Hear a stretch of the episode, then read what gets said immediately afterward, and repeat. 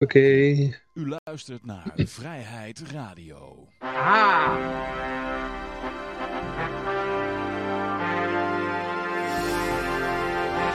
Ja, dames en heren, jongens en meisjes. Dit is een aflevering van Vrijheid Radio. Leuk dat u luistert. We zitten hier gezellig in uh, Café Libertaria. Met op dit moment uh, Peter, Yoshi en Jan-Mark die bezig is uh, online te komen. En mijn naam is Johan. Oh, je bent online? Nee, niet. Nee, nee. Hè? En, Wat? al meteen technische problemen. Je ziet me toch wel? Ja, nu wel. Nu zien we je. Ja, ja, ja. We hebben, we hebben ervoor gekozen, als het op deze dag doen we twee minuten Jan-Mark zonder beeld. Nou, nou ik, ik zou je vertellen, er was een hele groep eh, jongeren. Ja? Een eh, stuk of tien allochtonen. En, die, eh, en ik fietste er hard langs. En eh, meneer, meneer, riepen ze. En eh, ik zei, eh, wat is er? eh? ja, twee minuten stil. Ik was gewoon stil, ik fietste. Ja, hoe hij stil was jouw fiets? Hè? Hoe stil was jouw Ja. fiets? En eh, hij was niet stil, maar ik zei van, ja, hallo. Ja, Als ze, als, ze, als ze een of andere Azov-natie uitnodigen, nou ja, dan doe ik niet meer mee. Weet je wel? Dus zo simpel is dat. Kijk, ik snap wel, misschien het idee wat erachter zit is dan... kijk, je kunt niet boos blijven, hè? Uh, Snap je? Dus dan, dan, dan nodig je gewoon een natie uit. Gewoon, na 80 jaar op dode, denk ik, hè? Van om het goed te maken met de naties. Ja, maar ze was het toch al meteen Dit zijn nu onze getrouwd. vrienden. Ze was het toch al meteen getrouwd. Wij hadden het toch al goed gemaakt. Ja. Weet je wat er bij de NOS over geschreven werd? Van, eh, men was onder de indruk over de, eh, de vaderlijke Zelensky. Zo werd het gezegd. en, eh, maar heel veel dictators zijn ook een beetje vaderfiguren. Hè? Ik bedoel, je had, eh, vroeger bij Tahiti had je Papa Dog, volgens mij. Klopt dat? ja, ja, Ik vind ook elke keer als die Biden aan die haren van die kinderen snuift, vind ik hem ook heel erg eh, vaderlijk overkomen. Ja, maar wel zo'n vader die met zijn dochter wil douchen. Zo'n vader.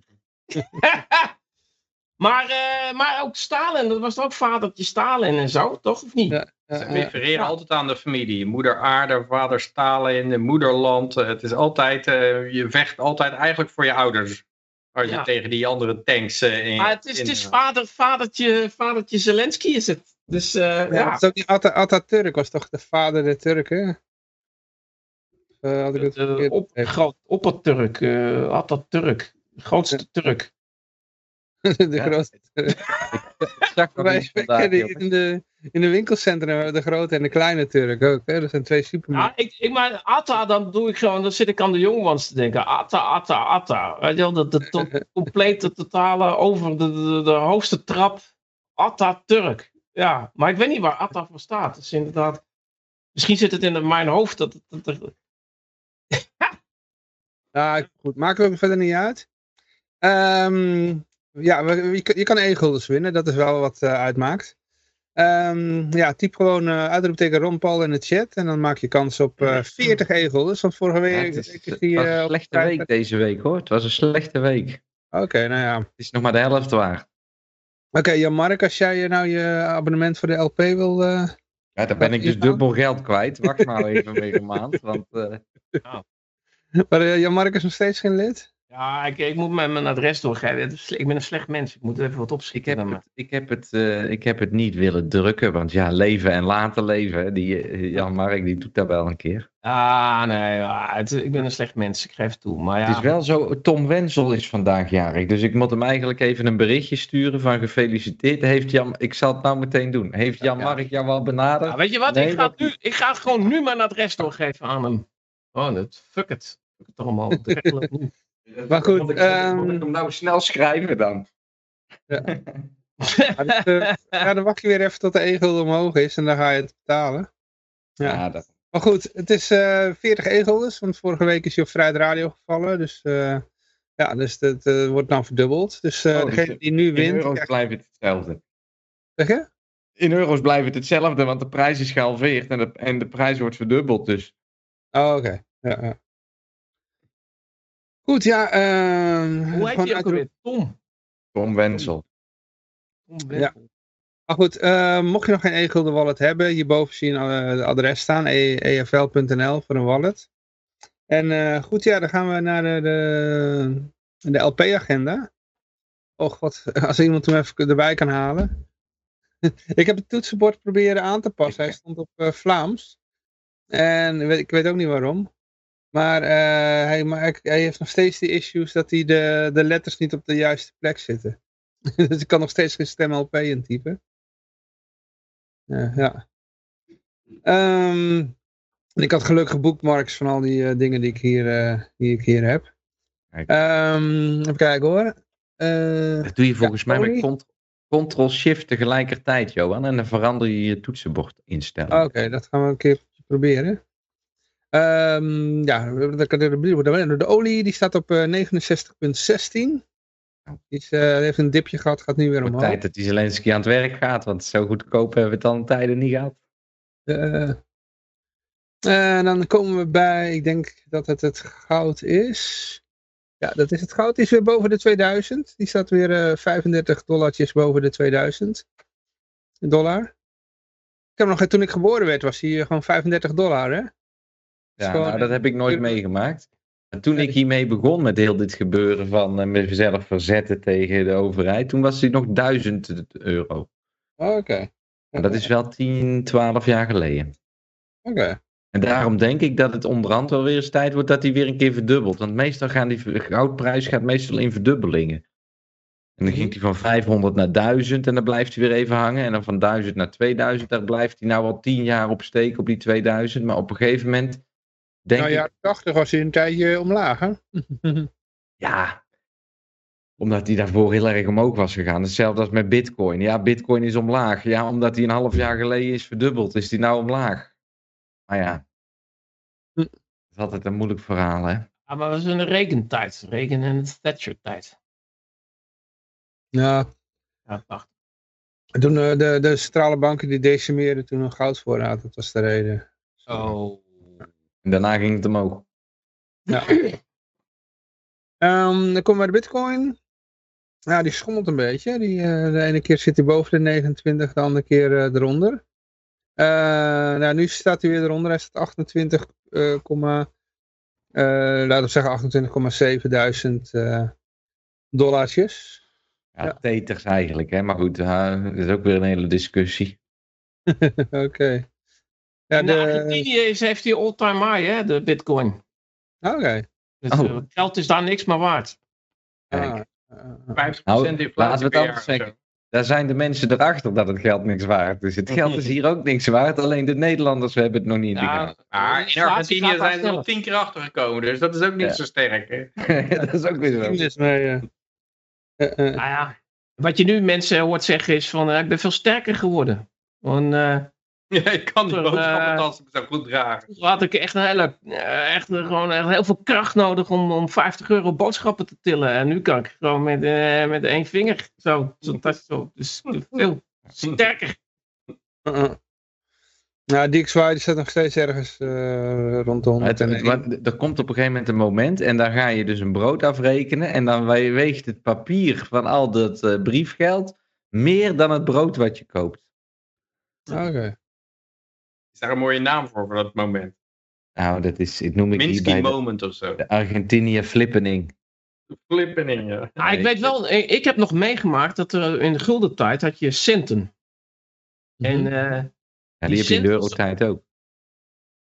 ja, maar die waren Ja. snel. Ja, maar die, zijn, die worden nou nergens meer Centen, in geaccepteerd. Hè. had ik laatst nog centen inderdaad. In, in die- Nederland zijn ze die op de eerste dag hebben ze die afgeschaft. Ja, In, in, in Tsjechië krijg je gewoon centen terug. Als en je dan- dus Ja, bij Nederlandse is dat 1 ook en nog, 2 eh, centen hebt, dan zijn ze heel veel waard, want die worden nooit geslagen. Ah, nee, nee, nee, nee, nee. Dus dat is, ik, heb, ik heb heel veel centen gehad en dat, eh, ik kreeg gewoon centen voor terug. Maar Ja, in de dit- gulden tijd dit- was een cent was ongeveer 3,5 cent. Oké, want de, oh, bij, bij, bij mij in de supermarkt staat er altijd een oud dametje voor me die nog steeds een centen afrekent. En de hoogvliet die accepteert ze nog steeds. Dus, die eh, van mij werd laatst geweigerd bij de Albert Heijn. Oké, oké. Jouw oude dametje? Ja, die komt elke keer, ik weet niet, die heeft volgens mij, volgens mij een berg met centen. Die staat elke keer voor mij in de supermarkt met centen af te rekenen. en die doet er heel lang over. En wij hebben hier, een- hier bij mij is het andersom.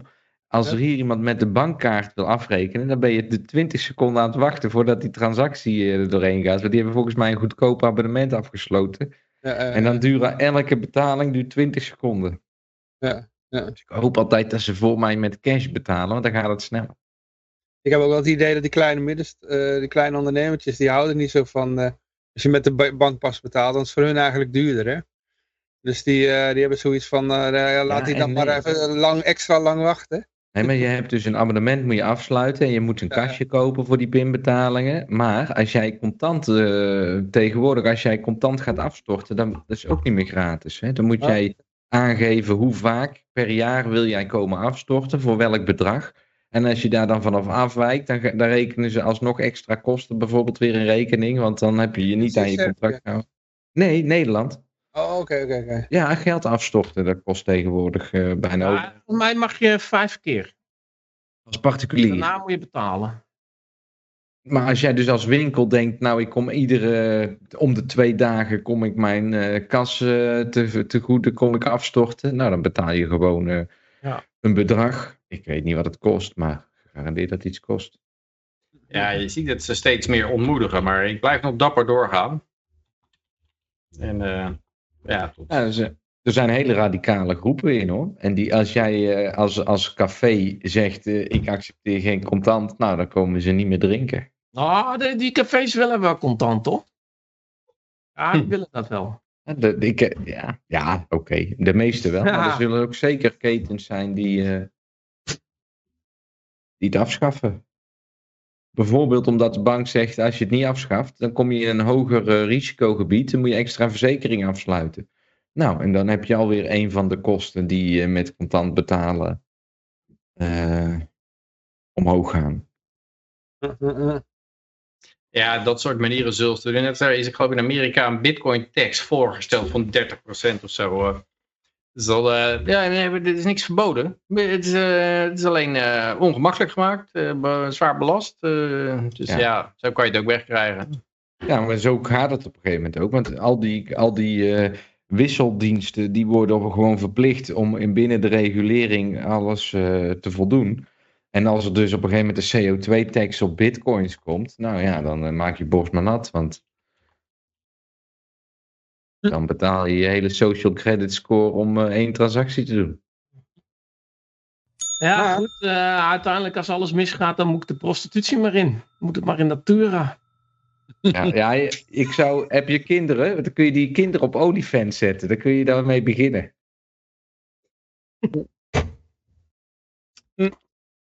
Maar ehm, we hebben nog de LP-agenda. Ik weet dat die van morgen is de, de Bitcoin eh, meetup in eh, Amersfoort. En helaas, ik, ik had geroepen dat ik er zou zijn. Oh. En ik, dacht, ik was in de veronderstelling dat het s'avonds was. En het blijkt dus overdag te Maar zijn. eh, luister, jij gaat altijd, eh, je bent met die LP bezig, je gaat naar de LP-meeting, je zit lekker te borrelen met ze, maar je zit elke keer die stempas te verbranden. Je stemt nooit op ze. Ja, ja, de vorige keer deed dus niet mee. Ja, tenminste, Ja, de moest je wel. vrijheid deed mee, maar ik... Oh nee, de vorige keer was... eh, wat was dat voor verkiezing ook alweer? Weet je dat nog? Nou, toen deden ze niet mee, nee, klopt. Ja, dat was voor de Eerste Kamer, toch? Ja, ja, ja. Maar toen deed de LP inderdaad niet mee. Toen heb ik Ja. toch gewoon eh, zoiets van, ah, fuck it. ja Ga er nee, ook oké. moeite voor doen. Maar als ze wel meedoen, dan verbrand je ook je, je stempas, toch? Eh, hangt er vanaf hoor, Eh, soms wel, soms niet. Eh, de vorige keer eh, was geloof ik, vond ik ze niet radicaal genoeg of zo. Ik, ik zorg er gewoon voor dat mijn bestempas niet bezorgd wordt, jongens. Wat vind je daarvan? Volgens mij kun je veel beter een politicus in de brand steken dan je stempas. Maar Ja, nee, pas dat even op. ik niet zeggen. Daar neem ik bij deze afstand van, hè, van zulke uitspraken. ik ook Maar hoor. dit is, dit is, Ja, eh, Mark, je staat er helemaal alleen voor.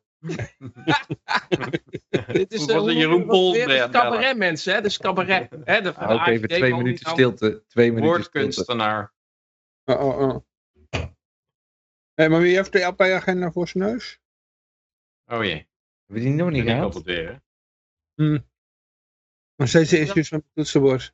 Dat is toch ook, dat is toch ook gewoon eh, dat gezegde, toch? Van, eh, Ik zal deze week... Volgens mij is het elke week hetzelfde. Een objectivistische eh, cursus. Eh, Ja, wacht even. van- van- Vanavond is er trouwens een eh, Ja. meetup in Utrecht. Maar goed, dat, eh, ja. startcursus objectivisme. 27 april, 7 mei nog steeds. In Nee, Gouda. Johan, eigenlijk moet jij gewoon deze Vrijheid Radio uitzending op die agenda krijgen. Hè? Iedere donderdag om 8 uur kletsen met eh, Vrijheid Radio. Heb Nou, je wat te vertellen? komt er maar bij. En als je nog wat wil inbrengen over de LP, dan kun je ook meteen eens vertellen. Ja. Maar, Nou ja, waar we ook nog eens kunnen denken is van, kijk, eh, ik heb kinderen op lagere school, die moesten eh, elke dag verplicht naar het Jeugdjournaal kijken. En misschien eh, is maar eens een keer, eh, dat ze een keer een maand naar Vrijheid Radio kijken. Dat, het, hè, dan wordt het Nee, dat doen we. Ik, misschien dat is het. Ik, hoeveel leden heeft die LP? Duizend leden? Dus dat is 25.000 euro contributiegeld. Als ik nou iets regel dat elke keer als wij dan in plaats van het rad draaien, geven wij een unieke code. En geven ze die in, dan krijgen ze korting op hun abonnementsgeld van de LP. Oké, ja, ja, ja. Nou, stel het voor aan Tom. ehm. maar ehm, kijk, want eh, Peter staat hier van de, de meetup van morgen er nog van, eh, op, de, op de agenda. Morgen. 6 mei staat er iets. Dat is Amersfoort. Dat is overmorgen. Oh, eh, huh? Ja. oh ja, het is- ja, natuurlijk. Ja, morgen ben ik dus weg en ik kom, ja, inderdaad, ik kom eh, overmorgen terug en dan ben ik te laat voor eh, die meeting. Ja, ja sorry. De dag dat Pim vermoord is, 6 mei. Ja, dat is een Bitcoin, eh, Bitcoin meetup in Amersfoort. Was op En 6 dat is mei? Oh, waar. dan moet ik eigenlijk allemaal mee doen met mijn rad van fortuin. Maar eh, waar is dat, Peter? Eh, welk café? Of... Eh, dat is in Snoekaartlaan 11 Amersfoort. Oké, ja.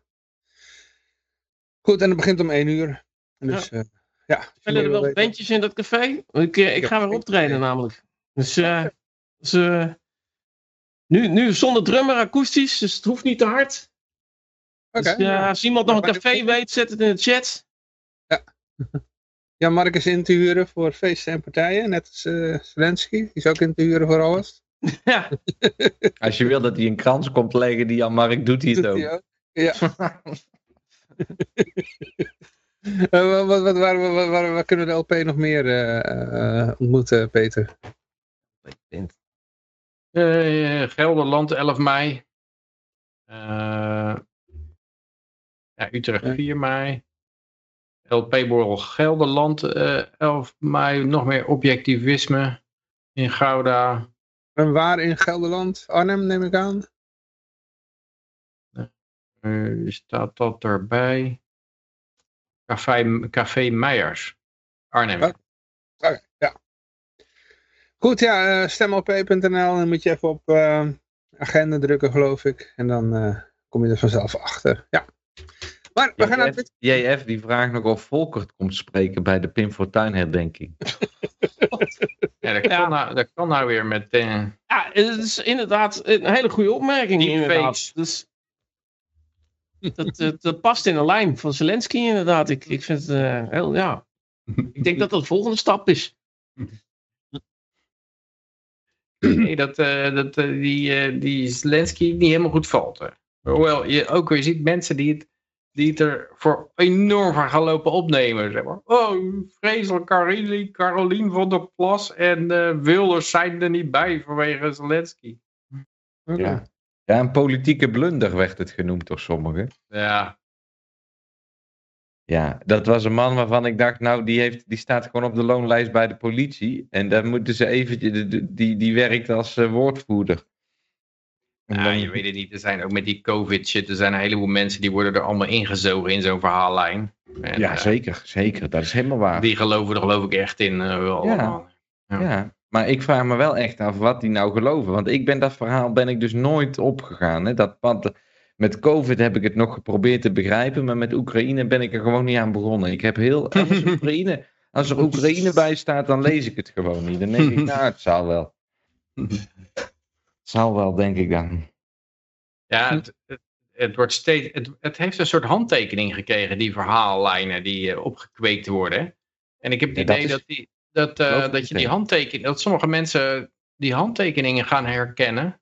Van oké, alle mainstream media die, en alle Twitter profiles en profielfoto's en, en icons, die gaan allemaal om. En ik heb het idee dat, eh, dat sommige mensen, het, het sociaal immuunsysteem heeft daar een bepaalde ehm, herkenning voor ontwikkeld. Of begint dat een klein beetje te krijgen. Zo had je bijvoorbeeld eh 30, 40 jaar geleden met het ijzeren gordijn wat er nog was en die eh, wapenwetloop. En, en toen die oorlog met Rusland begon, dus ze hebben van die hypnosewoordjes, noem ik dat altijd maar. En dat is bijvoorbeeld, eh, Ehm, in coronatijd was dat vaccin. Hè? En dat is, dat is geen vaccin, maar dat is het hypnosewoordje. Als jij het vaccin hoort, dan moet je daarbij horen, want anders ben je een ASO. Of anders dan. Dat zit gewoon op een bepaalde manier in die hersenen. En, en toen het dus met, begon met Rusland, begonnen ze al die hypnosewoordjes van 50 jaar geleden begonnen ze weer te herhalen. En ja, Poetin die wil heel de, de, wil de USSR herstellen. En uh, weet ik het wat allemaal, joh. Dus. En dan zitten al die mensen gewoon in één keer weer in die hypnose. En dan zitten ze gewoon, dan weten ze meteen wat ze moeten zeggen. Weet je wel? zegt, het doet een beetje denken aan die ehm, eh, MK Ultra.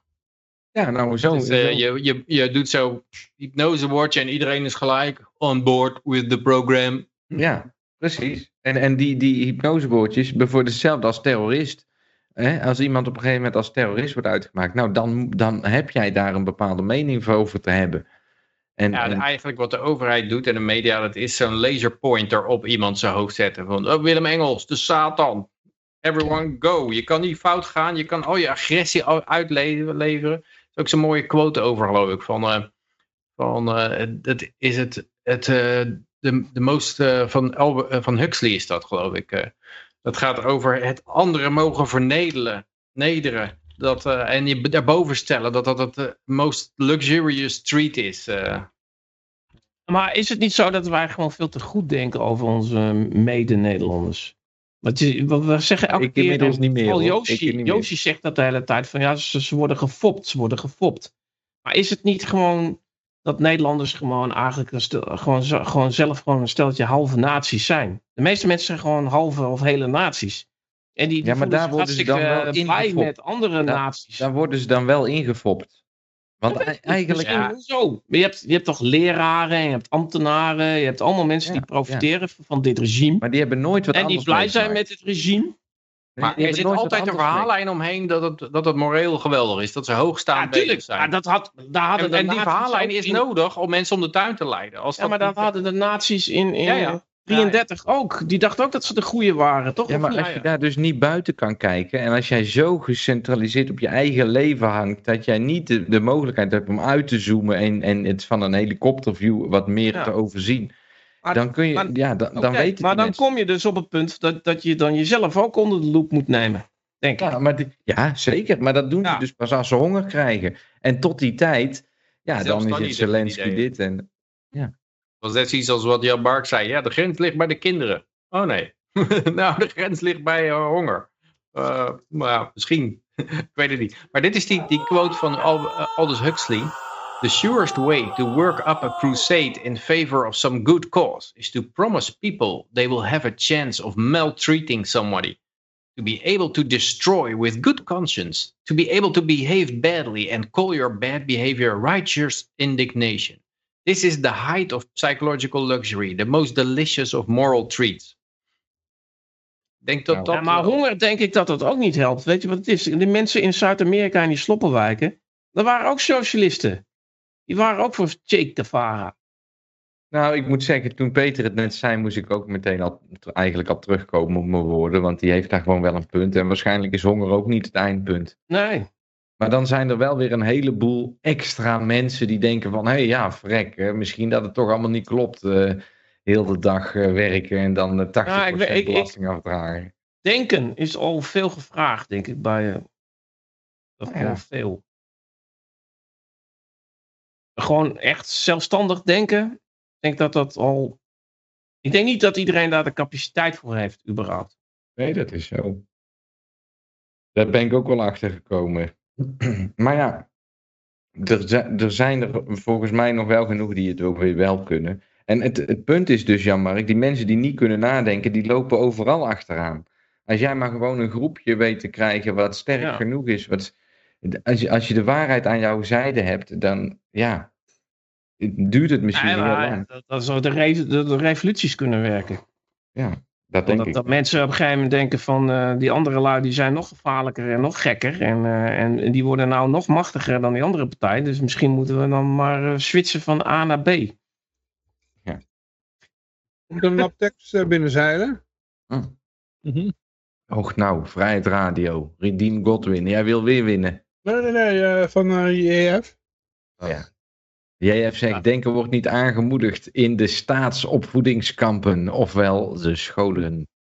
Nou, En, ja, ik noem ze neocommunistische indoctrinatiekampen. Maar eh, iedereen heeft de vrijheid om het anders... eh, ja, ja. Maar jouw kinderen gaan er wel naartoe, ja Mark.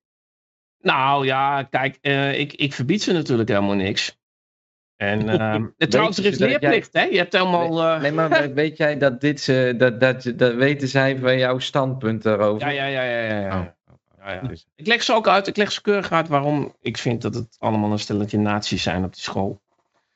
En eh, Ja, heb je het geluk dat ze nou iedereen een mondkapje op hebben gedaan, dus dan snappen ze je wat beter. Denk ik. nou ja, ik bedoel, eh, het, is, het is ook, eh, ja, ik bedoel, eh, kijk, je moet natuurlijk, toen met die lockdown moest ik ook elke keer uitleggen wat, wat, wat er niet klopt aan hetgene wat ze voorgeschoteld krijgen van, eh, en nee, CO2 is geen gif en eh, nee, banken krijgen geen, niet geld Weet door... je dat eh, La Vita Bella verhaal? Heb jij zo'n eh, La Vita Bella verhaal in de Friesland? Ik Ken je weet dat verhaal? Oh, oh ja, dat is zo'n zo'n vader die met zijn zoon, een Italiaanse film over de Tweede Wereldoorlog, aangezien het toch Oh, bevrijdingsdag is. Dat, eh, misschien dat hij wel op televisie is vanavond hoor, zou zomaar kunnen. Ja, En, dat. Oh, die wacht wordt- even, over dat die, die zitten in een concentratiekamp, geloof ik? en dan vertelt hij allemaal die verhaaltjes eh, tegen Om zijn eh, zoon. maar hem wat een beter leven te maken, om het Ja. draaglijker te maken. Ja, ja, ja die, die, dit- ik weet welke je bedoelt. Ja. Ik heb hem nooit gezien, maar ik, ik, een heel beroemde Italiaanse acteur. Ook, Hoe zou je dat naar het Fries vertalen? La Vita Bella. Mooi leven. Schoon leven. Ja, Schoon. Met een SK. Mooi leven. dat? een mooi lippen. Mm, mm. Maar eh, ja, zoiets. Jullie Ja. hebben vast er wel in de gaten dat ik vanavond niet nuchter ben, hè? De vorige keer was ik nuchter. Nou, ik doe mijn best. Ik zit hier aan een eh Chileense eh, eh, Merlot. Oké. En, eh, Er zit geen alcohol in. en eh, een, een, een Pinochet door. Of je hebt hem nog niet opengemaakt, is dat wat je wil zeggen? Ja, ja, ja, een dop, zo'n draaitop op. Ja, Dat maar vind ik je eigenlijk zegt, veel handiger ik doe dan mijn kurk. best. Ik weet niet wat jullie daarvan vinden. Waarom, waarom heb je eigenlijk gewoon... eh, waarom is kurk, wordt dat gezien als, eh, als superieur ten opzichte van het draaikurk gewoon? Ja, weet ik niet, weet ik niet. Want, eh, Is dat gewoon meer, dat, ziet, dat, dat denken mensen dat is duur? Dat is Ik natuurlijk heb wij. geen idee. Ik heb geen idee Dit wat is goedkoop. Ik denk dat ze nog een contract hadden met de kurk eh, een leverancier voor 30 jaar of zo. En toen kwam iemand in één keer met de draaien schroefdop. Ja. En hadden ze zoiets ja, Ik heb nog een contract lopen. Misschien dat het goedkoper is, kurk. Ik weet het niet. Dus eh, het kan ook een beetje zijn dat het hip is, maar eh, ik, ik heb geen idee. Joh. Dus, eh, er wordt van alles gezegd in de chat. Oh, dat is leuk. Eh, Eindelijk ja, hebben we audience participation. Nee, er wordt, ja, jij hebt zegt, wat bedoel je met vanavond? Maar dat is dan misschien vanavond, zei ik, in combinatie met La Vita Bella, omdat het vanavond is het eh dodenherdenking. En dan hebben ze misschien... Oh, zo net als Chin Ja, List, ja, eh, zo'n film die, eh, die, je graag, op- die, die vaak op eh, 4 mei wordt gedraaid. Ja. Zoiets, ja, dat was een beetje... Ik denk dat het Maar- daarover ging. Ja, ik zit trouwens aan de Primitivo, dus... eh, Ja. Ik, wil, eh, ik wil een musical maken. eh, Lockdown heet die. En daar wil ik subsidie voor aangevraagd. En eh, Oké. dat, is, dat lijkt me erg leuk. Van, eh, Dan moet je er wel een, eh, een eh, gender-neutral neger in hebben rondlopen ook. ja, Wat was wel te regelen? ik zat te denken aan Henk Poort als Joe Biden. En eh Als je nog een Yoshi Kamala Harris. als je nog een Yoshi Livo nodig hebt, dan hoor ik het wel, hè? Ja, ja. Maar eh, laten we met ons eerste bericht beginnen. Ehm, de bitcoin-transactie die, eh, die zijn weer naar een all-time high gegaan. Oeh, Ja. interessant. En niet om eh, dat je denkt van nou, hé, ze wordt weer als betaalmiddel gebruikt. Eindelijk, nee. De fee je hebben ze een NFT eh, hebben ze tegenwoordig. Oh. Een NFT-markt op de bitcoin. Nou, dat zal een hele leuke transaction fee gaan kosten. Ja, ja, ja. Ah, het is wat dat betreft, joh, dat die mensen nog steeds erin vasthangen. Dat ze denken dat het op deze manier wat gaat worden. Dat begrijp je eigenlijk niet. Je begrijpt het niet. En het zal wel weer omhoog gaan in euro's. En al die bitcoin-maximalisten die gaan gewoon weer gelijk krijgen in het feit dat ze meer euro's hebben. Het is eh, wel een steek inderdaad. Want de vorige keer dat, eh, dat er een all-time high was, dat had ook te maken met een bullrun. Dus maar volgens mij had het te maken met alle mensen die tegelijk wilden uitstappen. Weet je nog? Begin 2018. Ja, en toen, toen hebben ze inderdaad het, 2017. tij- toen hebben ze echt het plat weten te leggen dat dus een transactie eh, na weken gewoon geblokt werd. Ja, dat is voor mij, voor mij was dat echt de laatste keer dat ik een bitcoin transactie heb gedaan. Toen, ik, toen was ik het helemaal zat. Toen ben ik al Ja. helemaal opgegaan op, eh, ja, eerst nog een Litecoin. En toen dacht ik van, hé, hey, wacht, waarom niet gewoon bitcoin cash? Ja, Dus, maar dat, ja. was ook niet, dat was ook eigenlijk niet echt een succes. Hè? Bitcoin cash? Ja, het is allemaal hetzelfde gebleven eigenlijk. Alles wat ze doen is 90% af en dan maken ze het niet af en dan gaan ze weer naar het volgende. En dat is... Oh, dat, ja, ja, ja. Ja, ja al die projecten die op bitcoin cash eh, beginnen bedoel je, ja. Ja, wat niet wordt afgemaakt. Nee, En dan- nee, dan en- heeft en dan gewoon- weer, eh, heeft het en- geld verstrooid en dan maken ze het niet meer af. eh. En dan wordt er na, een, na zes maanden zijn ze er weer klaar mee en dan beginnen ze weer iets nieuws voor 90% af te maken. En dan verdwijnt het oude, verdwijnt gewoon. En dan, ja, je hebt het voor 90% af, bouw het dan af. Ik denk dat ze dan, eh, dat ze dan aan eh, dat het eh, af is, dat het dan allemaal een beetje werkt. En dan laten ze dan Roger First zien kijken, als ik gedaan heb. Zeg Roger, hier heb je een miljoen en eh hoppa, gaan het verder niet meer afmaken. Ja, maar ja, Dat is mijn gok hoor, dat is mijn gok. inmiddels staat dus een bitcoin cash op 100 dollar. En beter gezegd op 0,004 bitcoin, wat gewoon de all-time low is. Wat ooit 0,4 was tijdens die launch. Ja, eh. Ja, Ja, ja, goed, ja. waarde heeft het niet veel gedaan. Ik vond het idee wel goed eh, dat je een betaalmiddel moet hebben. Het moet, het, en je ziet het nu ook vastlopen dat al die on-ramps en off-ramps die worden dichtgegooid. Ja. En eh, dan wordt het heel moeilijk om nog, want al die mensen die dachten, oh, ik ga het voor meer fiat inruilen, die, die komen in de problemen te zitten dan. eh. Terwijl, Ja, eh, als ze- als, als je het als betaalmiddel, een kon- als er een brede basis voor betaalmiddel was, en je kon er bij allerlei winkels terecht of mensen, dan was het veel moeilijker uitschakelen. Nu is het gewoon een kwestie on- en off-ramps eraan en eh, klaar is Kees. Precies. Ja, je hebt het helemaal gelijk, Peter. En ik zie het nou echt al sinds, laten we zeggen, Johan, dat jij het ook zag, 2018. Mhm. Probeer ik dat echt aan mensen duidelijk te maken. En ze worden er gewoon boos op. En eh, ja, nee, jij wil alleen maar jouw i-gulden pumpen en eh, bla bla bla. Joh, flikker op, man. Met, Ja. met die aannames. Die, die hele bitcoin. Zijn als die het, dan de bitcoin willen pumpen. Als het, ja, ja, eh, maar als het dan eh, zo geweldig zou werken, waarom heeft iedereen het nu dan niet? Als het zoveel beter is.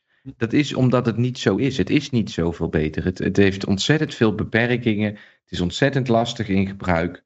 En, en, en we zullen echt beter moeten samenwerken. Willen we een alternatief kunnen bieden op gewoon een Mastercard, waar je overal. eh, Ja. ja. die hebben de afgelopen 30 jaar echt niet stilgezeten. Die hebben die- die- qua betaalmiddel alles voor elkaar. Dus ja, Ja. of je gaat als een Michael Saylor lopen zeggen dat, de, dat goud de tegenstander is en dat we allemaal een sterke, een sterke dollar moeten winnen, willen.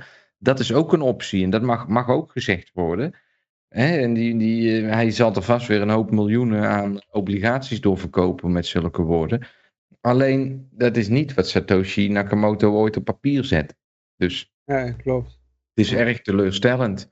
En ja, het is een vervelend verhaal wat niemand wil horen. Dus ja. Maar ja, ik denk wel dat het zo is dat als die on- en off-ramps er, eraan gaan, dat eh, het zal sowieso niet zo makkelijk zijn. Omdat, omdat, want er zijn altijd wel een paar bankjes ergens die dat wel faciliteren ergens op de wereld. En, ehm, En je dat, kan altijd nog wel cash. Alleen het punt wordt gewoon dat.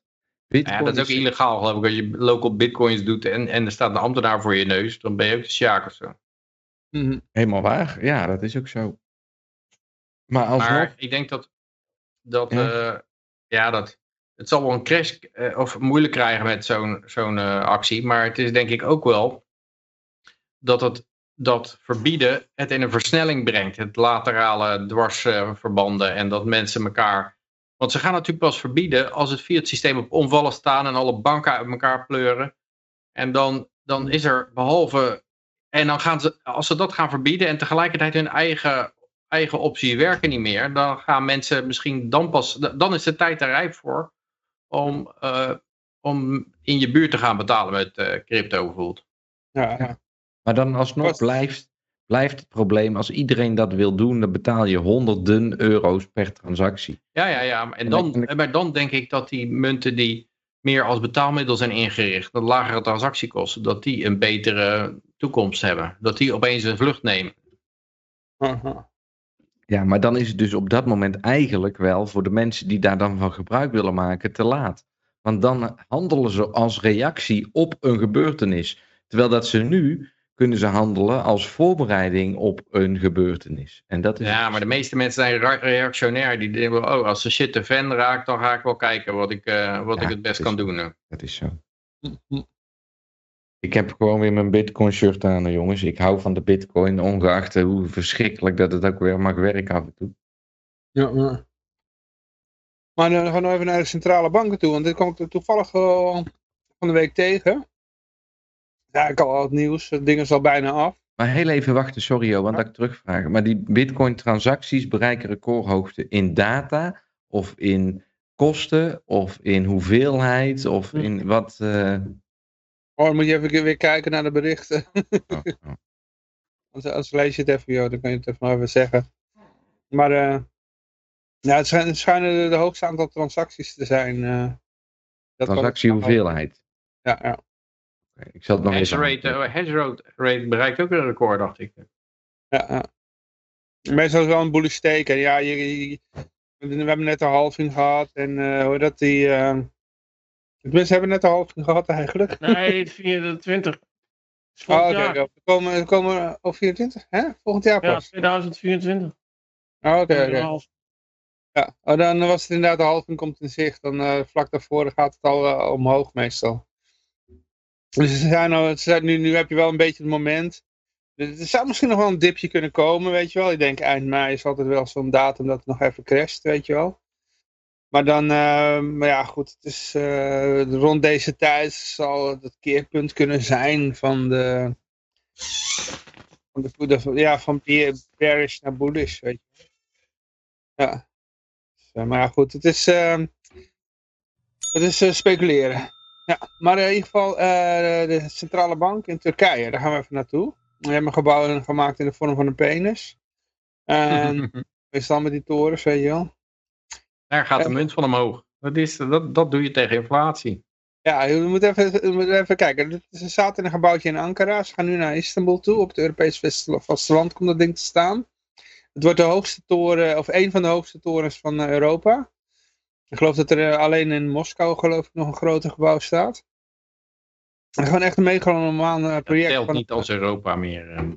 Ja, maar het staat wel aan de Europese zijde van, eh, van Istanbul, hè? En Moskou bedoel ik. Oh, oké. Ja, maar Moskou is ook geloof ik toch Europa nog?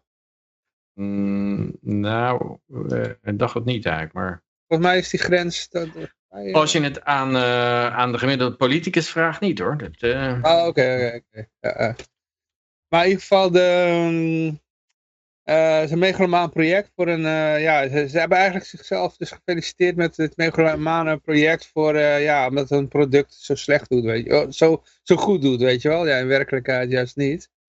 Maar ik denk dat hun het eh, anders zien. Maar je moet niet vergeten, eh, Turkije heeft, eh, eh, ja, ja, het geldt toch wel Moskou en Europe, ja, het, eh, inderdaad. Ja.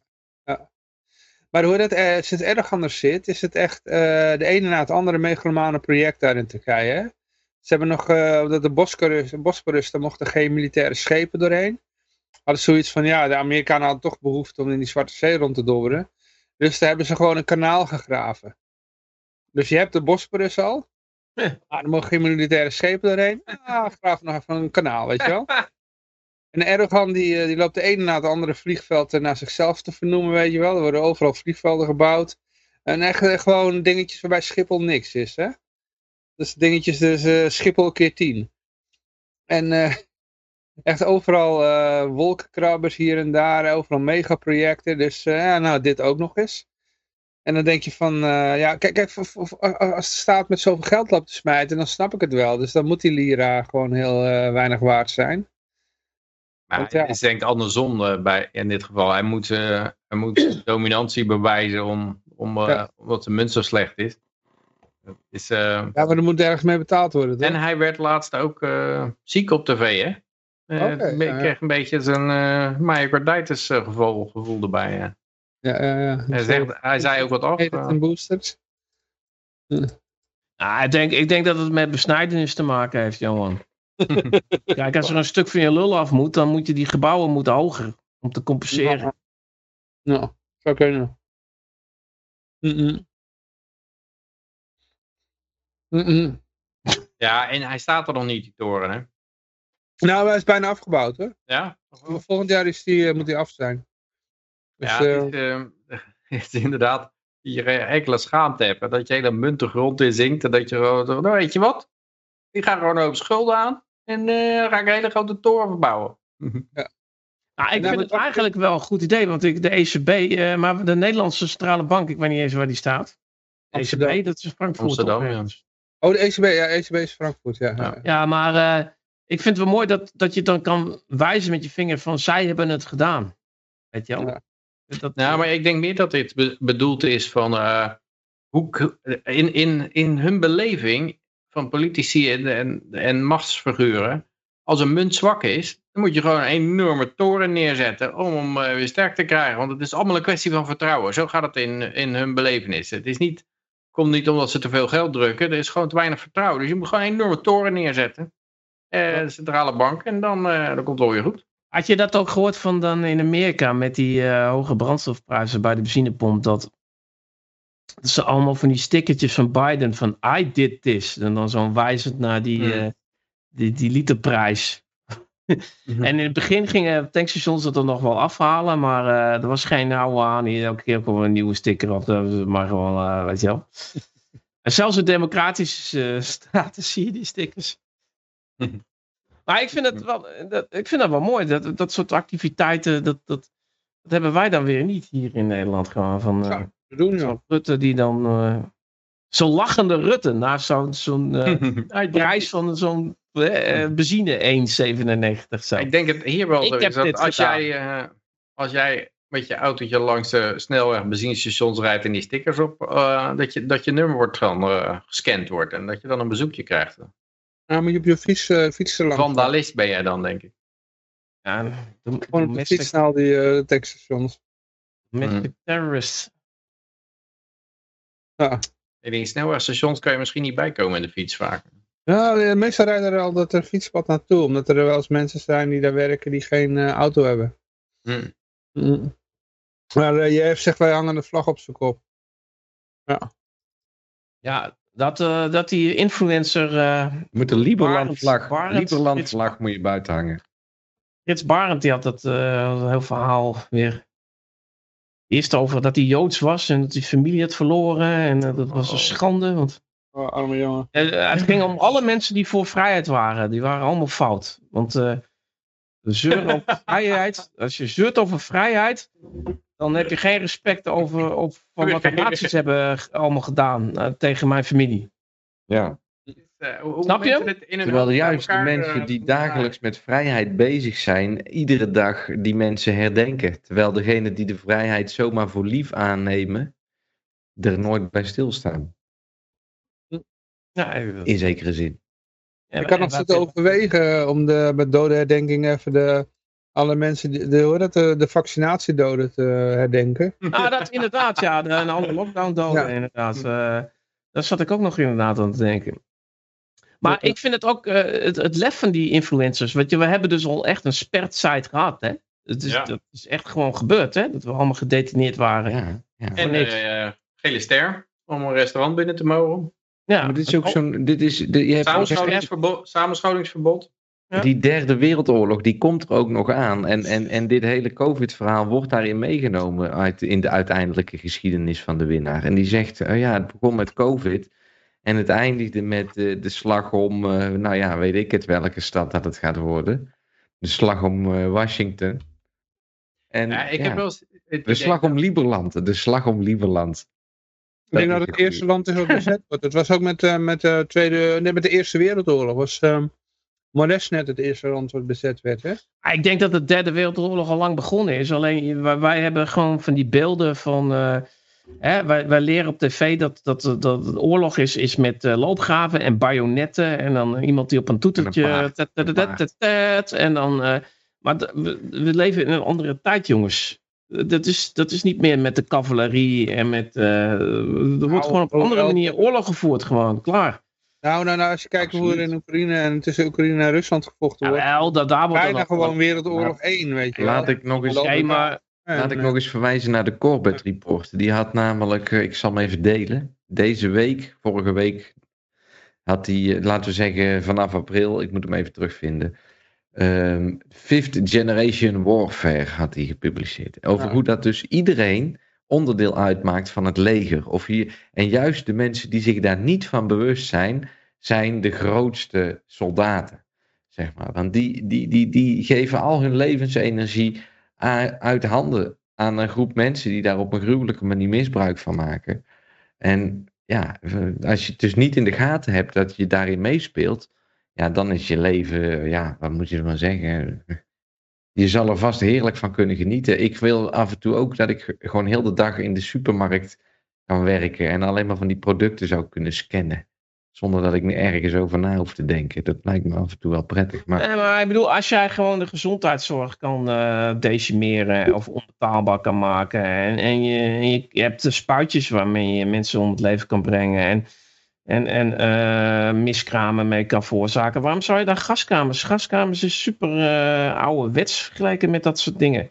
Dus als je dan gaat roepen van ja, maar we hebben geen gaskamers. Nee, we zijn ook gewoon, we zijn gewoon verder. Hè, jij zit nog helemaal in een oude wets met, met je gaskamers en zo. Maar, nee, maar zitten in een hele andere tijd, ja, ze hoeven er niet eens dood aan te gaan. Als ze maar onvruchtbaar worden, dan heb je nee, je precies. Nou, je hebt al een uh, geboortedaling van 20% geloof ik in, uh, in Hongarije en in Duitsland. Dat zou je hier ook hebben. Alleen uh, je wordt het gewoon niet doorgegeven.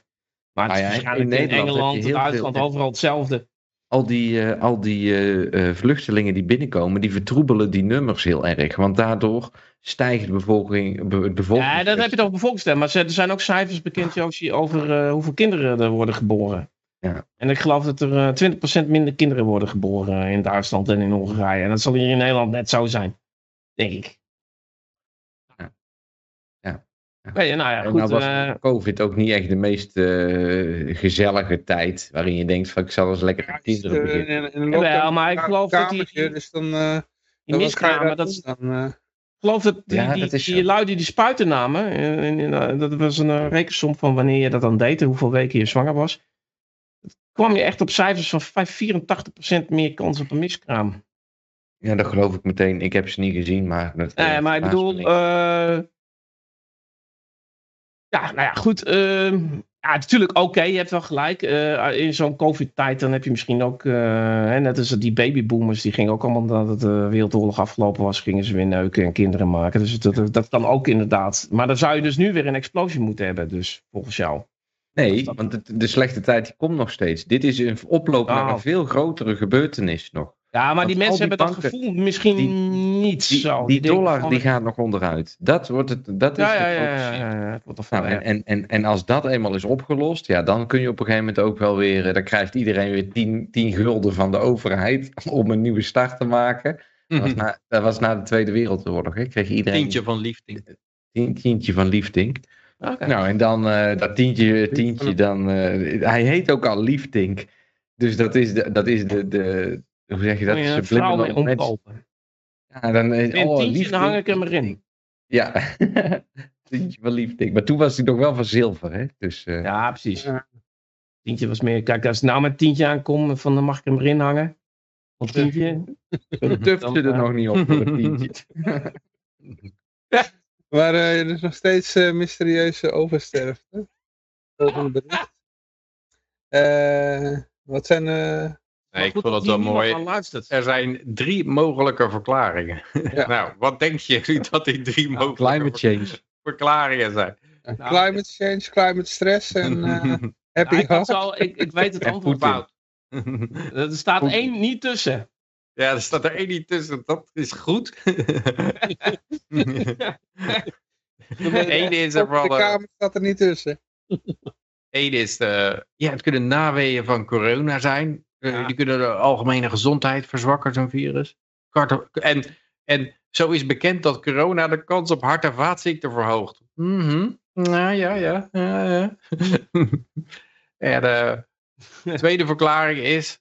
eh, alles rond de corona. De maatregelen zorgden ervoor dat mensen misschien minder gezond gingen leven. Minder Oh, bewust. dan hebben ze uitgedaan.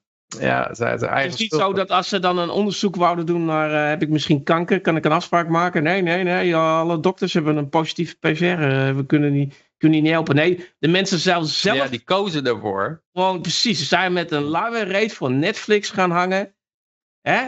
Hebben alleen maar eh, pizza zitten vreten. Terwijl ze aan Nou, een pizza zitten het trekken. Niet En ze helemaal leefden. Er ongezond. Veel zorg werd ook uitgesteld omdat de ziekenhuizen vol lagen met coronapatiënten. Nou, ik ben, Oh, ik ben in, het, in de ziekenhuizen geweest. En de parkeergarages waren helemaal leeg. Want er was, ik, ik Ja. had eh, de familielid die in het ziekenhuis lag. En het Die was kwamen al echt nog nooit zo uitgestorven. Want ze hadden alle afdelingen gesloten. Behalve de corona-afdeling. Dus het was zo super leeg. Ja. Maar staat daardoor werden bijvoorbeeld hartoperaties en kankerscreenings op de lange baan geschoven. Dus, dus je kan veel hartklachten en, eh, en eh, kanker verachteren. Dat- is eh, wat er eigenlijk gezegd wordt. eh. Dat, dat komt door de, doordat de zorg niet zo efficiënt was. En het derde, een veel treurige verklaring. Mensen overlijden door de personeelstekort in de zorg. Maar ja, Oh, er is er ja. eentje die, ont, eh, die ontbreekt wel, ja. Duidelijk. Voor al die andere dingen, daar was Rutte ook voor verantwoordelijk Alle natuurlijk. Zelensky-watchers die vandaag eh, er weer bij waren, die maken het toch niet uit, joh. En dat heet dan wel ingelichte kring ook, hè? Wel ingelichte kring. Ja, Dat, maar dit is wel, dit is wel een beetje eh, sceptisch, toch? Van, ze hebben dit gewoon gekopieerd en er neergezet en er neergekwakt. Van, dit is wat de Volkskrant zegt, toch? Het is, Nou ja, ik weet Ik ken de wel ingelichte kring niet. Maar als dit, als dit het is, dan... eh ja, bronnen Ah, Volkskrant. Ja, wat is... Ja, eh, hij mij heeft het wel een beetje zo gebracht van, eh, nou, dit is wat de Volkskrant zegt, jongens. Kijk maar weer eens even. Dacht, maar misschien ben ik te positief. het, is, het is niet een, eh, puur satirisch iets, eh, volgens mij. Ja. Het is, eh, hier, nou, op de voorpagina Halsma bij stille tocht. Anti-Joodse incidenten nemen toe. Ehm, eh, Zelensky, dankbaar voor Nederlands leiderschap. Oh, we zijn leider. We're punching above our weight. ECB-baas Lagarde, nog niet klaar met verhogen rente. Nee, dus het zijn allemaal gewoon mainstream berichten dit. eh. Oh, het is gewoon, oké. Het is niet echt Sorry. wel- wel ingelicht of zo hoor. Ja. Kijk, er komt wat eh, binnenzijde in de chat, in een labtekst. Nee, ik heb gereageerd op JF, want die zegt ik hang de Lieberland vlak op zodra ik in Lieberland woon. En ik heb nou gezegd, je wordt tegenwoordig niet meer zo snel gearresteerd, omdat Kroatië sinds 1 januari bij Schengen hoort. En ze hebben nou ook de euro hè, in Kroatië. Oké. Oh, echt waar? Ja. Oh, wat Ja. erg. Echt Maar dat hadden ze- eh, eh, nou, nou kunnen gaan bouwen op Lieberland. eh. Nee, Oh, Montenegro, Montenegro Kuna. had de euro. Montenegro had de euro, maar de eh, dingen had de Kuna, was dat. Ja, maar is de Koena er niet meer? ja, Mark kijkt verschrikt. Ja, Mijn ik vind god. het echt, echt wel heb er waar. nog Ik leren. Weer een land gevallen. Ja, wat moet ik ervan zeggen? Oh, dat Ze zijn er zelf nog altijd gelukkig mee. Maar heb jij de vlag van Lieberland ons erboven hangen, Yoshi? Of, eh? Nee, want ik Nee. ben... Nee, dit is gewoon een political witch hunt, hè. Die er op mij wordt uitgevoerd. Ja, nou, ik dacht dat je hem dan ons erboven ging hangen.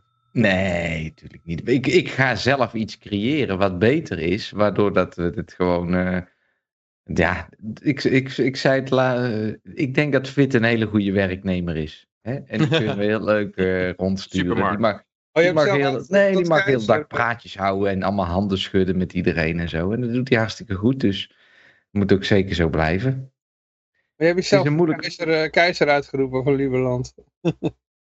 Ik heb mezelf... Nee, ik, ik, hoef het, ik, ik, blijf, ik bl- blijf wel eh, persona non grata, joh. Dat maakt me helemaal niks uit. Als het maar een keer van de grond komt, wat ik allemaal in mijn hoofd heb, dan maakt het mij echt niet uit, hoor. Dan hoef ik echt niet naar Lieberland. Want, kijk, ik ben erachter gekomen in zekere zin. Als je dus een Lieberland wilt vestigen, dan moet je dus ook meedoen met al die bullshit die er aan de hand is. Dus je moet ook jouw eigen COVID-pas als Lieberland kunnen maken. Want dat doet Nederland en dat doet Duitsland en dat doet China. En als jij dus als Lieberland een bestaansrecht wil hebben, ja, dan, dan zul je ook iedereen in zijn huis moeten opsluiten. Want dat is nou eenmaal.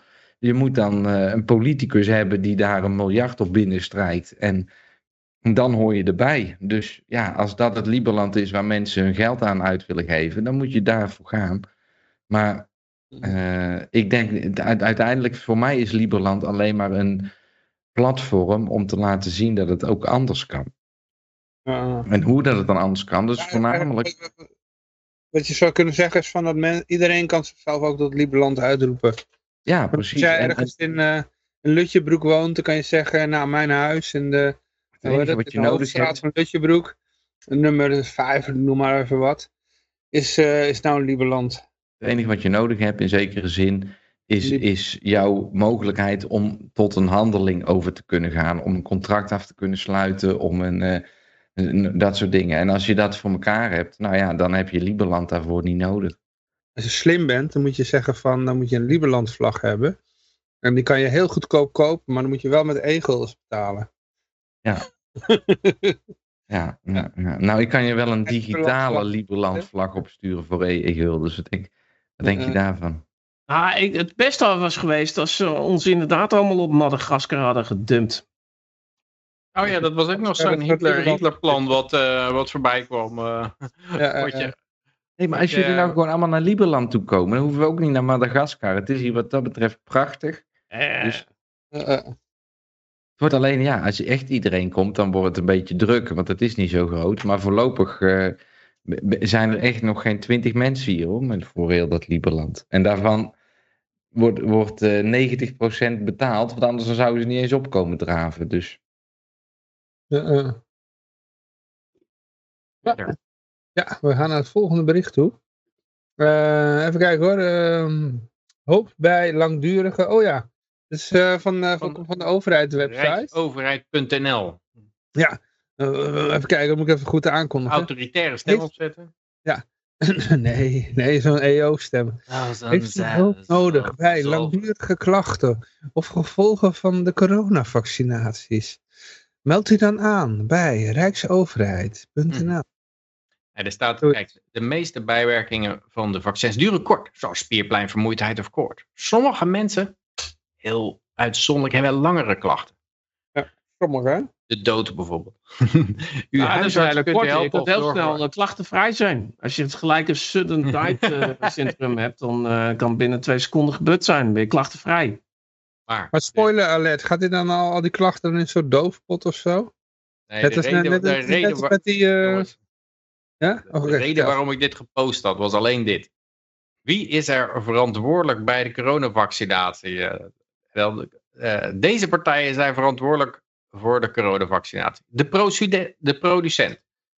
De producent is verantwoordelijk voor de veiligheid. Er gelden strenge eisen aan vaccins. Coronavaccins mogen in de Europese Unie alleen gebruikt worden als ze voldoen aan alle eisen van de Europese wet. Met deze strenge, dat zijn strenge eisen over kwaliteit, veiligheid en of het vaccin goed werkt. De producent moet zich hieraan houden. Als later blijkt dat bepaalde werkingen door het vaccin kunnen komen, kan de producent daarvoor aansprakelijk worden gesteld. Volgens mij is dit onjuist. Ja, Ze hebben, overal, ze hebben overal bedongen dat ze vrijgesteld zijn Ja. voor rechtsvervolging. Ehm, Precies. Ja. nummer twee, wie krijgt er nog meer? eh, wie heeft er nog meer verantwoordelijk? De zorgverlener die de prik zet. De GGD zorginstelling huisarts. Dus de, degene die die, die naald er uiteindelijk injast. Die is, Ja, eh, dat hebben we ook de tijd gezegd. en, eh, en de zorglener, zorgverlener die u verzorgt bij bijwerkingen. Die, is ook, eh, die, is ook, eh, die draagt hij de zware last op zijn schouders. Nou komt het typetje, de rol van de overheid. De rol van de overheid bij langdurige klachten na vaccinatie is beperkt. Is de producent verantwoordelijk voor bepaalde bijwerkingen van een vaccin? Dan kan de overheid alleen onder specifieke en strikte voorwaarden de aansprakelijkheid van de producent overnemen. Deze voorwaarden zijn geregeld in contracten tussen overheid en producenten. Stelt Ja, u de er overheid aansprakelijk voor de gevolgen van de bijwerking van het vaccin, zal de rechter per geval beoordelen of de overheid daarvoor wel aansprakelijk kan zijn. Dus eh, wat je ziet is dat de verantwoordelijkheid hier wordt al op afgeschoven op alle kleine poppetjes onderaan, inclusief degene die de prik zet. En, eh, en de overheid die het allemaal eh, opdrong en die het allemaal goedkeurde en die het dwong het te, te, worden betalen, die heeft eigenlijk een hele beperkte rol hierin. Ja, maar dat is heel gunstig, Peter. Hier ben ik heel blij mee. ja. Want ten eerste is het zo, kijk, wij werden al afgeperst voor een product waar wij geen zin in hadden. Die Ja. gratis prikjes.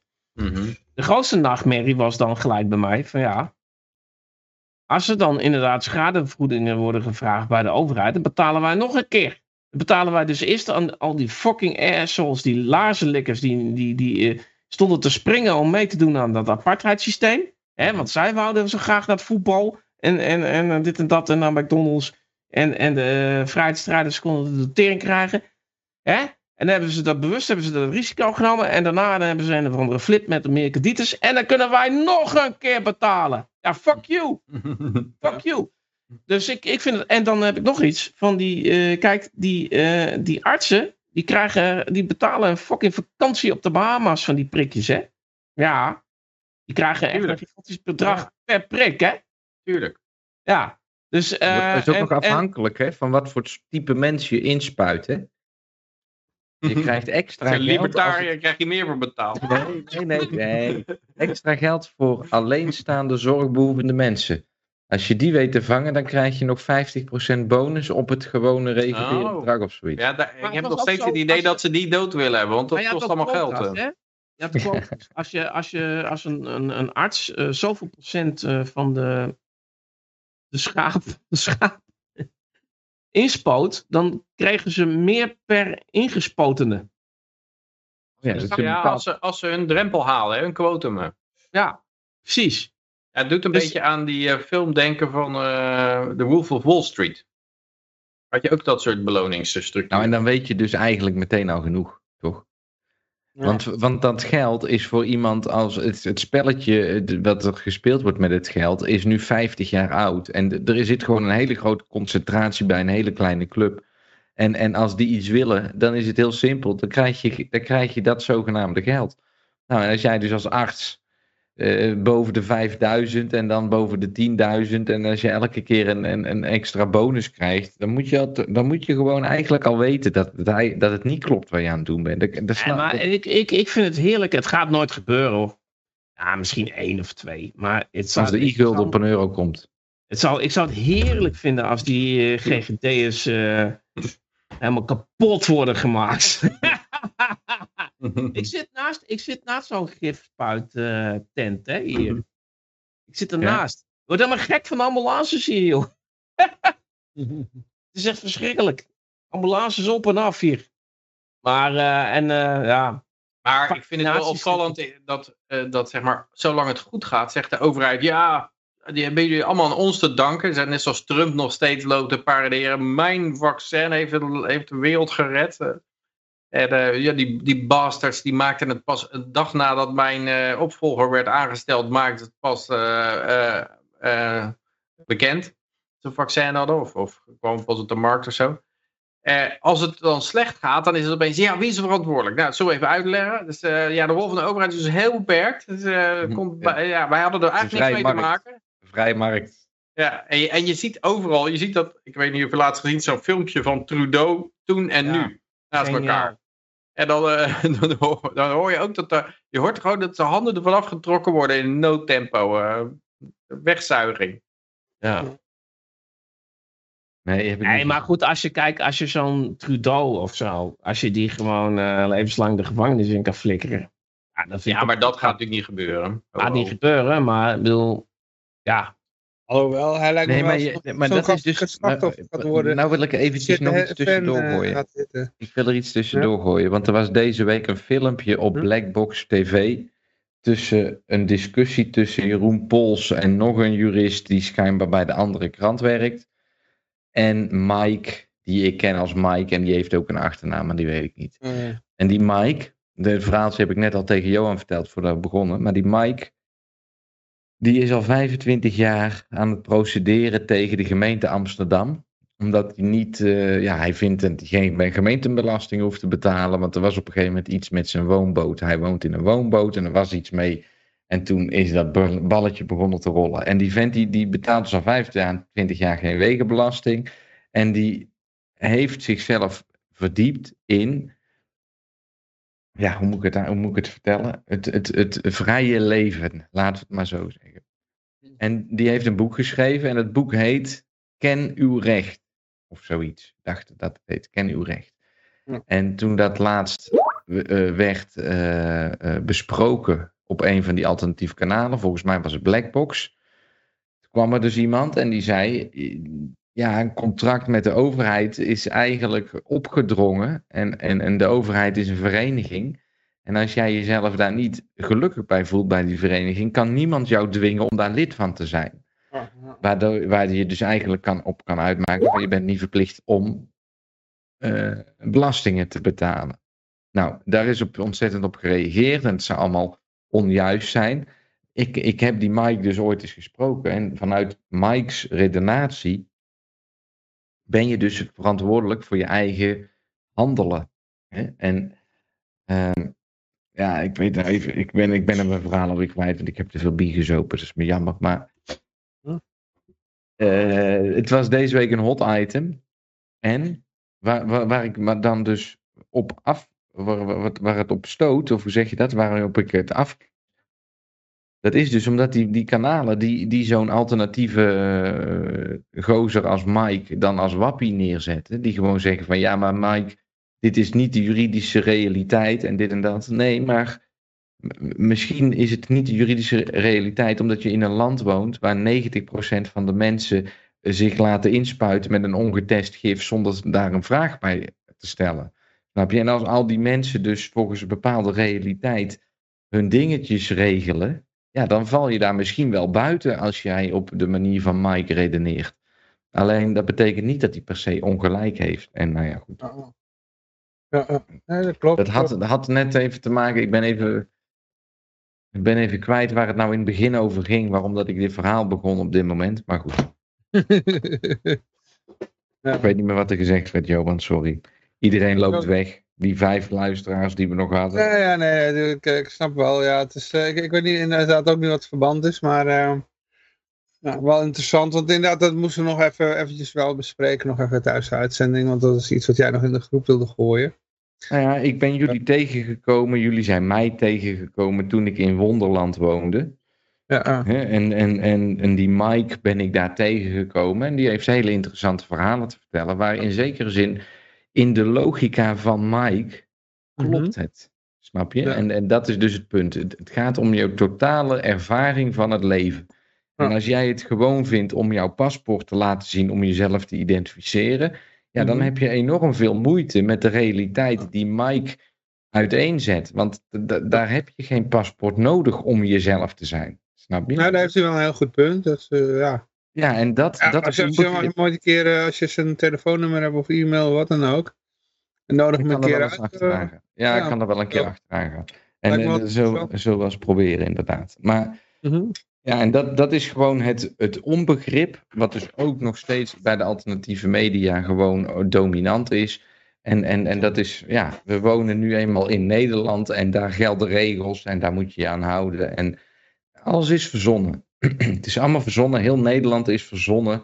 De grenzen van Nederland zijn, zijn, zijn denkbeeldige lijnen die je niet kan zien als je er naartoe loopt. Er staat misschien wel een paaltje en zo.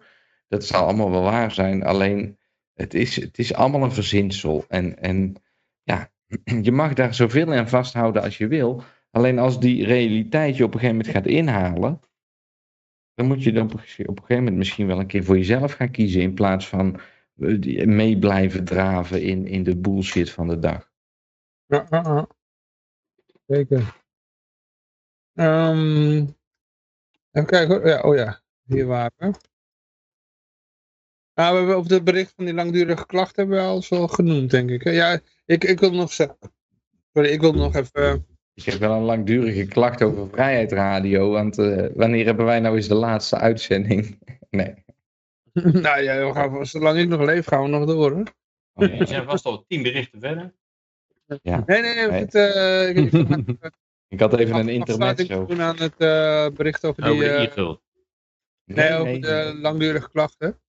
Kijk, mijn, mijn, ehm, mijn vermoeden is dat ze, ze, ze, ze- ze- al zou eh, Pieter van Vollenhoven sterven, om een of andere reden, dan zullen ze hem nog uit de dood opwekken, om een commissie eh, hoe heet dat, te leiden naar de, onder, voor een onderzoek naar de gevolgen van dit eh, corona-dingen. En dan ga- gaan weer ook weer miljoenen naartoe. Nou. Maar ze zullen tegen die tijd wel weer iemand anders gevonden hebben. Misschien is er nog wel een, eh, een of ander nutteloos object in, de, in het Koningshuis wat, eh, wat ze daarvoor kunnen recruteren.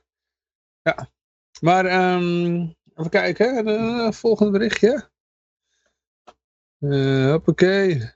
Hallo. Moet ik zeggen, oh, nou, nou jij het over de e-gulden hebt, Peter. Nee, nee, nee. ik zal het Nu jij er toch over begint. Ja, ik zal er even wat vertellen. Ja, het volgende berichtje is... ehm, al een eh, half jaar ehm, was het geen 20 graden. En eh, dat is uitzonderlijk. En dit is echt weer van... ehm, bij RTL, daar hebben ze natuurlijk geen... eh, ja, dan, dan moet je natuurlijk in de, die sollicitatieprocedure... eh, vooral eh, kijken naar gender en eh, afkomst en dat soort dingen. En niet naar diploma's. En dan, ja, dan krijg je dit soort mensen natuurlijk, hè. Ja, iedereen die een beetje een IQ heeft, die weet van... ja, het laatste half jaar is het heel normaal dat het onder de 20 graden is. Want dan is het herfst en winter. Maar voor sommige mensen is dat een opmerkelijk iets, denk ik. Ja, het is nou eh, het, is het rare dat, dat global warming kan tot allerlei eh weer extreme leiden. Waaronder Ja. ook eh, heel, heel koud. En dan krijg je ook weer van die mensen die altijd zeggen... Oh, je- die stomme mensen die snappen niet tot het verschil tussen weer en klimaat. Maar als het dan warm is, dan, dan snappen zij het verschil tussen weer en klimaat niet. Zeg maar. Dan is dat wel een bewijs van global warming.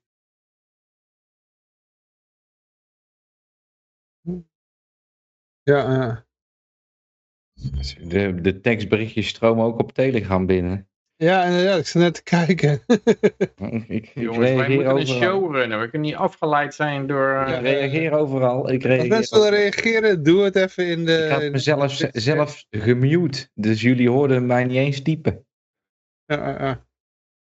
Nee, maar eh, ja, ja, ja, goed. Ja, ja. Ik, ik vind het een beetje raar dat... Het is een beetje van de... Ik bedoel, in, eh, in de herfst en winter is, het altijd onder de 20 graden. Nou Ja, maar het is wel, de lente bleef wel lang uit dit jaar. eh, Het duurde Ehm, nou ja, niet die extreem of zo, maar... we, we hadden misschien de vorige jaren een iets warmer eh, lente, maar mhm. over het algemeen is het vrij normaal dat het onder de 20 graden is, toch? Ja, nee, je verwacht wel eens een dagje dat het wat warmer is. ja, het, is, het, is, het is niet bijzonder of zo. Nee. Net zoals als er een keer een hittegolf in de zomer is, is het ook niet echt bijzonder. Maar er wordt altijd dan gedaan van, oh man, zo snikheet. Mhm. Ja, je hebt ook wel eens een zomer zonder hittegolven. Nou, er zaten nog wel wat pareltjes in de tekst, hè? Ehm, ja, Mark, jij had, hem, jij, jij had ook nog wat gevonden, geloof ik, hè? Ja, Mark is niet te horen. Ze is zelf gemute. Hoort hij ons wel? Ik weet niet. Zie zijn mond bewegen. Ja, daarom. Oh jee. Hij heeft zoveel eh audioapparatuur op zijn, eh, op zijn kabel eh, gezet. Dat, ja, dat is de vraag waar is het nu weer misgegaan. oh, wacht even. Ik heb de tv de browser uitgezet. Oh, hoppa. Dan kunnen de kijkers ook meelezen. Ja. Ja, er zaten een paar eh, pareltjes in de tekst, dat weet ik wel nog. Eh, Ja. Dan gaan we ondertussen verder naar het volgende bericht toe. Als eh, Jan, Jan Mark weer eh, uitgevogeld heeft waar het misgegaan is met... eh Ik ga mijn leven van de dag drinken. eh, Jan Mark, heb je ook gewoon naar de mute knop gekeken op je, op je Vast scherm? wel, ja. Oké. Die, die, Ehm, die helemaal vergeten. Ja, dat, dat zou het ook nog kunnen zijn, hè? nou, soms is de, de mute knop op de microfoon. Waar zijn we hier alweer doorheen? Half jaar, 20 Ja, graden? dit, was- was eigenlijk eh, van, eh, van de, ja, wat een onzin weer, weet je wel. Fransen nog boter. Terwijl het Ja, land maar stond dit is, vol eh, in de problemen. Schrijft heet Dit het is iets- Ja? Wacht Dit even. is even een proost op die, eh, hoe heet zij nou ook alweer? Van de InBev. Van de Bud Light. Oh, die voor de, ja, die eh, transgender... eh, Culkin. Macaulay Culkin of zoiets. Nee, ik weet het niet. Dat is dat kleine ventje. Nee, hoe heet zij nou? Maakt niet uit. Hij. Hij. Die hebben ze bij ook altijd pakken. Verdorie. Je moet oppassen, want voor je, voor je het weet zeg je het verkeerd. Hetzelfde met al die vaccins, eh, die ongeteste gifspuiten. Je voor je het weet zeg je het verkeerd. Ja. Maar dit is een gevalletje van eh, Eat the Pussy. eh, net als eat the ca- Let Them Eat Cake, weet je wel? Grab Let them by the pussy. nee, Mhm. Let Them Eat Pussy. Er was een Franse minister. Ja, je weet, Frankrijk gaat het niet al... Oh, fuck. Daar gaat mijn telefoon. Oké. Je weet, met Frankrijk gaat het ja, niet altijd goed natuurlijk. Omdat iedereen aan het protesteren is. Wat je ook wel kan zeggen, ja, dat is een traditie, weet je wel. Maar eh, ondanks dat de Fransen bozer zijn, eh, god, en dan komt er weer zo'n, ja, mij even Je boos. komt er niet doorheen door het bericht. Dus je probeert het elke keer weer, maar het, eh, helaas van de microfoons vallen b- b- cookie-meldingen. cookie-melding is, is het wel een reclame. De Fransen nog bozer. Terwijl het land omkomt in de problemen, schrijft minister een erotische roman. Ze zijn er al maanden aan het demonstreren. En de, de kredietwaardigheid van Frankrijk is verlaagd. Kortom, genoeg reden voor politieke en economische zorgen. Wat doet de Franse minister van Economische Zaken? Die schrijft een erotische roman van 471 pagina's. Dat is nog het ergste. En miljoenen blijven Fransen stoppen. kunnen hun huur niet meer betalen. Ondertussen zit onze minister romans te schrijven. Ja, en dit is typisch iets, vind ik, wat je ook eh, bij, e- bij eerdere grote crisissen zag. Dat die politici, die, die, zien het, die weten ook allemaal niet meer. Die gaan zich dan richten op eh, hele maffe dingen, zoals eh, stikstofcrisis. Maar ook eh, in de middeleeuwen eigenlijk, hoeveel engelen passen er op een speldenknop? Dat was ook altijd een... ehm, een, een discussie waar dan eindeloos over gediscussieerd werd terwijl het Romeinse Rijk ten onder ging. Dus dat, eh, ja, dat is, dat is de truc die die lui altijd toepassen. Geloof ik heel veel aandacht geven aan hele zinloze dingen. Terwijl de, want de grote problemen kan je toch niet oplossen. Wat kan je nou met die, met die mega schulden doen? Niks. Eh, eh.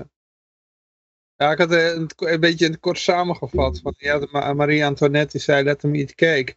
Ja, let hem eat pussy. Van, let them eat pussy, ja. Ja, hij is grappig. Hij is grappig.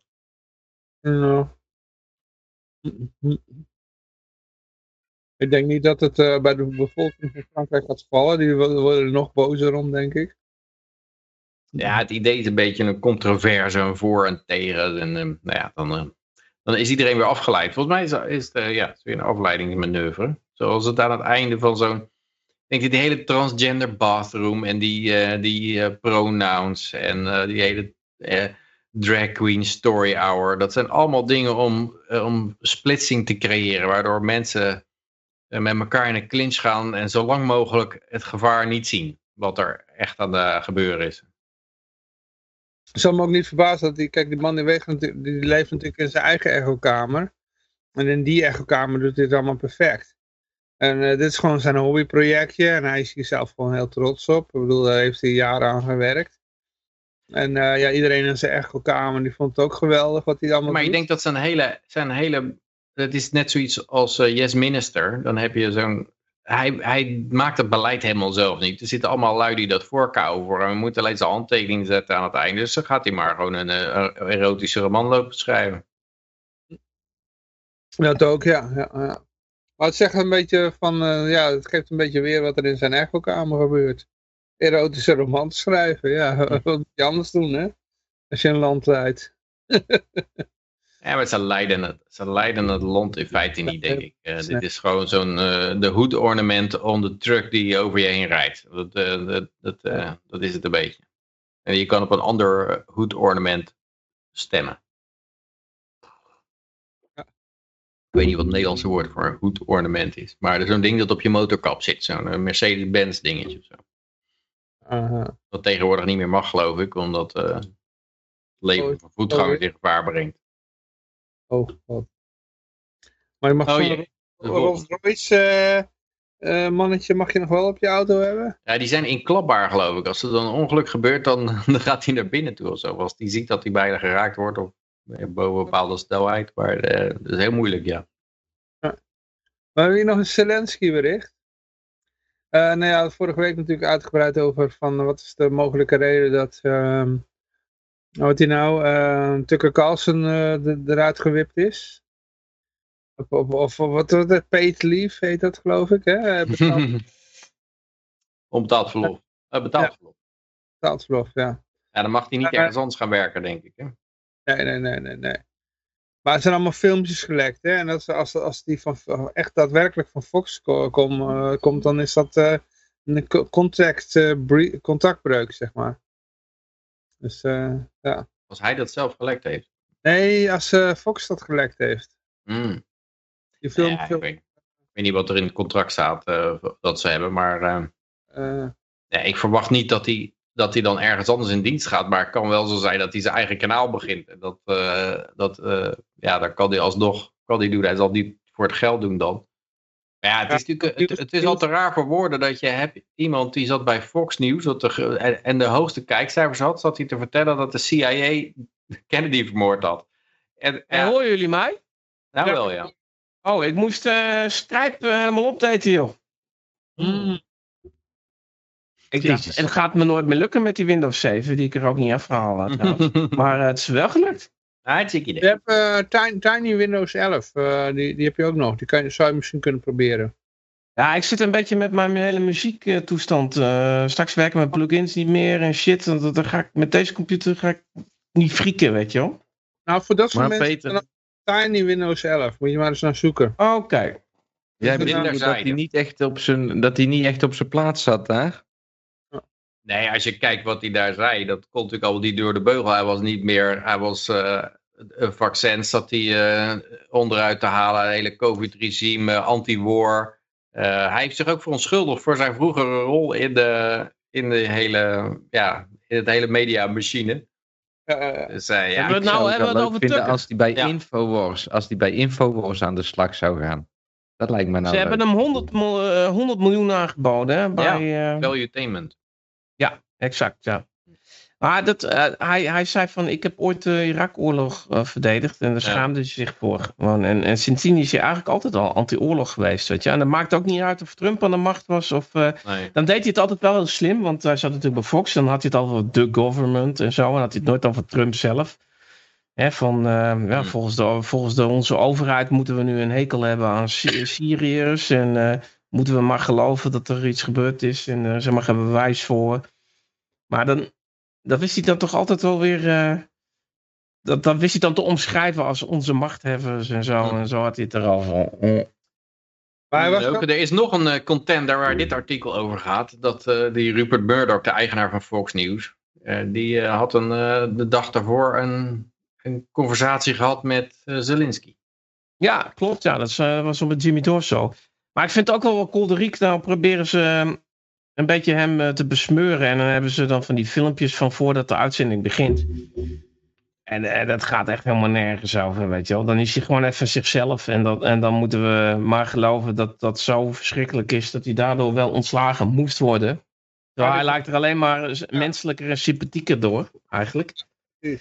Ja, En, ik denk eh, dat die grote media, die, of die eh, mainstream media, die gaan er gewoon aan onderdoor. Die, die hebben ook geen kijkcijfers meer. dit is, het, het wordt steeds ja, die, die hebben, ik denk dat ze er gewoon voor kiezen. Want ze hebben aan de ene kant kunnen ze geld krijgen voor eh, propaganda. En aan de andere kant kunnen ze natuurlijk verschrikkelijke dreunen krijgen door rechtszaken.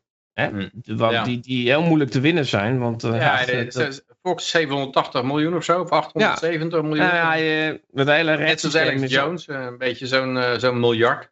Ja. Dan, nou, dan hou je wel op. Maar het was ook, eh, ik hoorde ook een verhaal, dat was een beetje een complottheorie van eh, BlackRock. Die had sowieso eh, heel veel aandelen in Fox als in Dominion. En dat het voor hun niet uitmaakte of het geld nou naar A of naar B ging. Weet je eh, Ja, maar bij elkaar nemen kijkcijfers er wel af. Ik bedoel, de ja, kijkcijfers... kijk, en het, het gevaar is natuurlijk wel wat je hebt, volgens mij. Maar ja, dat is natuurlijk van.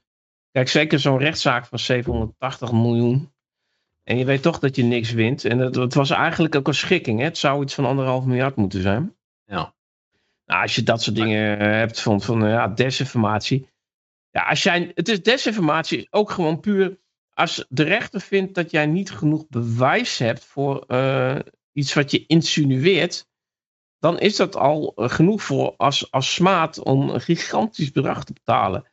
Nou, dan, dan, dan kun je eigenlijk al geen journalistiek bedrijven. Nee. Nou is de vraag, is dan de pedoclub als uitspraak te ver als je van het bestaan van Jeffrey Epstein af weet? Dat is even op mijzelf van toepassing. Mag nou, als, stel, stel dat die rechter zelf op dat eiland zat. Ja, dan ben je de lul. Dan ben je de Dan lul. wel. Nou, dan zou ik eh, je niet, maar niet zo zeker voelen, eh, Josie. Gelukkig heb jij geen bankrekening, Josie. Nee, dan kunnen ze die in ieder geval niet afsluiten. Nee. Dat hebben ze al gedaan. Ja, maar ik bedoel, kijk, en zij weten ook wel dat ze dan het gevaar lopen dat ze CNN achter, achterna gaan. En dan zullen ze ook wel over nadenken van hoe kunnen we dit doen. Maar Ze zijn ook alleen nuttig als propagandatool. Ze kunnen daar alleen geld voor vragen als ze luisteraars hebben. En kijk, Nou, dat is en dus het probleem, ja. Want, want mij je moet. lopen ze daar dood op. En dat is ook een beetje. Ik denk dat ze daardoor die Tukker misschien ook wel gedoogd hebben. Van, dat noem jij zo mooi als het bloemetje wat eh, de, man naar huis brengt. die altijd zijn vrouw afslaat. Weet je wel, die heeft altijd een bloemetje nodig. Maar dit bloemetje, dat werd een heel groot boeket. En eh, mensen schakelden in voor Tukker en schakelden daarna weer heel snel uit. en dan, eh, ja, dan werkt het ook niet. Dus dan. en dat, dat las je ook overal, hè? Van als je gewoon ergens op YouTube ziet van. Ja, ik kijk alleen vanwege Tukker. Ja, En het grappige was, de democraten keken ook naar Tukker. ja Dus want hij niet ook als- Glenn Greenwald uit en Jimmy Dore en nou van die uh, linkse figuren die ook al anti-oorlog waren. Ja, precies. Dus, eh want democraten, ja, kijk, eigenlijk, ja, iedereen vindt propaganda uiteindelijk saai. Daarom kijkt er niemand naar CNN. Dus ja. En, Het komt omdat eh, mensen die in propaganda geloven, die, die hebben ook geen creativiteit om iets, om iets mooi te maken of interessant of zo. Eh. Het wordt per definitie wordt het saai door dus EU, USSR nieuws of zo. Er komt gewoon nooit iets, het is allemaal te voorzichtig, het is te, ja. er zit geen fantasie in. De mensen proeven gewoon de, de stench of death. Ruiken Maar de, de vraag is nu van, kijk, eh, ik moet wel zeggen van, ze, ze, ze, ze zijn eh, wel slim. Want het is natuurlijk zo van, ehm, je, er is van alles op internet te vinden. Maar het is soms eh, wel even zoeken en zijn mensen eh, bereid om te zoeken. Hè, want als je naar Google gaat vind je sowieso niks. Nou, dan moet je al ergens anders naartoe om een, ergens een link te vinden. Chat GPT moet je dan vragen. Ja, het- kijk, hoe ik. De enige manier, maar ik, kijk, ik ben niet zo slim. De enige manier waarop ik het doe is Telegram. Telegram heb ik gewoon een aantal jongens die, die oké zijn. En die linken mij weer door naar Odyssey en Rumble. Hm. Maar ik ben waarschijnlijk zelf te dom en te lui. Om eh, via een bepaalde browser eh, direct op Odyssey te komen. En direct Nee, dat kan wel, maar als je gewoon direct op eh, bijvoorbeeld BitChute zit of zo, er zit ook een heleboel bagger en onzin tussen. Moet ik doorheen. Ja. En Dus- je hebt eigenlijk iemand nodig die dat filtert. Precies. En ik heb dus ik heb daar Telegram voor. Maar ik bedoel, zij is de gewone man. Eh, doet, doet hij dat soort dingen? Weet je wel? Ik denk het niet, maar, Nee. maar de gewo- gewone man die, die werkt ook meer instinctief, zeg maar. Dat die, eh, die ruikt op een gegeven moment dat het propaganda is. Eh, daarom denk ik dat... Jawel, maar de gewone man die gaat toch, eh, eh, die is toch van, die gaat zich toch druk maken over eh, de nieuwe vriend van Gordon. Mhm. Snap je? Staat de gewone man überhaupt wel? Nee, maar je hebt toch gewoon. Als ik, als ik mensen om me heen hoor, hè, dan hoor ik heel vaak zo van. Dan, dan, dan, dan is men bezig met het nieuws van de dag. Hm. Nou, dat is altijd Jouw omgeving. in mijn omgeving. Ja. Ja, en dan heb ik het niet over mijn medewappies en, me- en, en die ene libertariër die in, in, in Leeuwarden woont. Maar als ik dan de gewone man. de- dan hoor ik elke keer hetzelfde. Die maken zich altijd dus druk over waar ze zich druk over mogen maken. Hè? Als het dan om corruptie gaat, dan maken ze zich over Siewert van Linden de druk over 6 miljoen. Met een mondkapjesdeal. En de toeslagenverre mogen ze zich ook al druk over maken. En voor de rest, en, en dan eh, wat Johan Derksen heeft gezegd of niet heeft gezegd. eh, weet je, gewoon allemaal van die, die, die dingen die allemaal niet eh, echt lekker belangrijk, weet je wel? Ja. En, en ja, dus ik, ik maak me wel wat zorgen als Tukker op een gegeven moment en bij een of ander mediakanaal komt. En die, die wordt heel groot op YouTube. En YouTube wordt er wel gevonden. Maar dan wordt hij vervolgens wordt hij van YouTube afgeflikkerd. En komt hij weer op een obscuurder iets. Als Odyssey of zo. Ja, weten ze hem dan nog te vinden? Weet je wel? Dat misschien wel. Hè, bij O- Joe Rogan eh, weten ze ook te vinden. via Truth, so, Spotify. Truth Social. Zelf zo. Ja, en dat wordt ook niet buiten de VS. Nee, maar ik denk, ja, ik denk dat je het niet moet van. hebben van eh, dat, ze, dat ze iets lezen eh, en dat ze dan tot de inzicht komen van ik word bedonderd. De, de, de grote menigte die merkt op een andere manier dat ze bedonderd worden. je merkt bijvoorbeeld dat, dat overal de Russen opeens de schuld van krijgen. En dat, ze, en, en dat er, in de, die, die blijven naar mainstream media kijken, maar die, die zien wel steeds meer tegenstrijdigheden. Of die voelen, voelen gewoon aan dat er iets niet klopt. En ik denk dat dat... Uh, dat, dat... dat... De slag bijna voorbij is. Hè? Van, uh, Oekraïne is bijna gewonnen. En dat is ja, ja, ja. jaar of zo, maar... Uh... Ja, het duurt twee weken te flatten de curve. En dan ben je gewoon twee jaar verder of zo. Oh, zijn we weken? Nee, ik bedoel een jaar of zo. Ik denk dat, dat de meeste media geeft ook niks om consistentie. Dus die kunnen gewoon de volgende keer gewoon weer het tegenovergestelde verhaal ophangen. Uh, en ik denk dat, uh, ja, dat, dat, ja, dat, dat de gewone man dat eerder ruikt dan dat hij een Telegram kanaal opent en dan een, een Rumble video ziet. Nee, maar en, ik, ik, ik, geloof wel dat CNN en Fox wel kapot gaan. Of de Fox wordt nu al minder bekeken. Veel minder. Maar... En wat ook werkt, volgens mij, voor de gewone man. Dat is niet de gewone man hoor, maar ik hoorde Robert Kennedy Jr. laat.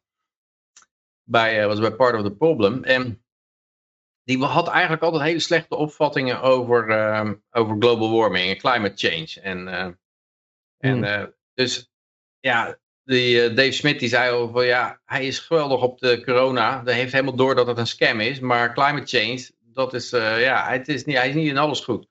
En nee, zeker niet. Hij is ook echt wel links hoor. Want ik, ja, ja, okay. dus bij, oh, wacht, even, bij even, even afmaken. Even, even afmaken het verhaal. Want toen, toen werd hij dus onlangs gevraagd naar uh, wat denk je van uh, climate change. En toen zei hij, ja dat is een scam. Uh, dat is net zo'n scam als COVID. En uh, dus, ehm, het is de, de free market is the solution. En ik had zoiets van, huh? wat is dit? Huh? Uh, wat? Uh, maar de, maar wat, wat, er gebeurt is dat als jij de ene scam helemaal in verdiept, en hij heeft zich helemaal verdiept in die vaccins en die Fauci en dat soort oplichterij, dan is het ook makkelijker om te herkennen de handtekening van de mainstream media van een andere scam. Dan denk je van, oh ja, maar dan is dit ook een scam. Ah, Oké, okay. maar hij was bij Tucker en hij zei van, uh, dat, dat um, er was social, socialism for the rich. Hè, wat wij dan crony capitalism zouden ja. noemen. Ja, en dan zei hij vervolgens, ja, en er is ruthless capitalism for the poor. Ja. Ja, dat... En dat vind ik dan weer, ja. Wat, wat, wil, wat wil je daar weer mee zeggen? Dat we dan nee, nee, uh, het meer moeten niet... gaan reguleren voor, bovenin? Of, uh, ja. Er moet namelijk ruthless capitalisme voor alles zijn. En dan is het ook niet meer ruthless. Nee. Dan is het een, een, een, weg uit. Maar dit klinkt weer als typisch... Maar het kan zijn dat hij het met opzet doet. Dat hij, dat hij, zeg maar van, dat hij zich daarmee aan, aan het linkse... Ja, maar het niet klinkt wel lekker dat, bij de democraten natuurlijk dit. Hè? Je moet niet dan. verwachten dat, ze, dat mensen helemaal omgaan. Maar het is meer van, zodra ze helemaal één scam doorhebben, dan gaat de volgende scam makkelijker. Dat was bij mij ook zo. Dat, ja, maar dan uh, begrijp ik één ding niet. Dan moet je me dat eerst even uitleggen. Want hij staat bekend als een environmentalist uh, uh, lawyer. Dat, dat is daar waar hij vandaan komt. Dus dat hij voor milieuzaken, dat hij daar een lawyer voor was. Um, als jij dat bent, dan, dan denk ik aan een soort Patrick Moore, die heel erg betrokken is bij dat soort dingen als milieu. Dan, dan is het bijna onmogelijk dat je niet op de hoogte bent van die scam. Als je echt serieus geïnteresseerd bent in milieu en in de planeet. Dat snap ik niet. Nou, maar je hebt net zoals Tucker Carlson was ik ook voor de Irak-oorlog. En hij was daar heel erg mee bezig. En dat je dan denkt van hoe kan je dat, hoe kan je dat niet gezien hebben? Maar ik, ja, ik kan me dat wel voorstellen. Dat je dat op een bepaalde fase in je leven kan je dat kan je dat gewoon niet zien. Dan, dan, het wordt je gepresenteerd in een bepaald daglicht en dan, dan dat klinkt heel aannemelijk. Ah, en pas later denk je van, verrekt, dat was ook, dat was ook een scam. Maar... Ja. Toen je zelf in Irak was, toen kwam je erachter dat het inderdaad uh, allemaal uh, bullshit was. Hij heeft toen, uh, 2008 is hij nog een uh, Ron Paul supporter geweest, hè? Hmm. Dus toen zag je in één keer, ja, ja, ja, ja, hij is... Um, ergens, uh, ja, wat zal het zijn, 2005, 2005 of zo, 4, was hij een reporter in Irak. En toen kwam hij erachter van, hé, hey, wat, wat allemaal verteld werd door het Witte Huis, dat klopt allemaal niet. En toen is hij een beetje ontwaakt, naar eigen zeggen. Maar in 2008 zag je hem al Ron Paul uh, supporten. Nou, ik denk dat hij een beetje van nature, vanuit zijn hart, een beetje een soort paleo-conservatief is. Ja, dus dat, ja, dat denk ik het ook, ja.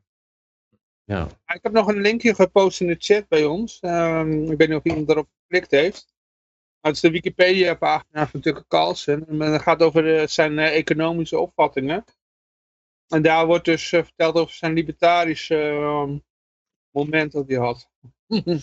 Ja, maar hij is bijvoorbeeld wel voor eh, grensbewaking en dat soort dingen. En, eh, ja, ik zou ook had in Ja, en China, en, het China Hawk en al dat soort figuren zijn niet, ja, ze zijn niet helemaal perfect natuurlijk, vanuit libertarisch oogpunt gezien en consistentie.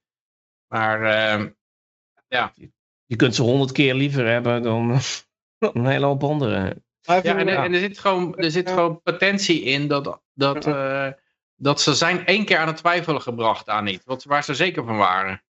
En, en dan is de tweede keer ligt dichterbij en dan, eh, dan wordt iemand losgeweekt en flexibel en dan gaat hij alles, alles kan het gebeuren dat hij alles opnieuw gaat bekijken. Ja, dat ga je niet bij Bernie Sanders of zo krijgen. Of, dat, dat hij, eh, of bij... Had je die Bernie Sanders laatst gehoord? Of dat hij eh, Biden aan het verdedigen was? Had je dat gehoord? nee. Nou, dat was echt werkelijk... Eh, Heb jij het gezien, Johan? Ja, ja, ja. Ongelooflijk. Ongelooflijk. Ja, moet, op de Jimmy George show hadden ze het ook volgens mij. Nou, ik ga het wel even opzoeken voor jullie. Ja, klopt. wel- Ja, er zijn bij heel veel dingen geweest. Maar hij was echt de laughingstock van de... Ongelooflijk. En die werd dan gezien als een anti-establishment figuur, hè, die Bernie Sanders, Ja. in, in het verleden. Ik weet niet hoe snel die eh, Joe Biden moet af, aftrekken, ja. Ja, kijk, het is. eh, Bernie Sanders toonde ook eh, flexibiliteit. Want dat was gewoon een oude stijl socialist met vakbonden enzovoort. Eh, die hele reutemeteut, zeg maar het melken van de armen voor, voor eh, stemmen. En, en toen kwam opeens weer die transgender en het racisme gedoe. En, eh, en, en dan dacht hij wel, oké, ja, climate change. Nee, als dat, Ja, als dat oh. goed aanslaat, dan ga ik gewoon in mee. Want hij voelt gewoon dat daar ook een horde eh, gedachteloze mensen zitten die te oogsten zijn. Eh, ja, ja, als ik daarmee mag, kan krijg ik het ook goed. Maar dat is gewoon opportunistisch. dat, dat is opportunistisch gevaarloos meegaan. Van oké, als dat de trein is waar je op moet springen, dan spring je daarop. Maar, maar wat Tucker Carlson doet, die springt van een trein af. En dat is veel, dat is veel gevaarlijker. Eh, en, en veel moediger ook als je het doet dan, eh, dan op een trein springen. Dat je denkt van oh, er zitten meer slaven in deze trein. In de milieutrein of in de, in de transgender trein of, eh, of in de racisme trein. dat ik die eens voor mijn karretje spannen. Oh. Het is risicoloos en gemakkelijk. Ja, ik heb een deel van de discussie gemist. Ik heb weer een hoop mensen uitgenodigd om eh, ons even te komen bekijken hier op Twitch. Oké, oké. Eh, maar eh, die Tucker Carlson, heeft hij zelf de keuze gemaakt om daar weg te gaan of is hij weggestuurd? Weggestuurd lijkt het erop. Het, het, Ja. het lijkt erop inderdaad dat hij eruit gekikt is. Ja, want hij zou zelf niet eh, ineens die move gaan maken. Dus ja, is hij dan van de trein afgesprongen of is hij eraf geflikkerd? Dat is eigenlijk waar ik op doel. Ik denk dat hij op een, een trein zat en dat hij dat als een podium gebruikt heeft Ja, om eh, ja. dingen te vertellen die je nergens anders hoort. Eigenlijk En dat wist hij... betekent- Uitgenodigen die nergens anders uitgenodigd zouden worden. Zoals Jimmy Doorn eh, bijvoorbeeld. Ja, maar tegelijkertijd, Peter, wacht even. Op het moment dat Jimmy Door eh, daar was, hè. Eh, de, de, de mogelijke moment dat, dat zeg maar de beslissing genomen is van hij moet eraf gekikt worden, was eh, mogelijk na het moment dat Jimmy Door er uitgenodigd was. En daar op, op bij Tucker liep te roepen, zonder dat Tucker hem eh, zeg maar in de corrigeerde of wat dan ook. Ja. Dat eh, de, de, de Amerikaanse eh, militaire eh, industrie en de politiek en alles, dat dat de grootste terroristen van de wereld waren. Ja. Ja, Ja, maar Tucker deed het ook geweldig. herhaal. Tucker doet dat ook geweldig. Als jij dan iemand uitnodigt zoals Jimmy Door. Volgens mij praat hij daar eerst mee. Zo van, je hebt zoveel minuten. Pers het er allemaal in. En hij, hij kondigt Jimmy Door. Nou, hier is Jimmy Door. Hij knikt een keertje. En op een gegeven moment zit, zit die, die, die, die regisseur al. "Eh, ja, we- zo, zo, zo." Nou, dan gaat nog, nog één minuut door. En dan zegt hij, eh, nou, eh, bedankt voor je komst, eh, meneer Door. Ja. En enkele vragen gesteld. of één. Wat, wat vind jij ervan? En dan... eh, En ja, als je kijkt naar de vraagstelling was het alleen maar even... Nee, ga verder, ga verder, ga verder. hij knikt alleen maar van... Ja, ja, ik- ja, ja. ik, ik denk dat Tucker wel wist dat hij er een keer uitgeknikkerd zou worden. Maar ja, ook als je dat weet, waarom dan niet gewoon doorgaan? Want ehm, Ja. ja. je Of dat groot- hij te dacht, ik ben te, groot groot, publiek. ik ben te groot om er, eruit geknikkerd te worden. Nou. Ja, Ik denk dat hij wist met... Hij werd ook wat radicaler naar het eind toe, heb ik het idee. Dat hij gewoon steeds meer ging, Ja. ging proberen. Nou, ik ga kijken of ik hier ook weer mee, mee weg kan komen. En Ja. je weet gewoon dat het een keer misgaat. Ja, maar die Kennedy, die Kennedy mag ook geen platform hebben. Nee. En die, en, En die dat gaat is- het krijgen met Tucker natuurlijk. Ja, precies. En, en dat, dat zien ze helemaal niet zitten. Nee. Want eh, ze willen nog eh, Kennedy, nog Trump. En als het op een gegeven moment tegen Trump tegen Kennedy wordt, ja, dan, dan verliezen ze allemaal, allebei. Dan verliezen ze gewoon. Dus ze, ze willen. Ze willen ik, weet je, ik, zij komen dan met die cijfers aan al direct van. Ja, Kennedy staat op 19%. Het wordt helemaal niks meer. Of zo. En ik, ik, ja, ik weet niet waar ze die 19% vandaan halen. Ik bedoel, en het is dan ook nog zo. Ik vind het bijna nog knap dat hij 19% krijgt als hij nergens wordt Ja. uitgenodigd. Eh, Of gewoon helemaal stukken uit zijn interview worden geknipt gewoon. Hè. ja. Maar sowieso bij de linkse kanalen eh, wordt hij niet uitgenodigd. Maar de bedreiging zit hem natuurlijk in dat die democraten ook, ook allemaal naar de tukken kijken. Dus, Ja, dus- ja. Maar zou die, maar, maar, maar daar ga ik er dus op verder. Eh, zou die nou zelf hebben gedacht van nou ik ben de grootste vent eh, op eh, publieke televisie, dus mij flikkeren ze er niet uit?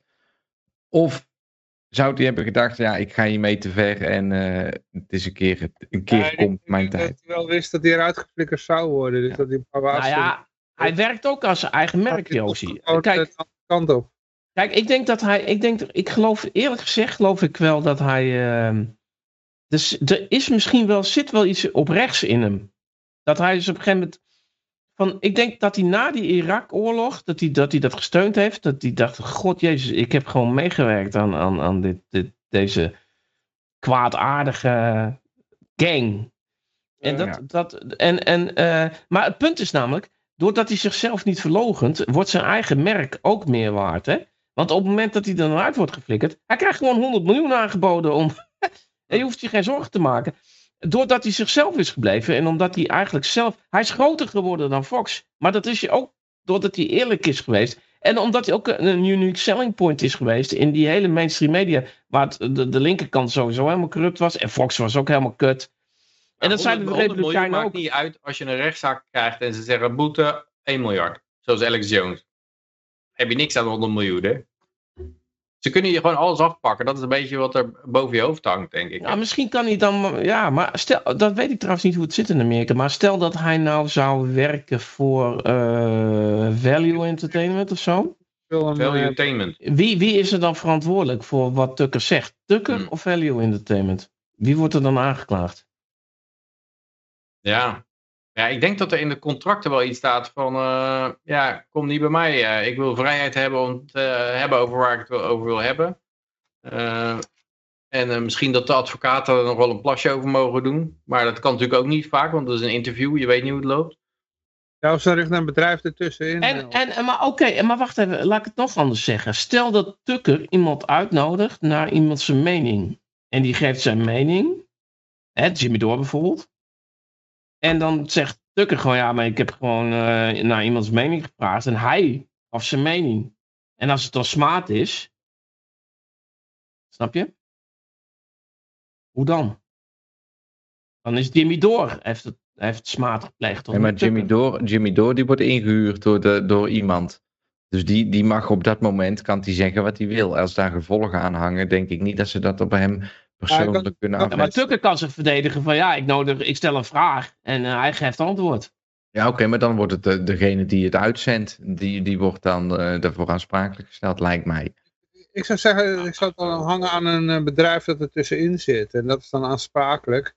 En als dat eh, ja, aangevallen wordt, dan, eh, ja, dan nou, heffen we het op en er ligt op. Ja. Joe Rogan heeft toch ook gewoon mensen uitgenodigd en die hebben toch ook dingen gezegd. Wie is er dan verantwoordelijk? Joe Rogan of de, degene die het antwoord geeft op de vraag van Joe Rogan? Ja, het ligt er ook wel aan wat ze zeggen natuurlijk. Hè. Ja, maar ik denk dat er... eh, Als er op oh, Joe Rogan iemand gaat vertellen dat hij een ayahuasca-trip dacht dat de aarde plat was. En volgens mij ook te maken met Amerika met kabel, eh, nu- want het is op, op de kabel, hè. Dus daar, daar gelden allemaal regels en zo. En eh, wat eh, Joe Rogan doet, dat is eh, op het internet, daar eh, hebben ze nog niet al die wetten voor.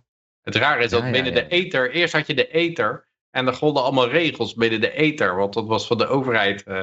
Toen kreeg je kabel en op de kabel was vrijheid, want er golden die regels niet van de, want de mensen betaalden ervoor, dus dan was het specifiek aan hun gericht. En nu heb je allemaal regels voor de kabel, maar het internet is nog vrij. Je weet bijna waar het naartoe gaat, want binnenkort het internet ook. Ja, het internet, dat kan niet, het is allemaal regels. Maar weet je waar ik ook nog even aan heb zitten denken? Van even een complottheorietje er tegenaan gooien. Ehm, kijk, ehm, als je nou gewoon, eh, je hebt Dominion, ja? En, en ik geloof dat uh, BlackRock zit er voor, voor wat? 10, 15 procent in? BlackRock zit in alles voor 30 procent. Oké, nou ja, ik hoor iets van vijf. Maar goed, die, die, die zitten daarin. En die zitten, BlackRock zit ook in Fox. Ja? En dan, uh, en dan gaat Dominion zeggen van, uh, nou, uh, jullie hebben dingen gezegd die niet waar zijn. En daar willen we een rechtszaak over. En als we die rechtszaak winnen, dan krijgen we anderhalf miljard. En dan zeggen zij van, nou, weet je wat, we settelen het wel. Dus dan is er nog helemaal niet, dan is het eigenlijk, is er helemaal nog geen uitspraak over of het wel of niet waar is. Het kan ook gewoon wel waar zijn. Volgens de rechter had nog kunnen beslissen van, ja, nee, klopt wel. Dominion is gewoon, hebben alles geflasht. Maar zover komt het niet. Maar dan, dan is het voor het publiek is het zo van, is het gezetteld. Maar uh, voor BlackRock maakt het bijvoorbeeld niks uit. Want er gaat gewoon 780 eh, miljard van A naar B. En, uh, en ja, misschien maakt het de... voor Fox ook wel helemaal niet, niet zoveel uit. Ja, als BlackRock in Dominion aandelen heeft, dat zou kunnen. Dat, ja, dat hebben ze, dat, dat is een feit. Maar ja, volgens Josie hebben ze meer dan dat ik weet dat ze hebben. Maar hey, maar dat is BlackRock, hè? Dat is BlackRock, dat is niet Fox. BlackRock zit nee. nu om 30% in. Sommigen hebben ze veel minder. Uh... Nee, ja, maar, Fo maar Fox, is, Fox is ook van, van BlackRock ja, en van andere mensen. En, en van Murdoch. En misschien kan uh, Murdoch het ook allemaal niet zoveel schelen. Die heeft, die heeft heel veel dingen. En, uh, en, en die. Weet je wel, en weet jij veel wat er verder is afgesproken? Nee, ik vraag me gewoon af, zou die uh, Tucker Carlson daadwerkelijk uh, hebben verwacht dat hij dat die uitge, dat die eruit geknikkerd zou worden? Of komt het voor hem als een verrassing? Dat, dat is wat ik me afvraag. Nou, ik, vraag ik denk dat uh, Peters analyse, daar kan ik mij het beste in vinden. Dat hij elke keer een stukje verder is gegaan. en oh, ik word dan als, hier kom ik ook nog maar weg. Oh, hier kom ik ook maar weg. En op een gegeven moment uh, denk ik dat mijn filosofie misschien wel zwaar kan zijn, is dat Tucker Carlson eigenlijk al een Tucker Carlson BV aan het worden was. Dus als hij zichzelf zou verlogenen, zou hij zijn eigen merk verlogenen. Terwijl als hij door zou gaan, zou hij de, de, de, zijn eigen merk sterker maken. Want hij, ik bedoel, nu, nu is Tucker Carlson een grootheid. Doordat hij integer is gebleven eigenlijk. Of meer nog integer is geworden. Snap je? Ja, het kan zeker goed werken voor hem. Dat denk ik wel. Wat denk je van de theorie dat uh, Zelensky, uh, de, de, meeting met Zelensky en uh, de Murdochs de, de, de, reden was? Nou, ik vond het wel interessant. Je had die ene vrouw, Megan of zo, die zat vroeger ook bij Fox. Nee, maar Megan Zelensky Kelly. die heeft... Ik denk oh, niet dat Zelensky iets te vertellen heeft, Johan. Want nee, die maar, heeft zoveel geld, die heeft niks te vertellen. Die mogen alleen maar uitvoeren. Dat was een, Megan, Megan, hoe heet zij? Kelly. Oh, maar anyway, uh, er was iemand bij Fox en die zei van ja, uh, Tucker Carlson heeft eigenlijk wel uh, 120 redenen om, om eruit geflikkerd te worden inmiddels, weet je wel. Dat is, je kunt het allemaal wel. Hij was was pro-vrede, hij was anti-oorlog, hij bracht corruptieschandalen aan. En hij werd ook steeds erger daarin, dat hij meer journalistiek ging bedrijven, zeg maar. Hij werd steeds meer een journalist, dus ze kon, dat waren allemaal redenen. ik bedoel, je kan er één uitpikken, maar je kunt ook zeggen, er waren gewoon veertig redenen om hem er... Weet je wel? Hij werd uncontrollable eigenlijk. In die zin. En het maakte hem ook niet meer uit. Ik denk dat het hem ook niet ja, meer uitmaakt. Ja, dat denk ik ook, ja. Flikker mij er maar uit. Ja, dan flikker je hem er maar uit. Gewoon, uh... Doorbetaling. Ja. ja. Wat ik, kan ik hem gebeuren? Iets van... Uh, van wat, wat is nou die, als, als stel dat dit de reden was, hè, dat het gesprek van Zelensky en Murdoch, de reden was. Wat, wat is dat nou die Russi Russian trolls waren, wat we vorige week over hadden? Die ook, uh, hoe heet die nou, um, uh, van de Centrale Bank van Amerika, Powell, hadden gebeld. En die van de, van de EU, die ene Trula. Die Russian trolls, die dan Zelensky nadoen. Oh ja, die, uh, die fake Zelensky, die van het radioprogramma. Ja. Mhm. Wat is die gewoon eh, Rupert Murdoch heeft opgebeld? Ah, dat uh, Carlson eh, guy. got to, you got to get him from there. bastard. Not good for our business. Maar weet, je, weet je wat ik leuk vond aan uh, Tucker Carlson? Is dat ehm, er kwamen ook dingen, werden duidelijk voor, voor heel veel mensen van. Kijk, ehm, Trump, er waren heel goede redenen om Trump, eh, Trump eh, te bekritiseren. Bijvoorbeeld met die Syrië-toestand, met die flauwekul, dat bombarderen. En dat flauwekul met die gasaanvallen van Assad, die niet waar waren. Eh, Maar wat gebeurde er? Eh, daar werd helemaal niet over eh, gesproken bij CNN en zo. Er werd zelfs nog gezegd van hij is presidentieel, hij treedt kordaat op. Omdat zij natuurlijk ook in die corruptie zitten van dat military industrial complex. En het was alleen Tucker Carlson, dus aan de rechterkant, hè, zou ik maar weer aan de rechterkant, werd Trump eigenlijk bekritiseerd daarop. En aan de andere kant was het maar stil. En dan weet je dus dat aan de linkerkant gaan ze alleen maar Trump eh, bekritiseren over grab hem by the pussy, zijn haar, allemaal bullshit dingen. En de dingen waar je hem echt gewoon serieus op kunt bekritiseren, daar bekritiseren ze hem dus niet op, omdat ze zelf in dezelfde fucking corruptie en dezelfde fraude zitten. Hè? En wat uh, Tucker Carlson op, op een gegeven moment zei van ja, we worden eigenlijk, eigenlijk zijn we gewoon een eenpartijstaat. We zijn gewoon een eenpartijstaat. Weet je, je hebt de rhino's en je hebt de democraten en ze, hebben allemaal, ze zitten allemaal in dezelfde fucking corruptie. En, en, en eigenlijk daardoor gewoon, door, weet je, wie, wie in de mainstream media zei dat soort dingen? Ja. Ik wil, kom op man. Het kon gewoon niet meer jongens, het kon niet meer. Maar het is wel mooi, want je zet eigenlijk gewoon de, de, de linkerkant te kakken. Want eigenlijk, als de rechterkant gewoon kritiek heeft op, op hè, Tucker dan als enige, op Trump, met de rechte kritiek, echt gewoon echt, ja, keiharde kritiek. En het is helemaal stil aan de linkerkant. Dan weet je hoe ziek en corrupt het is eigenlijk. En door Tucker. Nee, maar, maar, weet ook, denk, dat ook. Maar ik denk dat dat ook de reden is dat hij doorging tot zijn ontslag. Want als hij ontslagen wordt, dan ziet dat er veel beter uit. Die gewoon niet eens afscheid kan nemen en eh, van zijn kijkers, dat hij zegt tot maandag en er dan in het weekend uitgeflikkerd wordt. Dat, dat het, door het initiatief bij hun te leggen, eh, maakt hij hun ook, geeft hij, geeft hij Fox ook een hele slechte eh, PR. Als hij zelf wegloopt, dan, dan, is, dan ziet dat er heel anders uit. eh. Ik denk er ook, dat is misschien hetzelfde met de Russische reserves, die ze bij de Federal Reserve hadden staan. Ze hadden alles zelf weg kunnen halen misschien. En dan hadden ze het, hadden ze het nog gehad, hadden ze het in goud omgezet of zo. Maar eh, als ze het in beslag laten nemen, dan gaat er een veel grotere werking vanuit. Want dan denken opeens alle Chinezen en Indiërs en alle, alle dubieuze landjes in de wereld van shit, dat kan mij ook wel eens gebeuren. Dit, eh. En, Ja. en ik denk dat dat krachtiger is. Ja, je bent wel een hoop geld kwijt, maar ik denk dat het krachtiger is dan, dan eh, het zelf weghalen of zelf ontslag Ja. nemen. Dat is toch maar schuldvaluta uiteindelijk, hè? Het is geen geld, het is schuldvaluta. Ja, ze hadden dat Als om het kunnen zijn zetten doel- in goud. Als het zijn doel dient, dan eh, maakt het niet uit. En dan verkoop je datzelfde gas eh, de komende vijf jaar voor goud. Dan heb je alsnog meer goud. Als dat jij eh, op de traditionele manier was doorgegaan. Hadden het even op het laatste moment naar Binance kunnen boeken en dan pff, crypto van kopen. Ego, ze- sorry. Nee, nee, dat kan niet op Binance. dat moeten we, moeten we wachten tot je op even het? We wachten tot die op het euro per stuk staat. Ehm, ehm, ehm. Ze zijn daar wel met mining veel bezig in Rusland. Maar volgens mij is het zo, het, weet ik nou niet of dat het Rusland of India was. Daar mag je dan wel bitcoins minen. Hè? Dat kun je dus opgeven bij de belasting, zodat je ook bijvoorbeeld je energiekosten in aftrek kan nemen en je computer aanschaf. Ehm, maar alle bitcoins die je mined, moet je verkopen aan de staat. Oké. Oh. Dat was in een van de landen, of het is eh, El Salvador, of het is Rusland, of het is India.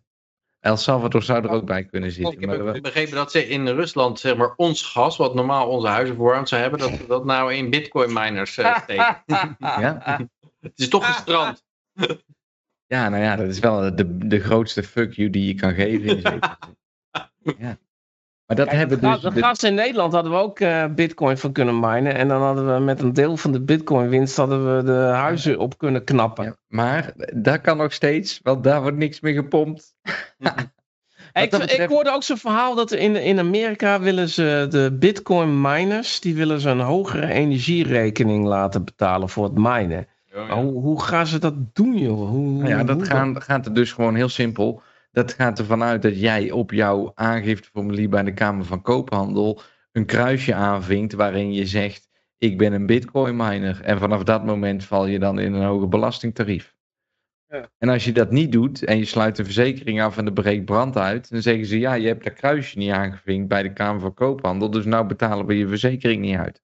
Nou, en dat is de, de, de, de hele eenvoudige constructie om, om, om het te reguleren. Hier, dit was de uitspraak trouwens van RFK Jr. Climate change is being exploited to push totalitarian controls. nou, hij weet wel. eh, dat- is wel volgens mij een verandering ten opzichte van eerdere. Ik heb deze week. Is, het, is dat Bobby eh, Kennedy junior? Ja, Ja, nou, eh, ik, Ik weet niet wat net die in eerder zei, maar eh, dat klopt wel, ja. Ik zat net in Telegram te kletsen met S. Die komt er van de week ook een keertje bij, zei ze. Ja. Eh, nou, dat zei ze niet helemaal, maar dan moet je dan maar in Telegram teruglezen.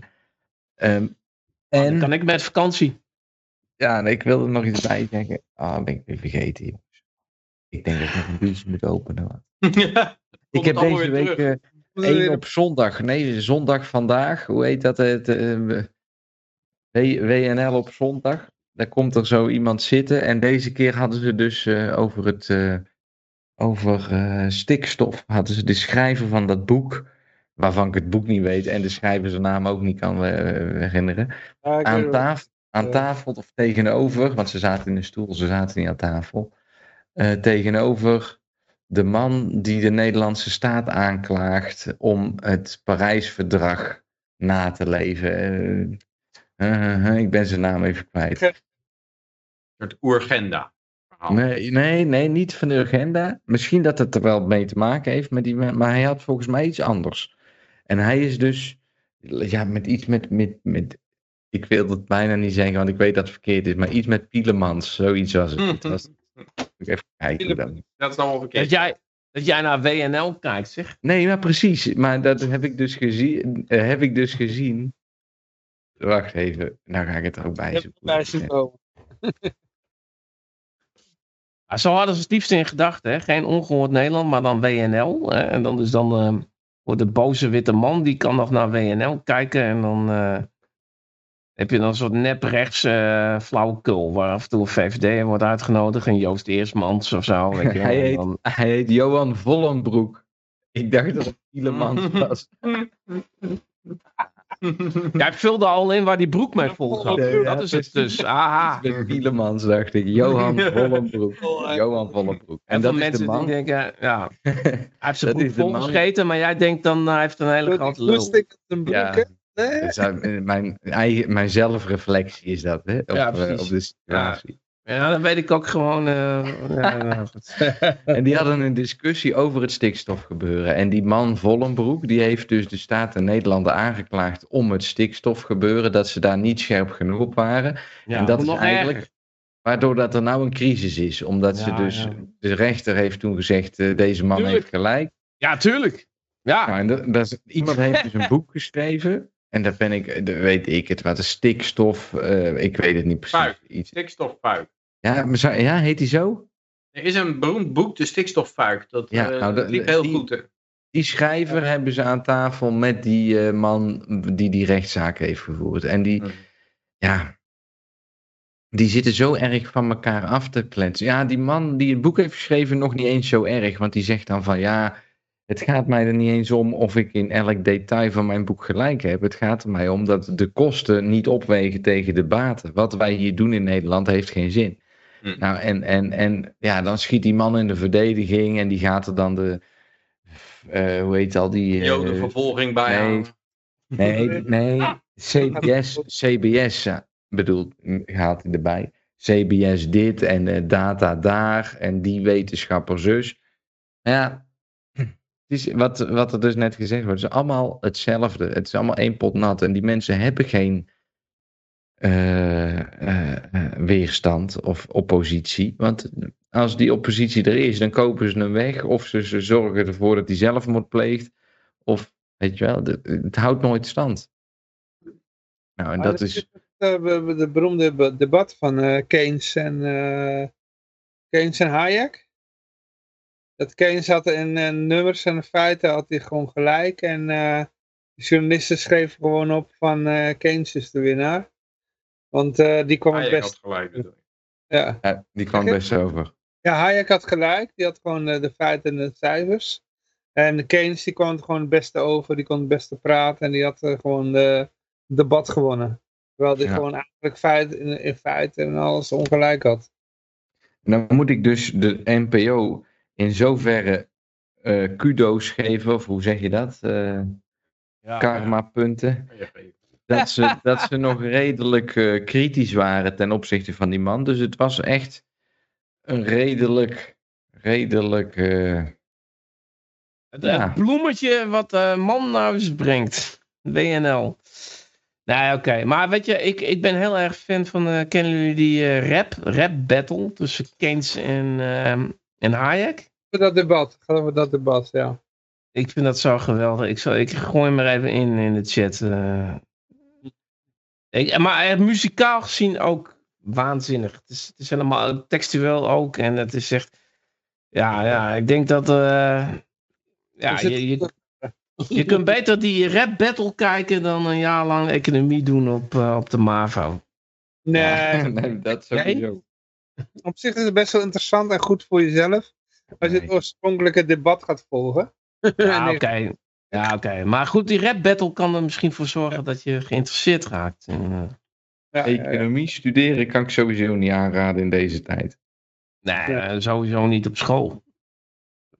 Ik denk Nou dat misschien vroeger was kijk, misschien minder als jij- erg, hè? Maar, Als maar jij tegenwoordig... hartchirurg wil worden, dan begrijp ik wel dat je bepaalde dingen moet leren en zo. En dat er bepaalde systemen in het lichaam zijn waar je, waar je bekend mee moet zijn. Maar zeker met economie, dat moet je echt niet van school willen leren. Want dan, ja, En als je het debat van eh, Keynes en Hayek eh, gaat volgen zoals het toen de tijd was.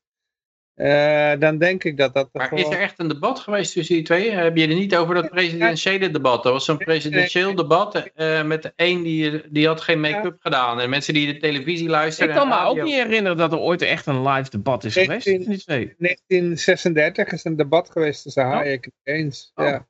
Oké, gaat die rap battle over. oké. Het debat, het desbetreffende debat tussen Keynes en Hayek in 1936.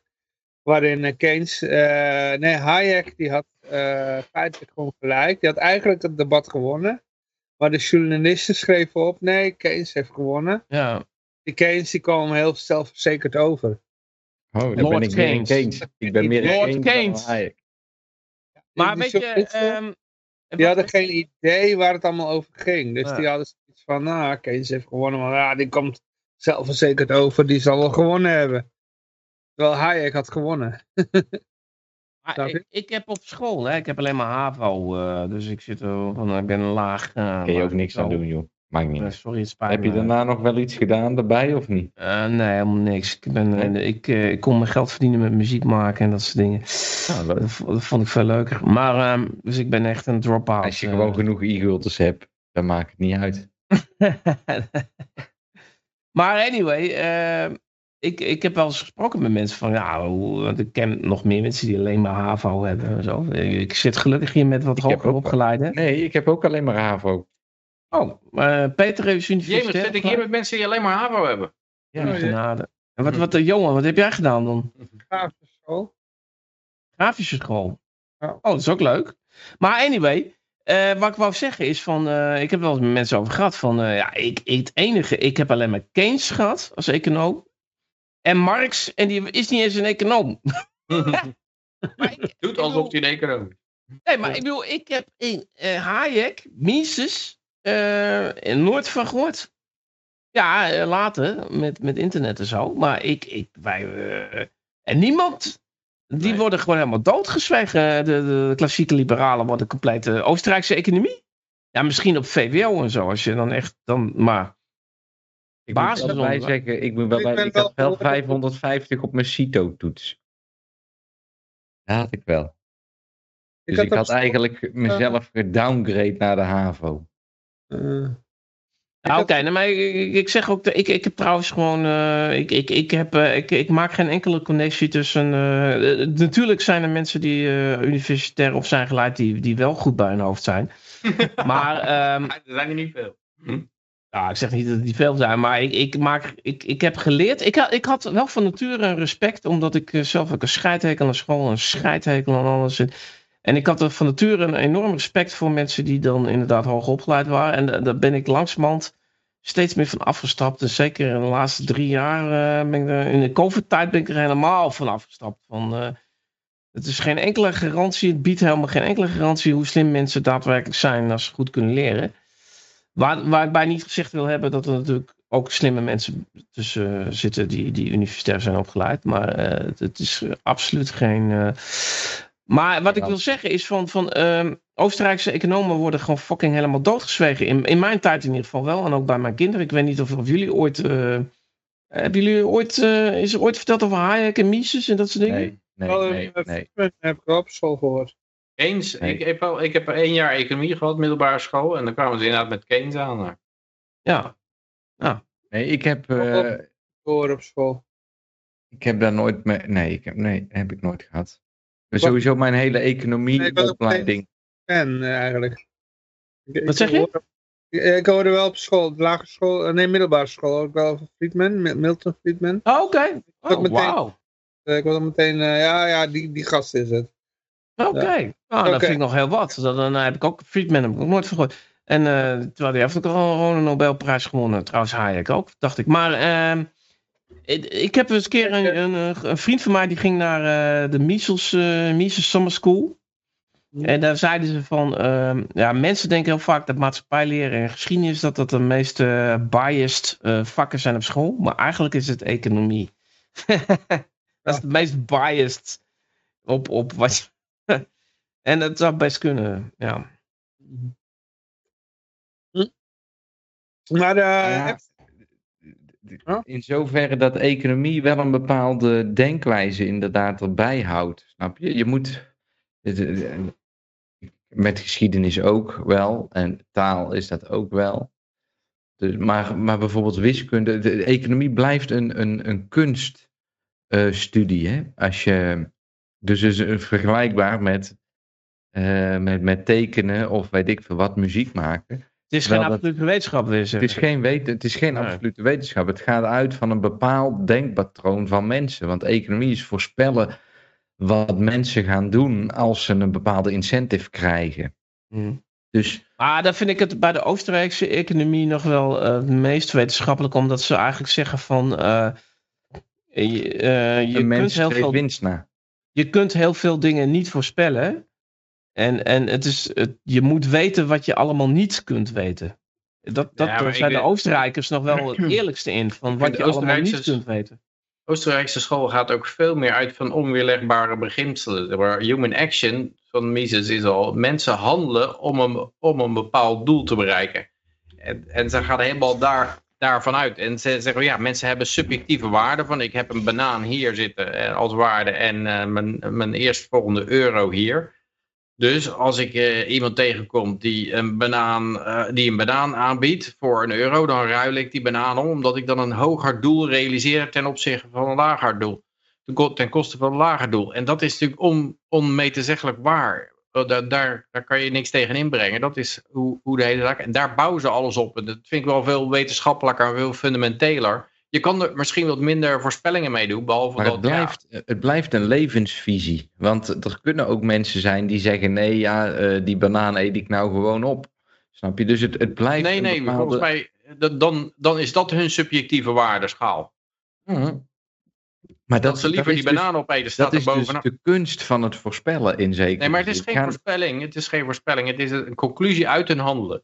Dus ze de- handelen op een bepaalde manier en uit die handeling blijft, blijkt wat ze belangrijk vinden. maar daar gaat een bepaalde vooringenomenheid van uit. Want de mens die zal zo handelen. Maar dat hoeft niet zo te zijn. Want de mens heeft een eigen kennis en een eigen, eigen mening en een eigen Nee, maar wil. dat Dus is achter, Nee, maar volgens mij begrijp je niet wat... eh, kijk, de Oostenrijkse school zegt niet dat mensen altijd een banaan kiezen boven een euro. Ze zeggen alleen dat als mensen een euro inruilen voor een banaan, dan geeft dat wel aan dat zij die banaan belangrijker vonden dan die euro. Anders hadden ze het Ja. niet gedaan. En Ja, dat, dat daar kan je volgens mij niks tegen inbrengen. Nee, oké.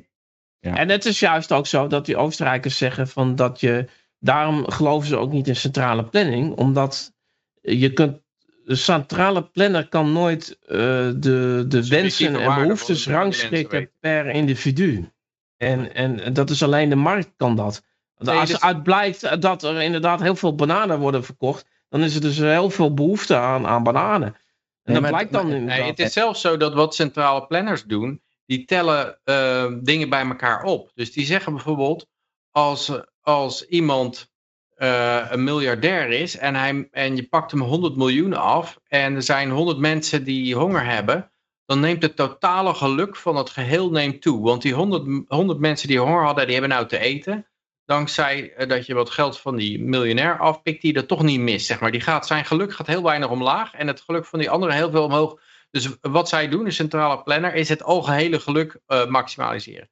Wat Oostenrijkse school zegt, is nee, je kan dat niet. Je kan niet het, het, het ongeluk van de ene bij het geluk van de ander optellen. Of je kan, je, kan- er zit wel een rangorde in, maar je kan niet zeggen dat bijvoorbeeld eh, Pietje is drie keer zo'n goede vriend als, als Trudy.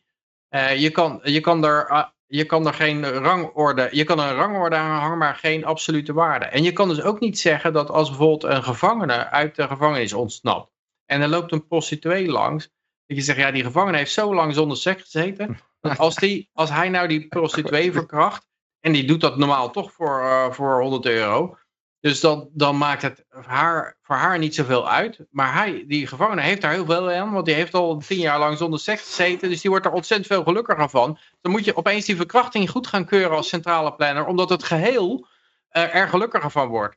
En dat, en dat, eh, en dat leidt tot, ons, tot eh, hele rare situaties. Ook als je zegt voor orgaantransplantatie. Als je zegt van ja, die ene persoon. Die zou heel graag een nier willen hebben, want anders gaat hij dood. Dus voor hem betekent die nier heel veel. En hey, jij hebt er toch twee. Dus als we er één weghalen, eh, dan neemt het totale geluk van, van jullie combinatie neemt toe. Want jij mist die ene niet zo erg als die, als die eh, fi- figuur die, die nier bij jou nodig heeft. Dus je kan er van alles mee eh, rechtvaardigen om het totale geluk in de samenleving omhoog te brengen. Als je, het als je het idee hebt dat je die dingen bij elkaar op kunt tellen. Maar een, een, een Oostenrijkse econoom zegt nee, geluk is, of jouw waarde schaal is subjectief. Die is voor elke persoon anders. En je kan dus niet, eh, je kan er niet een getalletje aan hangen en die getalletjes bij elkaar op gaan tellen van mensen. Om zo tot een samenlevingsgeluksgevoel te komen. Ik denk wel dat als je als overheid eh, subsidie geeft voor tippelzones rondom gevangenissen, dat je dan toch eh, behoorlijk optimaal kan optimaliseren. dat je zo'n vrijkaartje krijgt van als je uit de gevangenis gaat, dat je zo'n zo'n bonnetje krijgt. Ja, maar het is wel, het is wel opmerkelijk dat ehm, iedereen, zelfs, ja goed, HAVO, je kunt erom lachen, maar goed, zo laag is het nou ook weer niet. En eh, je, krijgt gewoon fucking, je krijgt gewoon fucking Keynes. Ja, nee, maar luister, er zijn heel veel mensen die gewoon, eh HAVO is gewoon een, een, een gemiddeld intelligent Hoger is iemand. Hoger algemeen vormend onderwijs. Maar het bedoel- punt is dat ze over de jaren heen elke vorm van onderwijs alleen maar naar beneden brengen. Dat is het Ja, wel, nee, maar, maar, het gaat erom dat ze keuzes maken. Dus ze gaan zeggen van, oké, je mag over Marx leren. Je mag over Keynes leren. Maar eh Hayek, Friedman, eh Mises, eh, hoezo? Nee, dus Wie nee. zijn dat? Ja, zo. Ik heb trouwens die zoon van Friedman in mijn vriendenlijst, want die is ook helemaal gek van Liberland. David Friedman? Oké, leuk. Ja, dat is, een nou, dat is ook een muzikant, Jan-Mark. Ehm, Speelt hij met, eh, muzikant? David Ja, ik dacht het wel. Ja, ik dacht het wel. Ik heb nee, ook met de kleinzoon, de kleinzoon van Friedman heb ik een e-mail voor eh, Oh, communicatie Pat gehad. Petrie. Ja. Die van Seasteading. Ja. Oh, dat vind ik ook leuk, ja. Oh, is dat Maar- dan misschien waarom dat ik... eh, Petri. Ja, misschien ben je Oh. met Petrie in de war. Dat is een kleinzoon. Die doet seedsteading. Ja. En die, die lijkt me ook wel een ik heb ook, geïnteresseerd. heb ik ook mee gechat. eh, in het verleden. Je weet in ieder geval wel hoe een chat werkt. Ja, maar eh, ik vind het wel grappig, want die, die, eh, die eh, David, dat is dan een anarcho-kapitalist. En dan, dan heb je er niet zoveel van die beroemd zijn. Dan, maar die, die, die is dan weer heel erg sceptisch of, of kritisch op Rothbard. En andersom was Ja. het ook zo. Dan denk ik, hoe is het mogelijk? Hij is En- sowieso altijd meer van het vragen stellen. Dat, eh, het stellen van vragen is heel belangrijk. En eh, Ik vind David Friedman wel, wel een beetje, meer vragen stellen. Ik vind hem een beetje warrig vaak in zijn... met, met chat met hem, dat hij alleen maar vragen stelt. ja. Nee, wat zei je Peter?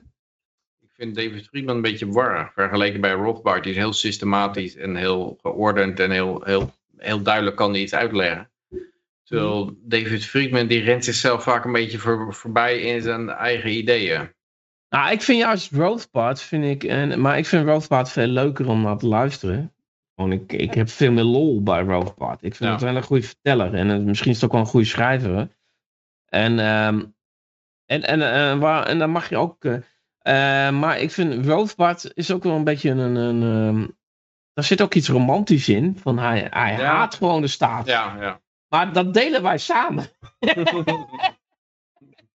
Maar hij onderbouwt het allemaal wel prima. Jawel, maar David Friedman is veel meer van... Oké, er is geen staat, maar hoe gaan wij dan dat rechtssysteem doen? En hoe gaan wij dat dan... En die gaat daar dan heel erg verder van... En dan is het heel vaak imagine if... En, dan, eh, en dat is ook wel goed, maar hij is dan... ehm, maar hij had dan bijvoorbeeld ook kritiek op eh, van, van Rothbard... Is dan, ehm, die is tegen fractional reserve banking. Mhm. En ehm, ik, ik, ik, heb, ben niet, ik ben niet genoeg in Rothbard. Volgens mij ben je, zijn jullie meer in Rothbard.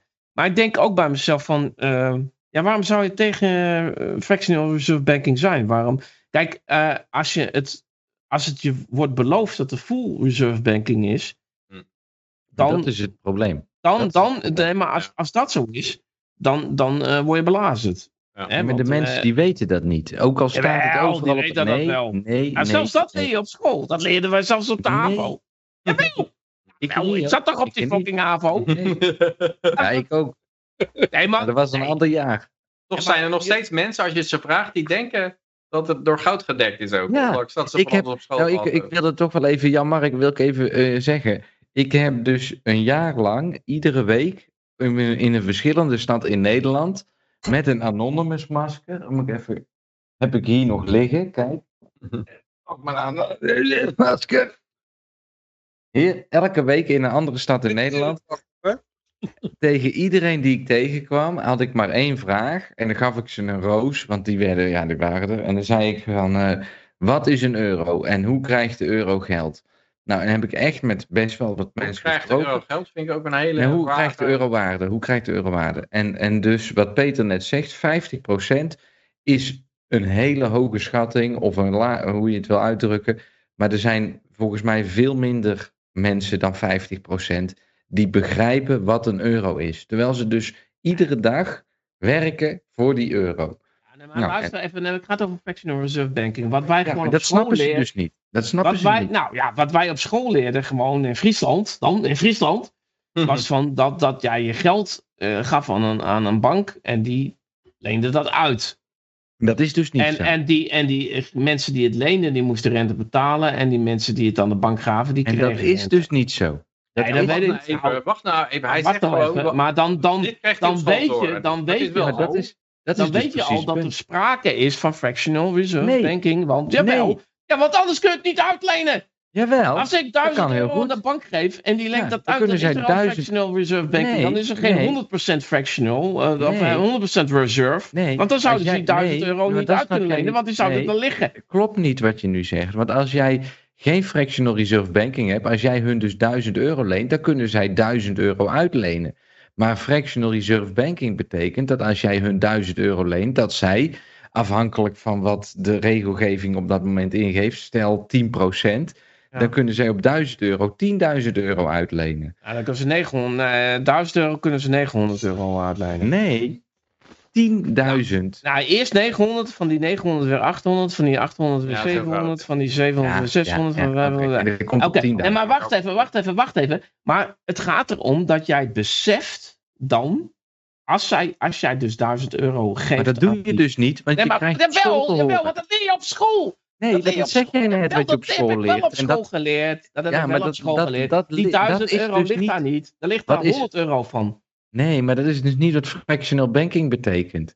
Jawel, want 100% eh, eh, eh, als het een 100% fractional, dan, dan is er die 1000 euro is het dan. En als, als er dan een bankrun is en dan iedereen tegelijkertijd zijn geld ophaalt, dan is altijd geld er. En er komt nog wat bij. maar dan is het 100% die jou dat reserve, uitlegt. dan is het 100% reserve. Maar wij hebben gewoon op school geleerd dat er geen 100% reserve is. Ah, ja, bijvoorbeeld 10%, maar dat is geloof ik al 7,5. Het is volgens mij lager. En, en, eh, maar maar het, is- uit het, het als jij niet hebt, op, als jij opgelet op school hebt, dan, dan weet je dat eh, Nederlandse banken geen 100% reserve hebben. Geen 100% Daar ben ik reserve. niet mee eens. Dat heb ik op school geleerd. Ja, oké. En eh, tegenwoordig heb je niet eens meer economie op school als je er niet voor kiest op de HAVO. Nou, Dus die, nou, die mensen die weten het sowieso wel niet. Nou dan goed, dan ga ik in het stel dat. Stel dat niveau. Want ik, ja, ik ben het helemaal niet mee eens. Maar ik ga even in het stel dat niveau. Door. Stel dat, dat de bank gewoon zegt van eh, wij zijn geen 100% reserve bank. Ja? Ja. Dus het is niet, niet als een kluisje. Dat als je bijvoorbeeld een kluisje hebt en je zet er een gouden horloge in neer. Dat zij dat gouden horloge kunnen ze niet een Pietje geven. Eventjes, voor een week. Dat gouden horloge ligt in dat kluisje. Dat is 100% reserve. Ja? Of als jij je jas uitgeeft eh, bij, bij een. een, een eh, je geeft je jas aan een. zo'n zo'n zo'n, eh, bij de discotheek, bij zo'n eh, jas. hoe heet heet zoiets? Dat zie je jas aan. Garderobe. Garderobe. Garderobe. Bij de garderobe. Dan geven ze, dan, als jij dan terugkomt van. Ja, we hebben, onze, we hebben jouw jas aan een zwerver gegeven. Die had het koud. eh, Uitgelegen. eh, die brengt hem zo terug, heeft hij gezegd. Dan ben je boos. Ja, dan ben je toch boos? Ja, dan ben je boos. Maar je bent niet boos bij een bank waarvan jij weet dat die geen 100% reserve is. Nou, als jij, dat nee, weet jij hey, Jan-Mark, als jij dan naar je bank toe gaat en je zegt, kan ik mijn 100 euro terugkrijgen? Dat ze zeggen, nou die hebben we net aan een zwerver gekregen, je krijgt op het moment niks. Ik denk Nee. dat de mensen toch Nou, behoorlijk boos worden. in, in Nederland ben jij voor 30.000 euro door de staat eh gebackt. hebt. 100. 100? Ja. Echt 100.000? Serieus? Er wordt echt voor de volle pond gedekt in Nederland. nou Ze hebben ja, het dan opgetrokken. Het was eerst 100.000 gulden en toen is het 100.000 dollar geworden, volgens mij. Oh, ik dacht dat het even 30.000 was. Ik, nee, ik kon me nog herinneren dat iSafe, die viel buiten de categorie, want die zaten buiten de EU. En die zouden dan, eh, die, die leners, die mensen die hun geld waren kwijtgeraakt bij iSafe, die konden dan hun geld niet krijgen. En toen heeft die Bout Bos gezegd, nou, tot 100.000 geven we het wel. En dat had hij helemaal niet hoeven doen. En dat is dan ook nog afgepest geld, hè? Dat is helemaal zijn geld niet, hè? En toen dacht ik van, Jezus Christus. Maar die kregen zelfs hun geld terug. Dus nou ja, voor die, die, die, die 300 euro die bij mij op de bank staat, want dat is het namelijk. En meer staat er niet op. Eh, nou ja, fuck het maar, weet je wel. Maar ik, die krijg ik wel terug van de staat als uh, ING stuk gaat, denk ik. Maar, uh, maar, maar ik weet Hey, wel... ING heeft een oranje leeuwtje in het logo. Dat is garantie dat ze door de staat gered worden. Maar ik bedoel, ik vind als... als, als, als laat, nou laat ik het anders formuleren. Als een bank aangeeft dat ze geen 100% reserve zijn, dan weet jij wat jij doet. Dan weet jij toch wat je doet? Nee. Jawel. De mensen hebben daar geen verstand van. Nee. En die kunnen elk contract ondertekenen waarin het allemaal staat uitgelegd. Ja, maar wie het schuld is dat ze er geen verstand van Ja, hebben. precies. Oké, oké, oké.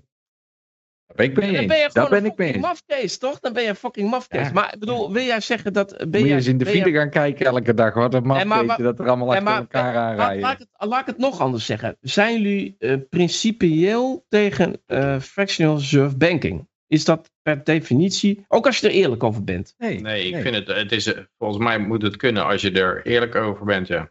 precies. Het is geen Want de initiatief kosten van, worden hoger. geen Als jij, een, als jij een 100% reserve banking bent, dan moet jij kosten in rekening eh, geven. Dan kan je geen rente geven, sowieso niet. En je moet kosten in rekening brengen. Dat kan wel, want je kan namelijk ook rente heffen. Want dat geld wat je uitleent, dat... Ja, maar je kunt niet uitlenen, want je bent 100% Jawel. banking. Nou, hoe kom je aan dat geld dan? Nee, maar Je bent full reserve, full reserve banking betekent niet wat jij nou zegt. Echt waar niet. Want dat, dat betekent dat jij op een... eh, Ah, ja, ja, ja. Ja, ik moet misschien... Volgens mij wel. Peter, zeg jij wat? Nou, eh, ik weet dat er één, één full reserve bank was, de Euro-Pacific Bank. Die hadden, die hadden eh 100% reserves. Maar reserves betekent dan dat je staatsobligaties hebt of zo, hè? Want je kan, eh, of je zet het bij de Federal Reserve Bank eh, in, in de, wat is het, reverse repo facility dan, neer. dan verleen je alleen een dienst. Ik geef 1000 euro aan jou, die moet jij bewaren. Hmm. Dan verleen je mij een dienst. Dan, dan Ja, moet ik eigenlijk ligt- op die dienst moet ik betalen. Want jij kan Ja, mij geen ja, ja. rechten geven op die dienst. Want je kan Ja. het niet uitlenen. Je bent full reserve. Ja, maar dan heb je dus echt de biljetten in cash opgeslagen of zo eh, in je bank. Of je hebt een rekening. Nou, een 100% reserve bank moet in ieder geval, als er een 100% bankrun is, aan iedereen uit kunnen cashen. Anders zeg geen 100% Ja, maar dan, reserve. dan, dan eh, ja, wat je, wat je, Nou, hoe verdient die bank zijn geld dan? ja, nou nee, dan, dan, eh, dan, als je goud opslaat bijvoorbeeld, dan moet jij daar bewaringsgeld voor betalen. Maar Ja. dan ligt ook echt fysiek dat goud in een kluis daar. En zo nee, maar die kosten kunnen wel lager zijn bij, eh, bij briefgeld natuurlijk. Die kunnen wel, want dan zeg je gewoon, dan zijn die briefgelden niet gedekt door goud. Maar dan kan- nog verdienen ze geen geld aan je, want ze moeten, ze Ja, moeten ja. 100% uit Nee. kunnen tikken bij een 100% bankrun. Als ze gewoon een, een eh, stapel cash hebben liggen, dan moeten ze inderdaad voor opslag gaan rekenen en moeten ze jouw kosten in rekening brengen. Maar, als je, maar je kan het iets minder veilig hebben en zeggen we nou, we, we, eh, we leggen er staatsobligaties eh, hebben we ervoor. En als we, de, als we het geld uit moeten keren, verkopen we die staatsobligaties. En daar ben je bijna van gegarandeerd dat je je geld terug Jawel, maar dan kom je Ja, dat, steeds de- dat verder. Dan deed kom je, SVB-bank eigenlijk. Hè? precies, maar dan kom je steeds, maar dan kun je bijvoorbeeld ook zeggen, bijvoorbeeld een 80% Ja, reserve ja. bank kun je bijvoorbeeld doen. allemaal, ja. Maar het punt is dat ik, kijk, Rothbard was dat, die was volgens mij, maar corrigeer me als ik, of in de chat, corrigeer me als ik verkeerd zit over Rothbard. Maar die was, die was volgens mij puur voor 100% reserve banking. Ja, het zou best kunnen dat dat... eh, maar dat weet ik misschien, maar dat zegt, dat zei David Friedman en misschien, Ja, hij, hij, eh, Rothbard noemde het een eh, fractional reserve banking een vorm van fraude. nou, als je er niet eerlijk over bent, is dat ook misschien wel zo. Als je er niet eerlijk over bent. Maar dan Nee, zit hij denk ik ook nog in een, in een, dan zit hij denk ik ook nog in een goudsysteem, hè, waarbij bankbiljetten een, een gouddekking hebben. Ja, ja, ja. En dan moet de bank die moet net zoveel goud hebben als er bankbiljetten zijn. Precies, en dat was ook een andere tijd. Hij zat nog voor 1970 dat hij dat Ja, waarschijnlijk en, zei. en nu is, eh, is het goud eigenlijk vervangen Ja. door fractional reserve, of door eh, central bank reserve. ja. Ja, en dat, is, dat maakt het wel wat ingewikkelder. Maar als je, als je naar terugkijkt naar de tijd van goud, dat Oh. goud geld was, ja, dan moet, je, moet een bank eh 100% eh, gedekt hebben door goud. Ja. Ik zit naast mijn camera, wordt gezegd. JF zegt ook nog... eh, ik, zit, wordt, ik voor mezelf het in enige wat beeld, met, maar... het, ik- het enige wat met goud gedekt Ja, wordt is de bril van. Trump. In beeld. Het enige wat met goud gedekt wordt is de bril van Trump. Ja, weet je, ik, ik zou wel. Ik, eh, wel- welk boek zou jij voor, de, voor mij en voor de mensen die luisteren, ik ga ervan uit dat er mensen luisteren, eh, aan willen raden als je zegt van. Ik wil eens met Rothbard beginnen. Wat is een leuke. Wat, waar moet je mee In Man? Economy State is eh, zijn meesterwerk wat dat betreft. Maar dat is natuurlijk wel een dikke pil. En, maar het, ja, ik vind dat het begint wel heel, heel simpel. En, en eh, ja, helemaal van de basis bouwt hij stukje voor stukje op. En dat is wel op zich wel goed. Maar ik vind als je, eh, als je iets wil, eh wil leven wat veel korter is. En wat veel meer schwung heeft en veel meer ja, power. Dan zou ik eh a New Liberty bijvoorbeeld lezen. Eh, Oké. dat, dat, Wat, eh, wat ik heb gehoord over Man Economy in State is het eigenlijk een soort human action is, maar dan leuker om Ja. te lezen. Dus want iemand die, die zei van ja, human action is geweldig, maar ik zou altijd mensen aanraden om Man Economy in State te Ja. lezen als je begint met dit, omdat het veel beter. Het is Hoe begrijpelijker. Het is ook een native speaker. Hè? Eh, eh, Mises was natuurlijk geen native speaker. Dus dan gaat het eerst in het Duits waarschijnlijk. En dan moet het omge- eh, omgezet worden. En ja, het Ja. is Nou, ik had moeilijker gehoord te over- bevatten. Ik had gehoord over Mises dat hij dat boek was in, in Oostenrijk achtergebleven bij Hitler Oostenrijk, dan toen. En dat hij het toen in Amerika opnieuw heeft geschreven. Dus dan wel in het, direct in het Engels. Maar ik weet niet maar- of dat ja, klopt. Maar dan, is dan is nog steeds vanuit een, een, een Duits eh, mind geschreven natuurlijk. Maar, Maar hoe eh, goed was zijn Engels dat hij dat... Ik, ik Ja, denk, precies, Het is wel moeilijk, zeker in die tijd, voor, voor Duitsers zeker, die, die, die, die, niet geweldig in het Engels waren, om wat, om dan een heel boek te gaan zitten schrijven. En ze hadden hulp bij gehad hebben natuurlijk, maar... Ja, dat is klopt. En. Rothbard is ook een, is wel een, een goede spreker en een goede schrijver überhaupt, denk ik. Ja. Maar ik vind Hayek bijvoorbeeld ook al helemaal niet doorheen te komen. Ik heb zijn video, toen was hij al hoog op leeftijd. Maar ik bedoel, die zo'n ongelooflijk zwaar accent, eh, die gozer. En Hm. het was, hij was toen ook al dik in de tachtig, denk ik. eh, maar ik vond van Hayek ook vrij moeilijk doorheen te worstelen. Heb je nog een, heb je nog een minarchist? Ik bedoel dan... Een van de eerste boeken die ik las toen ik libertariër werd. Eh Rood Surfdom, maar dan de Nederlandse vertaling. eh, Weg naar slavernij. De Hartog eh, vertaling. Maar, ja, ik weet niet, ik, ik, ik ben er wel doorheen gekomen hoor, maar eh het waren toch hele lange paragrafen, weet je wel, die hele lange zinnen. Eh, er wordt in de chat, het gebeurt van alles in de chat. Ja, Godwin eh, daar, maar ik, wa- hoezo? Eh, wat voor Godwins komen er dan? Toen ik naar de wc liep, begon je over Hitler. Ik denk, ik gooi er even wat in. ik, ik wist even niet meer de, de juiste commando, dus het duurde even. Eh, Dan begon ik weer over Hitler. Wat voor context eigenlijk? Ja. Er gaat ook geen Ja. uitzending voorbij of ik heb het over Hitler, hè? Gewoon.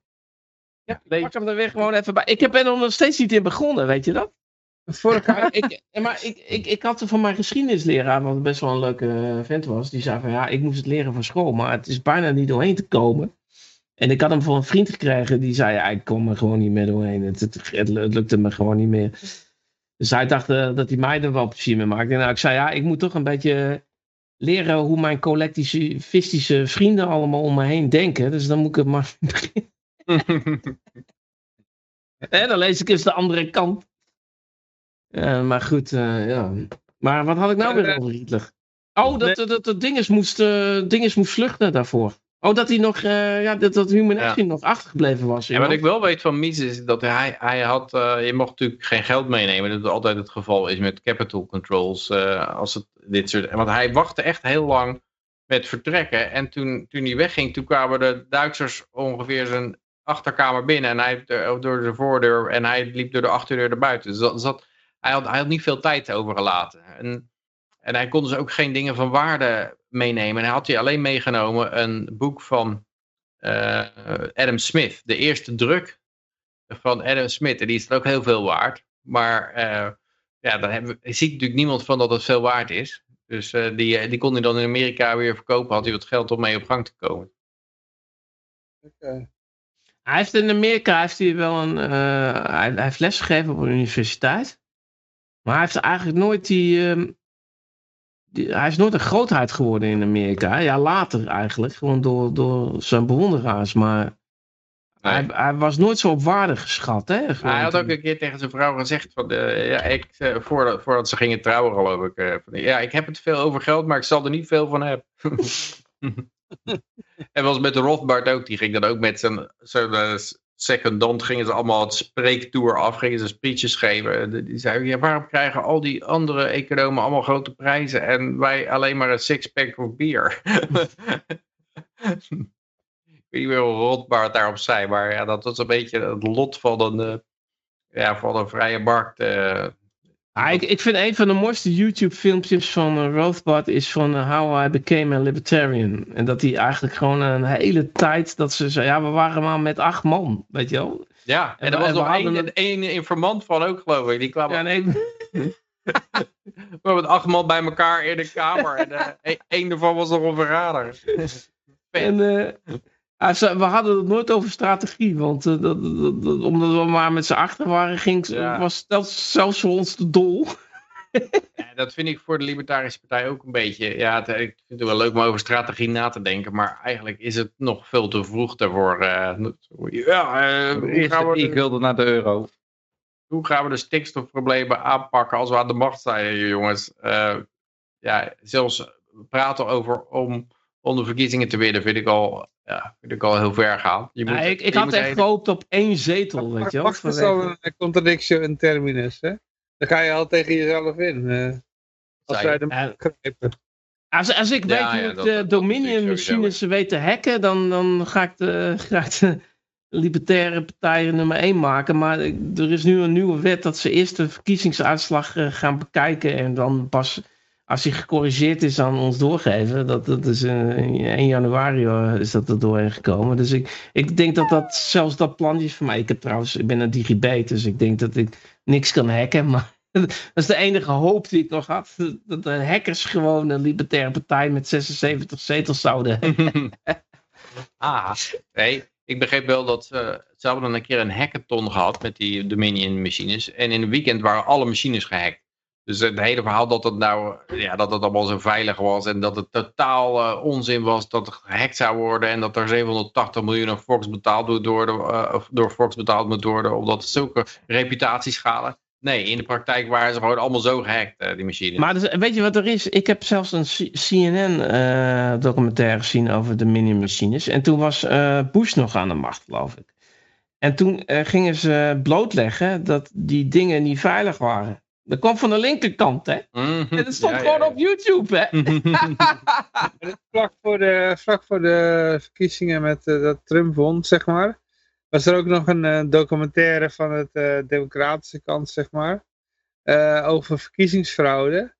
Voor het geval dat Trump zou winnen. En die is toen ergens blijven hangen op een op, op, op Netflix of zoiets, weet je wel. Heeft daar heel lang gezeten, bij niemand heeft naar gekeken. Totdat er ooit een keer opgepakt werd door een paar conservatieven. Mm.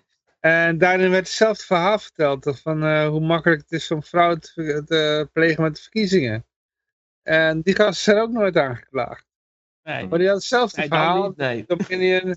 Machines die zijn heel makkelijk te hacken. Uh, al, alle stokpaardjes die kwamen voorbij. Weet je. Er zijn ook toch gewoon beelden van mensen die USB-sticks in die apparaat aan het douwen waren en er ermee vandoor gingen en zo. Het is gewoon op film vastgelegd. Mm.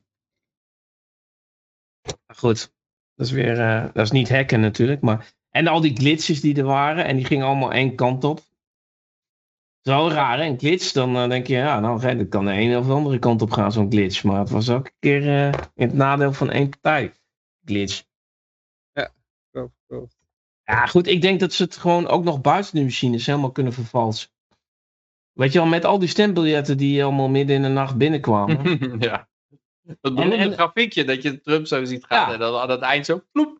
Maar ik vind het ook zo grappig, van op een gegeven moment was er een rechter en die had gezegd, ja nou ben ik het zat en nou wil ik gewoon uh, dat er een forensic uh, audit komt naar die handtekeningen. Hè? Want die hand, daar hebben ze nog echt dat er een handtekening op, op een envelop moet staan en op het kiesbiljet. En toen hadden ze gewoon gezegd bij mij kopen van, nee dat doen we niet, want of, uh, dan verliezen mensen hun vertrouwen in de verkiezing. dat gaat gewoon niet gebeuren. ook al was een soort schuldbekentenis is. Dat een beetje deed me denken aan Hugo de Jonge van nee, uh, we gaan niet openbaar maken wat RIVM uh, hiervan vindt, want dan uh, gelooft niemand het RIVM meer. Dat is wel heel eerlijk trouwens. Maar... Soms zijn ze eerlijk zonder het te weten. Ah. Ja, dan komen we vanzelf bij Epstein terecht. Oh, ja. die hebben we nog niet gehad. Dus er gaat verdomme echt geen uitzending voorbij of we hebben het een keer over Epstein, hè? Ja, ja, ja, ja. Ja, nou komt uh, Noam Chomsky uh, bovendrijven. Wat de fuck heeft die nou met Epstein te maken? Maar uh, inderdaad, ja, hij wilde graag gewoon een, een dinertje met Woody Allen. Hij kon Woody Allen niet direct bellen. Hij had zoiets, daar heb ik Epstein voor nodig. Ja. Maar de, de kalender van Epstein die is boven komen rollen. Ja. Om even uit te leggen waar het verhaal over, wat het nieuwsitem is. Ja, en daar zaten namen in, onder andere de CIA chief, Goldman top lawyer en inderdaad ook die, die Noam Chomsky. Ja. Ah, en die Woody Allen, wat, wat moet ik eigenlijk van die Woody Allen denken? ja, die is ja. met zijn pleegdochter is die uiteindelijk getrouwd. Hè? Zo, dat is ja. toch zo raar, als adoptiedochter of zo. Ik wil even bijzeggen, om hem niet meteen pedofiel te noemen. Uh, zij is nou inmiddels 50 en hij is nog steeds met hem uh, getrouwd. Ja, nee, maar dat vind ik ook allemaal niet zo erg zo. Maar ik, ik weet, het gaat meer, nee, dat, het gaat me niet om dat, maar uh, ik weet niet zo goed wat ik van die Woody Allen moet denken. Heb je daar een mening over? ik, ik heb een paar films van gezien, die vond ik wel goed. Ja. Maar ja, het is, kijk, je moet niet vergeten, die vrouw die Woody Allen mee, toen mee getrouwd was, toen het zeg maar misging. Die Die, eh, dochter, de geadopteerde dochter er vandoor ging. Ehm, zij is dus ook toen zij jong, dat is ook zo'n dingetje. Toen zij jong was, zij met de, eh, eh, de, de minnaar van de moeder ermee vandoor gegaan. Dus dat is een beetje karma is een bitch, weet je wel. Mm. Ja. Hey, wat, maar wat ook nog wel interessant is, wat hier uitkwam eh, van de FBI. Daar staat, eh, eh, ze hebben wat eh, Freedom of Information dingen opgevraagd. Mhm. En eh, daar kwam uit eh, dat eh, eh, Epstein eigenlijk een informant van de FBI was. Eh, een van de zin, on 9-11-2008, case against advised writer that Epstein is currently being prosecuted by the state of Florida and is complying with all conditions of his plea with the state of Florida. Epstein has also provided information to the FBI as agreed upon. Case agent advised that no federal prosecution will occur in this matter as long as Epstein continued to uphold his agreement with the state of Florida. Dus eigenlijk is die FBI informant ook. En dat- doet wel heel sterk denken weer aan. Ja, hij, hij, hij was eigenlijk een soort eh, Secret Service asset die gewoon eh, mensen chanteerde en geld doorgaf aan de, aan de, aan de agencies. Ja, waarschijnlijk chanteerde die ze niet eens zelf. Hè? Ja, dat zou ook best kunnen. Dat, eh, dat denk ik niet. hij werd er alleen maar betaald. Hij gaf Ja, hij was door. dus de spin in het web die het regelde. En, en dat er ook iemand foto's nam. Dat maakte hem zelf niet zoveel uit. Laat ze maar foto's nemen. Hm. Bijvoorbeeld. Kunnen, ja. Want ik ben toch op een jurisdictie waar eh, dit legaal is. Weet je wel, dus mij, mij hebben ze niet mee. Uit die kalender bleek dus dat hij heel veel van die dineetjes regelde, weet je wel. Van, eh, ja, ik vlieg jou wel met mijn privéjet naar die eh, bekende persoon toe. Dan ga jij gezellig met hem zitten kletsen. Nou Ja, eh, dit dingetje wat hieruit bleek was van... het, kennelijk was het voor de CIA belangrijk dat Noam Chomsky met Woody Allen ging kletsen of zo. Weet je wel, dat, dat soort dingetjes werden geregeld door Epstein. Ja. Die, gingen, er werd een ge- gedaan. Wat, wat, wat, is, wat is dan het belang dan voor de CIA? Nou ja, gewoon als, als jij eenmaal in het kringetje van Epstein zit en Epstein belt jou dan en die zegt, goh, ik zou even met jou willen eten. Ik stuur nou een privéjet naar jou toe om je op te halen. Ja, je hebt toch heel de dag niks te doen, dus dan ga je wel even voor Epstein een, een dineetje doen. Eh, Ja, maar ik denk dat, dat ja, vanuit de films denk je altijd dat de CIA eh, met, met valse baarden en snorren schietend over straat loopt en zo. En allerlei mensen liquideert. Maar het meeste is gewoon een beetje informatie brokeren, contacten leggen, netwerken, een beetje druk, een beetje uitvinden hier, zodat je daar wat leverage hebt. En eh, dat, dat zal het meeste werk zijn, denk ik. Hè. wat is nou het belang van Noam Chomsky? Hij is een linguist eigenlijk, hè? Ja, Ken maar, heel die naam niet, ik ken die naam ja, maar ik denk dat hij meer bekend is vanwege zijn, zijn, eh, zijn politieke opvatting. Linkse, ja, linkse, eh, extreem linkse politieke opvattingen. Ja. Ja. Maar eh, ja, goed, ja, ja, Woody Allen, die, eh, ja, goed, ja, ja. Ook, ja, hij heeft- hij heeft meer van die, uh, heb je nog meer van die wetenschappers? Ook die, die Pinkerton of zoiets. Die is wel bekend in libertarische... Pinker, ja. Pinker, ja, Pinker. Die is ook wel bekend in libertarische kringen. Ja, ik zou hem nog geen libertariër willen noemen. En... Nee, zeker niet. Nou, wie heb je nog meer? Eh, had hij van de, de Black Hole, die gast in die rolstoel, weet je wel? Die alleen nog een ooglid Stephen kon- Hawking. Stephen Hawkins, ja. Die had hij ook eh, in zijn privéjet zitten. ehm, ja. Ja, maar die zal het Ja. wel een leuke tijd hebben gehad. die had heel leuk dat ze zin in. Zou ze er nog wel vooruit kunnen komen als hij in de rolstoel zat? Of, En dan krijgen ze van die Eh. fetishes, hè. Dan, krijg, dan moet, je ze, moet je ze aan hun oor kriebelen en dan komen ze ook uit.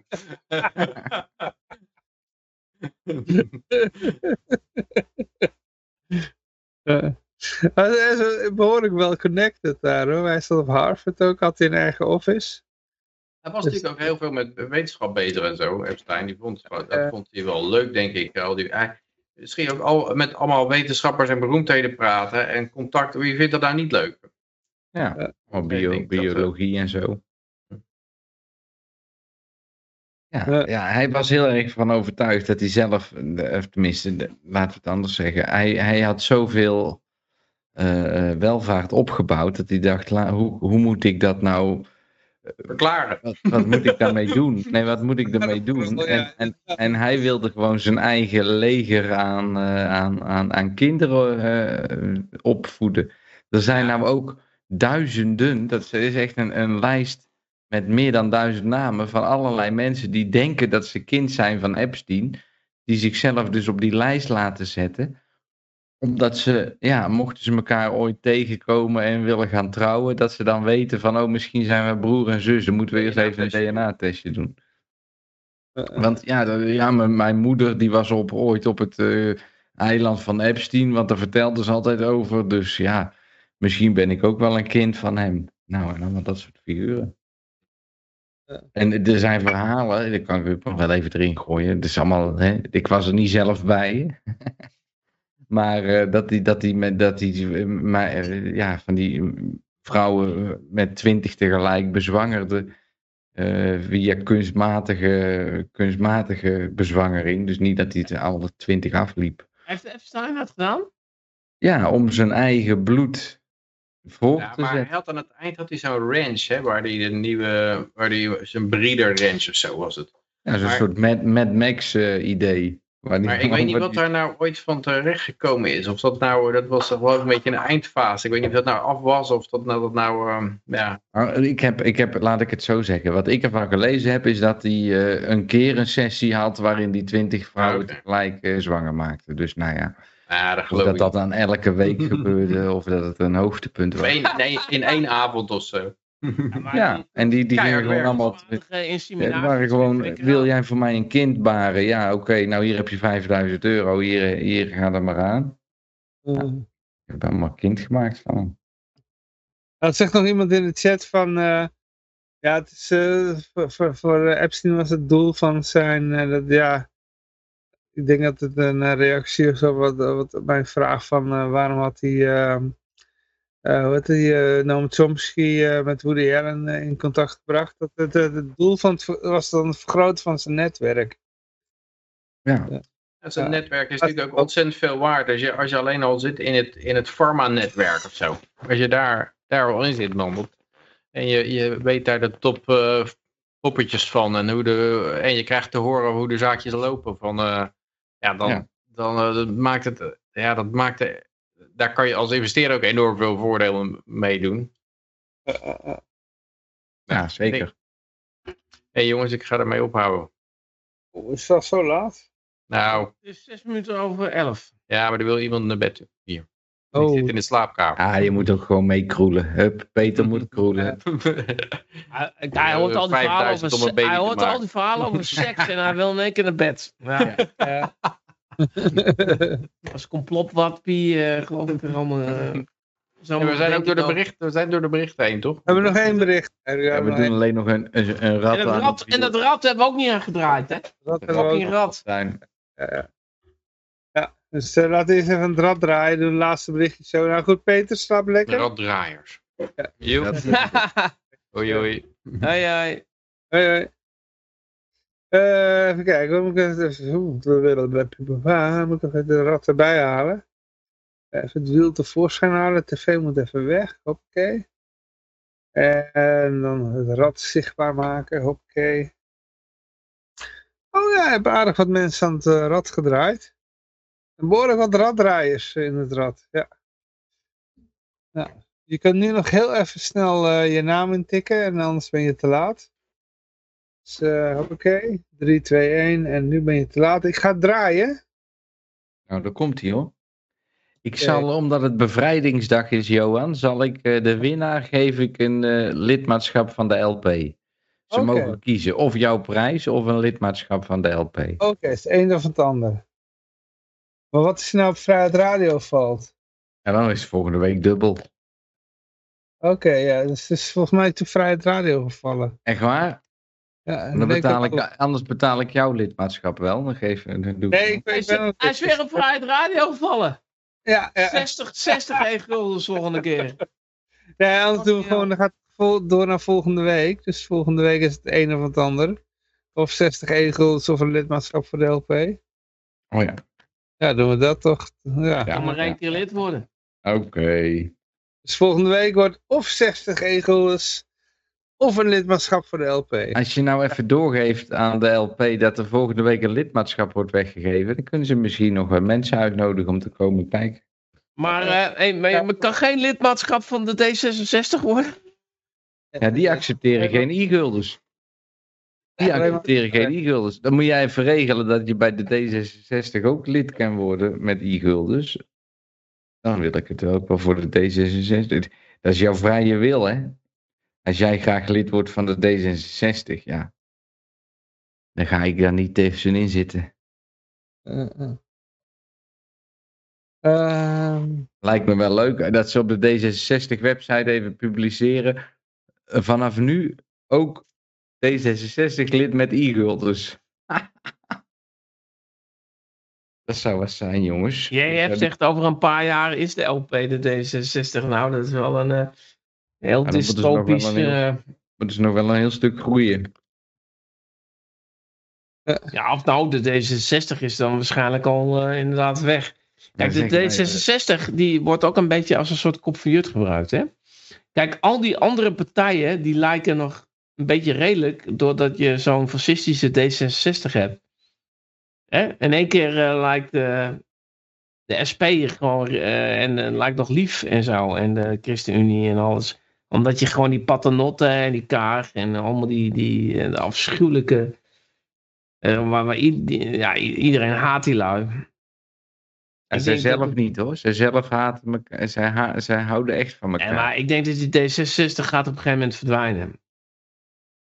Het zou wel jammer zijn, want is bij mij. Ik ben in dezelfde eh, basisschool als Van Mierlo gegaan. Ja, precies. Maar Van Mierlo, als die naar de D66 zou eh, kijken, die zou- ja, hij draait zich om zijn graf. Ik bedoel, dit is niet... Ja. Daarom ben ik er ook. Daarom ben ik er. Om dat voor te zetten in iets wat beter is. Ja. Ja, dat wordt een hele beweging nog hoor. Daar, daar staan jullie van te kijken. Maar dat wordt nog groot hoor, met de i-gulden en zo. Ik Ja, ben pas 35. basisschool gaat, betekent dat Ah, kijk, jij hebt gezegd dat de libertariërs toen libertair en nu minarchistisch. Ja, maar libertarisch eh, is al minarchistisch, want anders is het anarcho-kapitalistisch. Je kunt best libertarisch en minarchistisch tegelijkertijd zijn. Toch? Ik ben blij dat jullie het weten jongens. Mijn beweging die gaat, heel, gaat een heel andere kant op. Maar, ik- maar, maar weet iemand trouwens waarom ze trouwens eh, zijn gewisseld van libertarisch naar libertair? Wat, wat- klonk dat beter? Of waarom is dat Ja? Omdat Robert Valentine de voorzitter was. Ja, libertair, dat klonk beter of het bekte beter. Dat is, Ja. gewoon- dat is het. Ja. Probeer je weer. Maar libertair, eh, volgens een, een aantal eh, trollen op eh, dat kanaal van de Libertarische Partij, zei ja, libertair is elitair. Wat niet, wat niet waar is, maar, maar het rijmt wel. En volgens Peter Beukelman, als het rijmt, dan beschouwen Ja. mensen het als waar. Maar het is altijd makkelijk als hij er niet meer bij is, hè? Om dat dan te zeggen. Ja, ik wil het, nou, ik wil het ook wel zeggen als hij erbij is. Hoor. Nee, ja, ja, ja. Ja. Ja, dat te maken met dat eh, het woord libertair al opgenomen was, geloof ik, in een, eh, een of andere dictionary. En libertarisch nog niet of zo. Maar, Kennen jullie Ja, de ja, ja, jij Ice hebt zeg water bij de wijn om stemmen te winnen. Maar kijk, weet je wat ik wel gehoord heb van Twan Manders, die jullie een keer uitgenodigd hebben hier bij Vrijheid Radio? Er waren een paar woorden waar niet meer over gesproken mocht worden in de verkiezingstijd. Namelijk Ja. kapitalistisch. Ja. Dat, dat mocht niet meer. Terwijl dat lijkt me dan de, de, een beetje de key factor. van- het ging over, eh, over post on- online. Als je een post online deed, dan had je een eh, woordenlijst van wel en niet. Ja, maar de kapitalistisch was dan een no-go. Je mocht niet over kapitalisme hebben, want dat, dat, dat, dat had een- had een negatieve connotatie. Dus dan ben je libertarisch en dan mag je het niet over kapitalisme hebben. Eh, Maar dat is jouw, ja, is jouw vrije wil om je aan te sluiten bij een club die zich libertarisch noemt. Nou ja, dat was in de tijd van eh Valentine, die is nu weer weg. Maar goed, dus ik, ik denk Oh. dat je het nu weer... eh, met Kleinsmit mag je best wel over kapitalisme hebben, of niet, Johan? eh, ik denk het wel. Ja, dat ging over de online marketing op social media. Dat, Ja. dat, en die, eh, voor die kleinsmid zou ik wel lijstduwer worden. Alleen je hebt er Ja. zo weinig aan, want ik duw zo, zo traag. Maar Ja. Ja, ik heb hem op hem gestemd, maar goed. eh, ja, ik, was, ik, ik was de enige in Leeuwarden die op hem gestemd heeft. Tenminste, Volgens, Maar- de, volgens de telling. De stelling klopt. ja. Volgens de Dominion stemmachines. Was jij de enige. maar als jij dan een vriend hebt die ook daarop gestemd heeft. Maar dat is niet zo. Ah, ik denk trouwens dat met Rick Lijnsmit kan het wel zijn, want er stond ergens op een onverkiesbare plaats op- bij de LP eh, nummer 32 of zoiets. En eh, Arno Wellens was nog een lijstduwer en die stond nog hoger zelfs, ik geloof. eh, maar, ja, Maar maar Johan wilde mij kappen, want die, die moet morgen Nou, weer om vijf uur op. Nee, is nee, nee, maar- want ik kan, ik, ik kan tot eh, midden diep in de nacht doorgaan. Als je, ja, ik merk, ik merk, we merken het. Ja. Vertel. Ja, maar ik, eh, ik heb hier nog een laatste bericht. Oh, dat is nog een bericht. Goeie genade. En mijn Ja. muis is inmiddels kapot, dus ik ben helemaal eh, een beetje in de war gewoon. Ik kan, niet, ik kan mijn muis niet meer gebruiken en ik, ik raak er een beetje overstuur van. Een soort van, eh, ja, ik, ik zoiets van, nou ja, het ene krommend eh, evenement heeft plaatsgevonden. Dat is het, eh, eh, hoe heet het, eh, god, hoe heet dat ding ook alweer? Het, het, al die journalisten. Bevrijdingsfestival. Ik weet niet hoe het bij jullie is. Kijk, ik woon in, in zo'n hoofdstad van een provincie. Hè. Dat doe jij niet. Hè? Jij woont in Amersfoort en hij zit in Liebe- Lieberland. Dus dat houdt helemaal op. En Breda is ook geen hoofdstad. Dan moet je Den Bosch hebben. Maar ik woon dus in zo'n hoofdstad van zo'n provincie. Nou, die hebben dan een deal eh, gesloten met eh, de beveiligings... eh, Moet ik daar nou op ingaan of niet? Moet ik daar nou op ingaan? Nee, hoeft niet. Ik, ik kom ook uit Breda, maakt niet uit. Maar dan heb je een bevrijdingsfestival. Dan is de hele fucking stad is vol met, met eh, hekken en beveiliging en fouillering. Eh, fucking hell. Ja. Ja, dan ga je dus de vrijheid vieren. Je, wordt echt, je kunt gewoon de stad niet meer in. Zonder gefouilleerd te worden. En je moet je tassen laten zien en alles. Want je kan een blikje bier bij je hebben en dat mag niet. En ehm, het is werkelijk waar. Het is gewoon checkpoint eh, hier, checkpoint daar. Het is gewoon ik zeg echt- altijd tegen die beveiligers van ik bewaar die ecstasy pillen in mijn anus, zeg ik dan. Wil je even komen kijken? Nou, het zou best kunnen dat je die ecstasy-pillen wel mag hebben. Want ze verkopen namelijk eh, bier en, en fris. En eh, ze willen geen concurrentie op dat gebied. Maar ze verkopen geen ecstasy. Dus het kan best zijn dat je die ecstasy-pillen, die kun je gewoon... eh, ben je geen goede drinker hoor, met ecstasy. Maar ik, ik weet nog wel te controleren dat of eh, drugs en zo eh bij Nou. dat bevrijdingsfestival. En, Nou, ik, ik merk aan die lui dat ze Nou, heel... eh, eh, ik, ik had dus eh croissantjes bij me. Dus ik had eh croissantjes gebakken. En, eh, ja, In je je- anus? Oh, sorry. Nee, nee, die eh, bak heb je roomboter voor nodig. En je weet hoe eh, THC zich hecht, hè? Dus je doet gewoon een beetje een zeefje met, eh, met een wiet, weer zo in een zeefje in, de- roomboter, tot die THC goed getrokken is. En die roomboter gebruik je dan voor het croissantje. Dus ik had een hele ho- hoop van die THC-croissantjes had ik eh, bij me. En ik zei, nee, ik had geen drugs bij me. Ik heb alleen croissantjes. oh ja, loop maar door. Nou, ik weet, ik, ik kan je zelfs vertellen. Want, En, eh, je, ja. je moet dus muntjes kopen op dat festival, ja? Dus je, je komt dan via die checkpoints naar binnen. Alles is afgezet met fucking hoge verlopen hekken. dezelfde dag die muntjes. Als je ze niet uitgeeft, zijn ze meteen waardeloos. Ja, oké.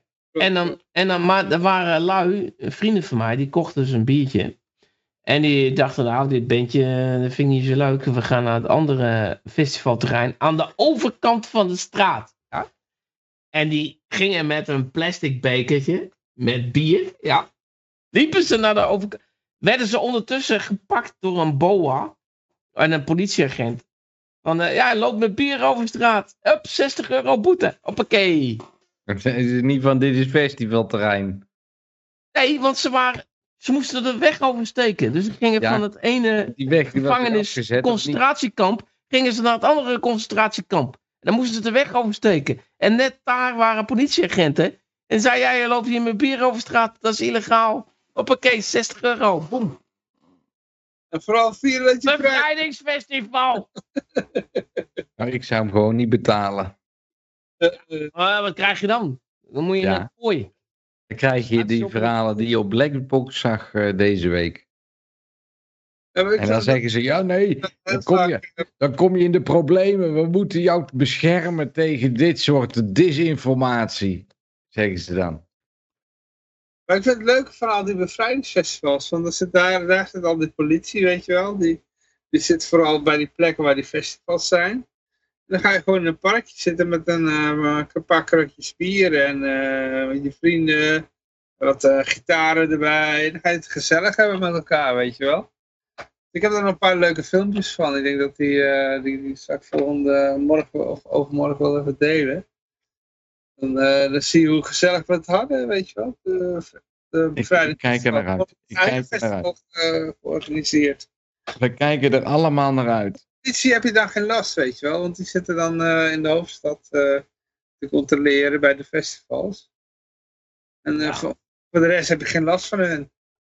Dan ga je gewoon ergens zitten met vrienden, met een pak rotjes. Ja, maar dat begrijp. Maar het is even om aan te geven. Dat heet een bevrijdingsfestival. En het is gewoon echt verschrikkelijk. Gewoon. En eh, het is gewoon eh, de ironie ten top natuurlijk. En, Eh, eh, kijk, er schijnt ooit, de 25 jaar geleden, schijnt iemand een, een blikje bier naar een podium hebben gegooid. En, en dan, eh, dat is dan een reden dat dan iedereen gefouilleerd moet worden. Maar het is natuurlijk een eh, commercieel dingetje natuurlijk. Van, eh, eh, je hebt aan de ene kant eh, de, de ondernemers die eh flinke pot geld moeten betalen aan de overheid om dat te mogen staan. Die willen gewoon weer verkopen met die muntjes. En aan de andere, andere kant heb je al die beveiligingslui die, die natuurlijk, en die hackerzetters en alles. Die, die denken, hoppakee, kassa. En zo is het gewoon met elkaar afgesproken. Gewoon. Ja, En, en die eh, 60 euro, dat is eigenlijk een hartstikke mooi iets. En die mensen die betalen dat allemaal, die daar de weg oversteken met een glaasje bier, die betalen allemaal die 60 euro, want die hebben ze toch over. Die hebben ze toch over, want ze allemaal je, je, krijgt gelijk, je krijgt wel gelijk een verhoging. En eh, als je uiteindelijk niet betaalt, stoppen ze in een kooi. En wat ga je eraan doen? Jij Ja, kunt ja, maar dat hebben die mensen niet in de gaten, want die betalen gewoon. Ja, maar er is geen echt alternatief. Het is of, of je moet echt vluchten. Heel veel alternatieven. Gewoon ga in een parkje zitten. Nou ja, het alternatief is het collectief. Het Dus, collectief. eh, maar als je die boete één keer hebt gekregen, Johan.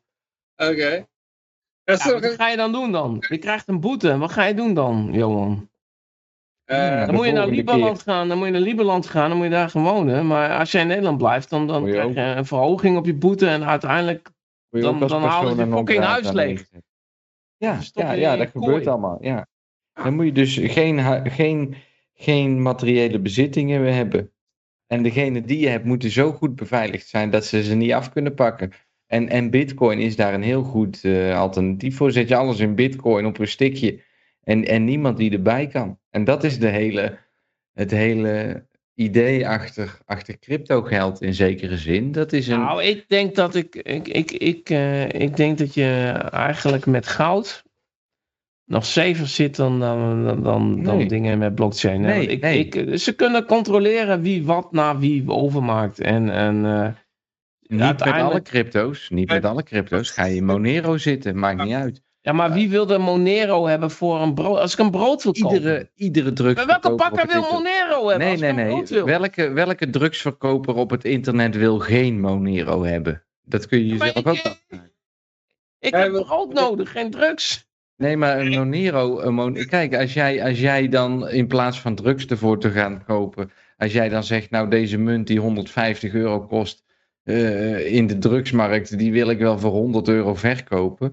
Nou, dan zijn er maar genoeg drugshandelaren die daar 50 euro in Ah, Oké, stoppen. en dan moet, oké, dan moet die, en die, moet die drugs die moet ik weer omruilen in brood. Of we moeten van de drugs weer geld. Dan weer Nee, geld nee. Nee, Ja. jongens, jongens, kijk, laat, laat mij het uitleggen.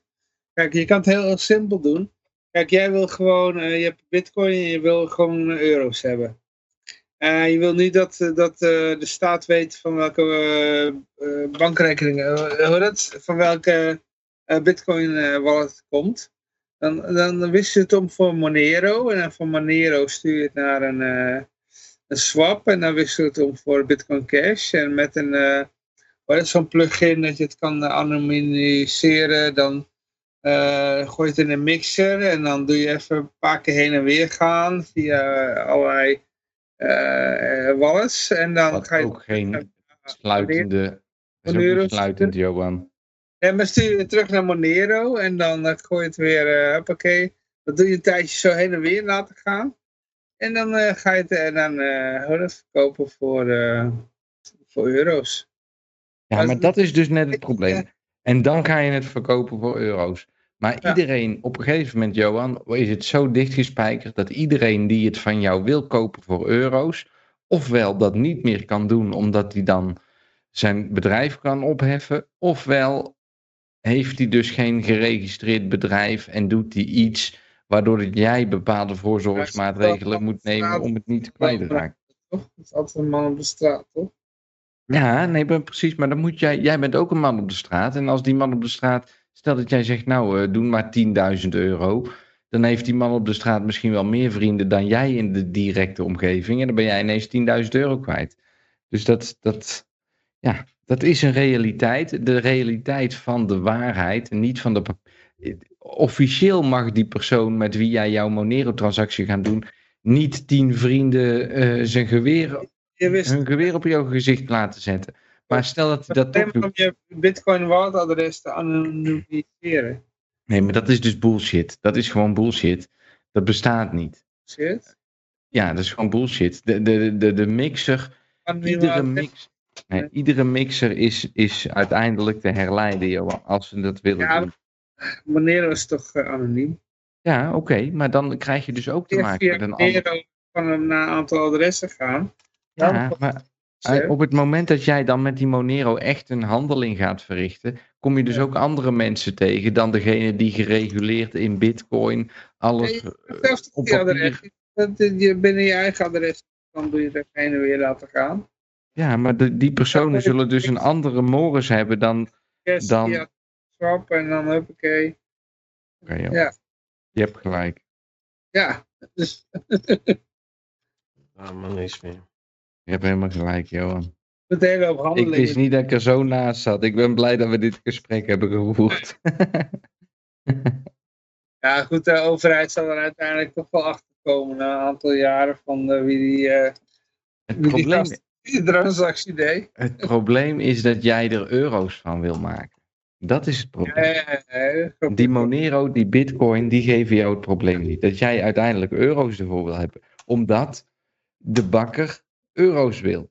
Maar dat is precies wat Peter zei eerder vandaag. Het gaat erom dat die mensen uiteindelijk gaan inzien dat ze behalve Ja. die euro ook iets anders kunnen krijgen. dat zeg je al, al 15 jaar. Ja, ja. Ja. En zelfs als iedereen met een mondkapje op moet gaan lopen, willen ze er niet naar luisteren. Nee, nee, nee. En, en daar hebben ze ook helemaal gelijk in, want er is na 15 jaar helemaal niemand die erin meegaat. Want zodra dat je ze wat geeft, dan is het eerste wat ze doen, is vragen hoeveel euro's is dat dan? En, en wat kan ik wel, hoeveel broden kan ik er dan voor kopen? Ja, nou ga het regelen, ga het maar doen. Het is een heleboel werk. Ja, zo simpel is het. Het is een heleboel werk. En, en, en niemand die begrijpt je. En dat is het uitgangspunt. Maar op het moment dat ze je begrijpen, dan heb je er wel een. Ja, als ze het van jou hebben geleerd en, en ze zien dat het werkt, nou, dan wordt het wel een, een, een, een hele hechte band die steeds sterker wordt. Want het, Maar wat ik zeg, goud. Als je nou echt goud doet. Ja, maar dan kun je dus dat goud. Stel dat ik 1 miljoen euro heb en ik wil daar goud van kopen, dan is dat ongeveer 20 kilo aan goud. En dat neemt een ruimte in beslag. Dat is substantieel. Dat kan ik niet zomaar verbergen in mijn lichaam of hoe dan ook. Als ik 20 kilo goud bij me heb, dan zie je dat. Ofwel heb ik een rugzak, ofwel heb ik een hele grote broek, ofwel ja, de volle, volle broek. volle broek heb ik dan. Of, of je hebt, net als in India, was er laatst, was er een laatste man aangehouden. En die had een, eh, een been, een gipsen been. Maar dat was geen gips, want het was helemaal vol met goud. En kwam hij over de grens en zei hij... Oh, ik weet nergens niks van. Ik heb gewoon mijn been gebroken. Ze hebben mij mijn been aan. ik weet niks. Ik heb, heeft die dokter gedaan. maar die was dus geld aan het smokkelen, want die ging met goud over de grens. Nou, en dat is het probleem met goud. Het, het is veel moeilijker te verbergen dan cryptogeld. Want in zekere zin, ook al heb je geen HAVO afgerond, dan kun je alsnog jouw eh, adres van Bitcoin uit je hoofd leren. En als je daar al je geld op zet in je hele leven, jawel, dat is echt niet zo moeilijk. En, en, en sterker nog, je kan er ook nog een, een, een bestandje van maken, wat beveiligd is op een manier die je dan wel kan onthouden. Dan, kan je zelf, en als jij dan twee cijfers gebruikt, ja, dan, dan, dan eh, wordt het heel makkelijk gehackt natuurlijk. Dus dat is niet aan te raden. Maar stel dat je er een goede. Ik ben Jan Mark uit Leeuwarden en ik hou van, eh, van rockmuziek. Als je daar, als je daar een eh, beveiligingszin van zou maken, en jij, dan kun jij dat bestand 1 miljard keer delen op het internet en iedereen kan dat downloaden. Maar zij weten niet dat jij Jan Mark bent die van rockmuziek houdt. Dus ze hebben niet het wachtwoord om aan dat geld te komen. Nou, en dan kan de overheid jou in de gevangenis zetten voor tien jaar. En dan kom je tien jaar later kom je buiten. En die bitcoin is honderd keer meer waard. Nou, en, en dan heeft het zich gewoon uitbetaald. Dan heb je meer verdiend in tien jaar gevangenis zitten. Dan dat je zou verdienen met honderd jaar eh, kantoorwerk. Mag gratis tekst gehad in de douche. Hm?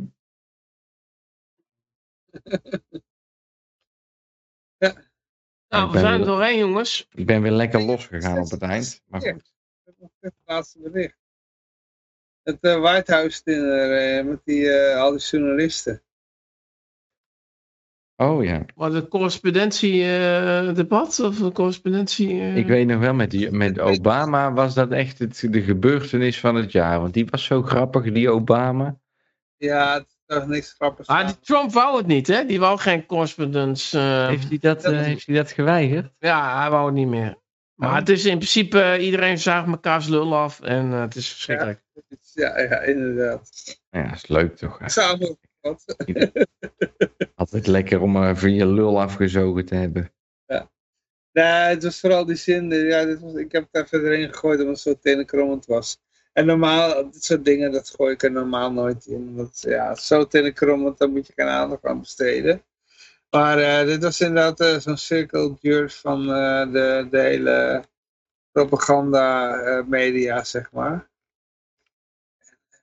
Ze zegt, nou ja, in ieder geval, het meest tenenkrommende moment was natuurlijk los van alle grappen die uh, Biden maken, maakte. Dat was gewoon niet om te lachen eigenlijk. Ik denk, ik denk dat je meer, kan lachen om Freek de Jonge dan om Joe Biden. die grappen maakt. maar het was... ehm, in ieder geval, hij zei op een gegeven moment zei hij dat, de, de, de- dat, Amerika een free press, press had. En dat de journalism was een pillar of the free democracy. En eh, ja, dat soort shit. Ja, ik heb een stuk op Jimmy doorgezien. Het was verschrikkelijk. Ja, ja, ja, ja. Vreselijk. Ja, en dan, eh, echt, ik zie je zat te, te wachten op het moment als je zat te kijken. Ik heb het even gekeken. Je zat echt te wachten van dat iemand in de zaal zou roepen, Julian Assange, weet je wel. maar niemand deed het. Ja, inderdaad, ja. Met Tahibi. Wie hebben we nog meer? Ja, Zou dat het- is het... Ja. Ja, dat is het cruwe eraan, hè. Ja, het is echt... eh, Ja, Ja, die, die, ehm, die Trump heeft hem ook geen eh, pardon gegeven, hè? Nee. ja, ja. Ja, dan geloof ik ook niet in Trump. Ik, eh, ik echt zoiets van Trump is gewoon ook de democratische partij, weet je wel. Ja, het is ook gewoon een showmannetje. Showmannetje. Ja. Wel een democratische troll. Het is gewoon net zo- Ja, het, enige, nou, het enige was, kijk, natuurlijk, eh, dit, dit, is natuurlijk een puntje. Maar hij was tegen die Green Deal. En, ehm, maar ja, goed. Dan Ja, is hij is gewoon- tegen één deel van de corruptie is hij dan niet, weet je wel. Ja, maar kijk, Trump die wist ook wel dat hij eruit gewipt zou worden. Dus dat, eh, en als hij dat niet was geweest, dan had Het hij... is wel, het, ja, maar kijk, het is wat, weet je, weet je wel wat, ehm, wat ik wel goed vind aan Trump, is, ehm, hij zegt gewoon, hij zegt gewoon die, die, die, eh, die nieuwszenders is fake nieuws. En hij zegt die verkiezingen zijn fake. En dat hebben we eigenlijk nog nooit meegemaakt bij een presidentskandidaat. Dat hij Is- gewoon dat soort dingen gaat zeggen van, En Clean the Swamp en het is Deep State. En, het is, en dan kun je natuurlijk zeggen dat hij is zelf ook een deel van de. Hij, hij, hij, ehm, onderhandelt, hij onderhandelt ook met de Deep State. En hij zegt ook gewoon: ja, ik ga de, de military ga ik, uh, groot maken. En dan ga ik een hoop geld in douwen. En uh, er valt een hele hoop. En hij heeft ook geld van Big Pharma gekregen. En ook, er valt een hele hoop te, klagen over Trump. Maar ik denk sinds Kennedy is er nooit iemand geweest die zo de deep heeft aangevallen als Trump, denk ik. Nee, nee, nee. Oh, nee, nee, nee. Je, moet je al die uh, presidenten eens een keertje gaan uh, bestuderen. Dus, uh, hij past gewoon eigenlijk naadloos in de, in de traditie. En alle presidenten voor hem, die hebben ook altijd de, de, de verliezende kandidaten, bedoel ik dan. Die hebben ook altijd verkiezingen aangevochten. Uh, ja, wel, maar hij is, ik denk dat hij, uh, niet, de, niet alleen dat, maar hij heeft ook het systeem zelf en de, en de pers aangevallen. En hij heeft heel veel aangevallen. En, en uh, hij sprak gewoon over de swamp. Ik denk dat, dat sinds Kennedy, dat er niemand is geweest als Trump die zo het systeem nee, zelf... dat is ook niet waar. Dat is ook al nee? Ja, dat is ook al gebeurd. Ja, maar wie, wie, tussen, wie tussen Reagan misschien dan? Ik, ik zou het niet weten. Ik bedoel, al die presidenten die van Bush en Obama en Biden, die, die, die zijn 100% corruptie en 100% in het systeem. Dat is nog een beetje... Ik heb op, uh, was op een recent TV, dat was een historicus en die nam al die presidenten van 200 jaar uh, ja, maar goed. door en daar zag je dat het gewoon ja, best... 200 jaar. Kijk, vroeger had je nog mensen als Martin Verburen en Cleveland en Coolidge en zo. Maar dat, daar wil ik het niet eens over hebben. Ik wil gewoon vanaf... Maar ook vrij recent hoor, gebeuren. Dus uh, ook het betwisten van de uitslag was ook iets wat uh, ook vrij recent al regelmatig gebeurd is. Dus met, uh, met de Bush, uh, Bush gekozen werd, toen werd dat ook betwist. En toen, ja, dus, niks is nieuw. Maar niks is nieuw, maar, maar, je, maar je snapt toch wel wat ik bedoel? Kijk, eh, Joe Biden is, is 100% corrupt en, en Obama en uh, je kunt nou heel veel... Er zijn, er zijn een paar keer uh, in het recente gebeuren zijn er een paar presidenten geweest die een beetje het systeem zelf gingen aanvallen en de deep state en de shit. En, en dat, dat, daar is hij één van.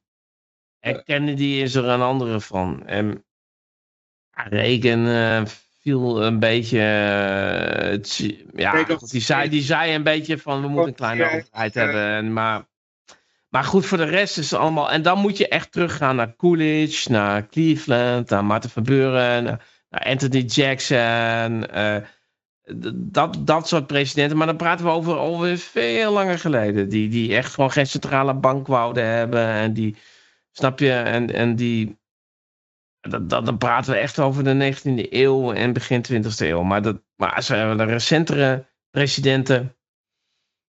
Dan, dan, dan, ja. Kennedy was natuurlijk iemand die.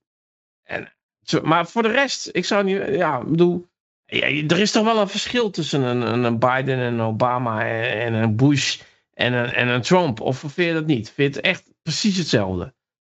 Uh, ja, in zoverre van, uh, ja, ze, ze hebben eigenlijk niet alle macht. Dus uh, het zijn maar mannetjes die aan een, een, touwtje bungelen.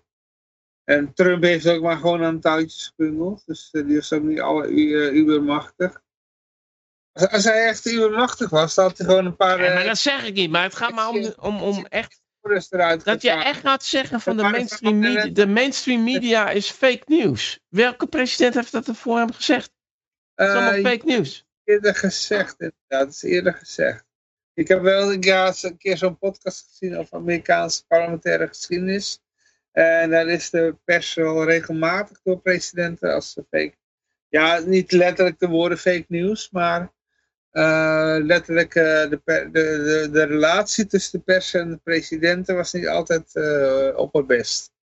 Ja. Dus dat is niet vreemd. Dat is vaker voorgekomen. Ja. ja. En ook dat een eh, president eh, in gedrag onbeschoft was. Dat is heel vaak voorgekomen. Lyndon Johnson die liet eh, regelmatig, die, die hield altijd zijn persconferenties in, de, in het toilet. En liet hij ook heel vaak, hij was groot geschapen, liet hij heel vaak ook zijn lul zien aan de pers. Ja. Ja. Kijk, dat is mijn, dat is mijn eh, president. Daar zou ik wel voor stemmen. Nee, nee, nee, want hij was heel erg pro, eh, pro-Vietnam. Oh. Dus eh, de- een van de redenen dat je denkt dat eh, Kennedy vermoord is door eh, de generaals, eh, zou kunnen zijn dat eh, Lyndon Johnson hem kon vervangen. hè. En die was helemaal pro-oorlog. Let's go, Ah. weet je wel. Nou, Dus, ja. Kennedy is dan eh, een andere, ik bedoel, die wou de CIA afschaffen. Ja, inderdaad. Ja, Kennedy, ik, ik begin echt sympathie voor Kennedy te krijgen, inderdaad. Ja, het, eh, Ja. als, je, als, je, als je kijkt van, eh, ja, ja, goed, die had ook mindere kansen natuurlijk, maar eh was ook geen libertariër, maar... Ja, Nee. Maar even wat er in de, in de chat was van alles gezegd trouwens. Oh, nee toch. Oh, eindelijk weer een keer. nou, de hele tijd eigenlijk. Ik vond het een beetje kaal in de chat. Een beetje, Die even op eh, F5 drukken. Oh, F5 moet drukken. Oké. Eh die F die, eh, die heeft een lappe tekst gepost. Oh, Hij heeft het over Trump. Trump heeft wel een willekeurige rapper een pardon gegeven, maar Julian Assange weer niet. Laatst Ja. bracht hij een Johnson Johnson baas op het podium bij een rally. Soms snapt hij het niet helemaal. Nee, maar de- er is natuurlijk van alles fout aan die, aan die Trump. Eh, hij, heeft, hij, hij heeft minder geld gekregen van de Big Pharma dan bijvoorbeeld Biden. En hij heeft gewoon ook gezegd van nou... ehm, ehm, kijk, het- weet je, het is ook soms een beetje de toon van de muziek. Want, want, want, Bi- want, want Trump heeft gezegd... ehm, ja, die lockdowns, eh, dat laat ik over aan de staten. En volgens mij is dat constitutioneel, is dat ook gewoon eh, wat een president moet doen. Oké?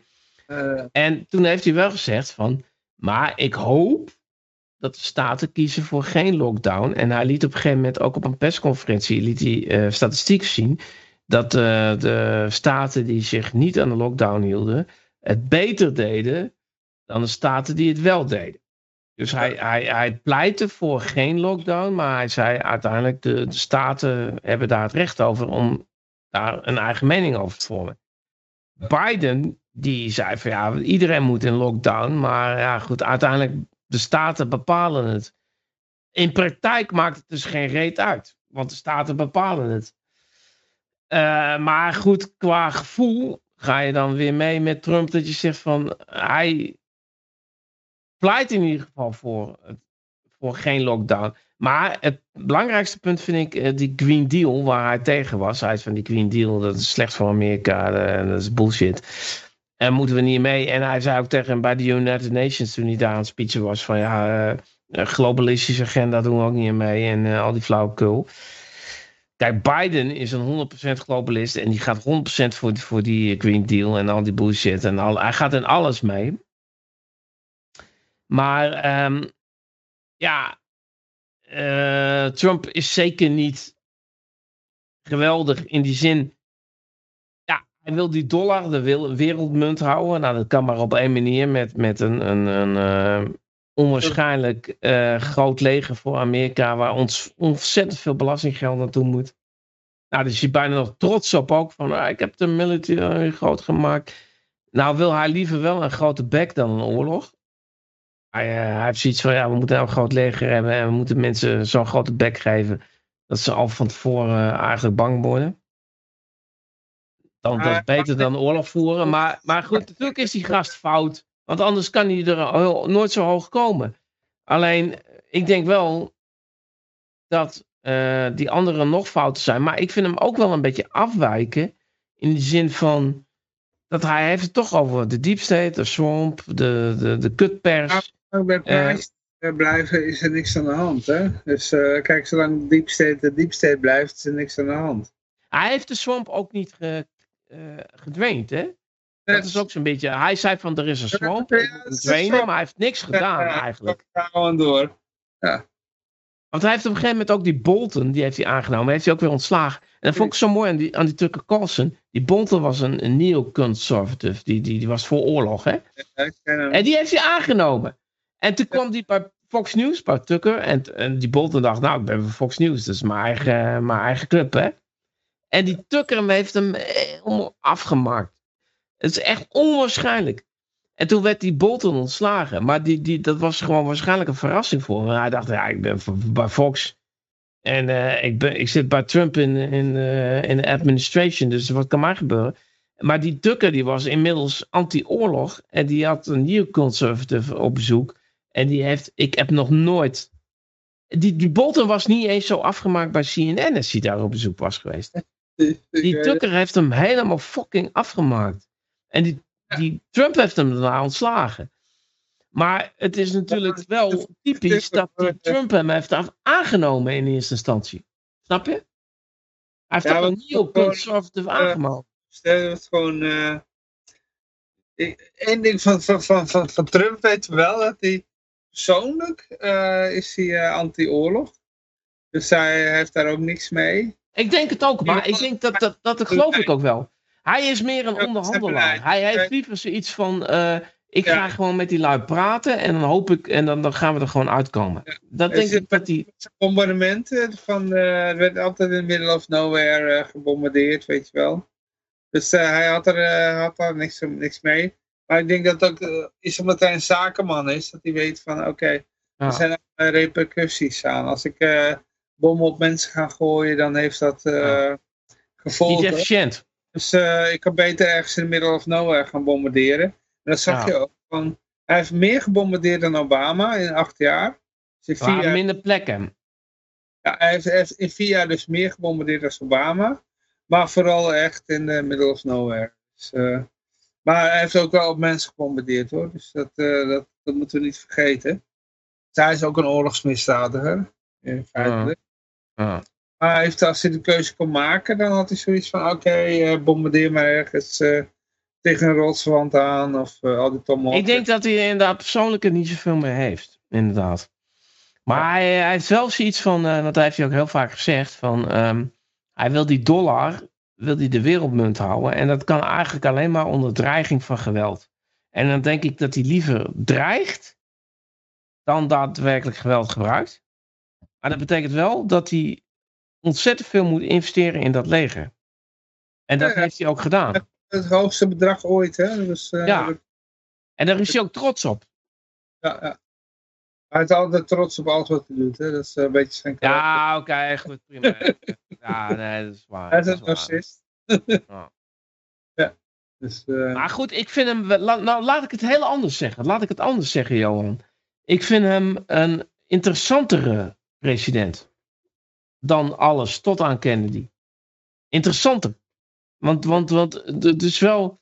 Misschien komt het ook door mij, hè? Dat, is, dat kan ook, hè? Dat, dat ik gewoon eh, door eh, hem ehm, meer in geopolitiek geïnteresseerd ben geraakt, maar dat dat meer aan mij ligt dan, dan door hem.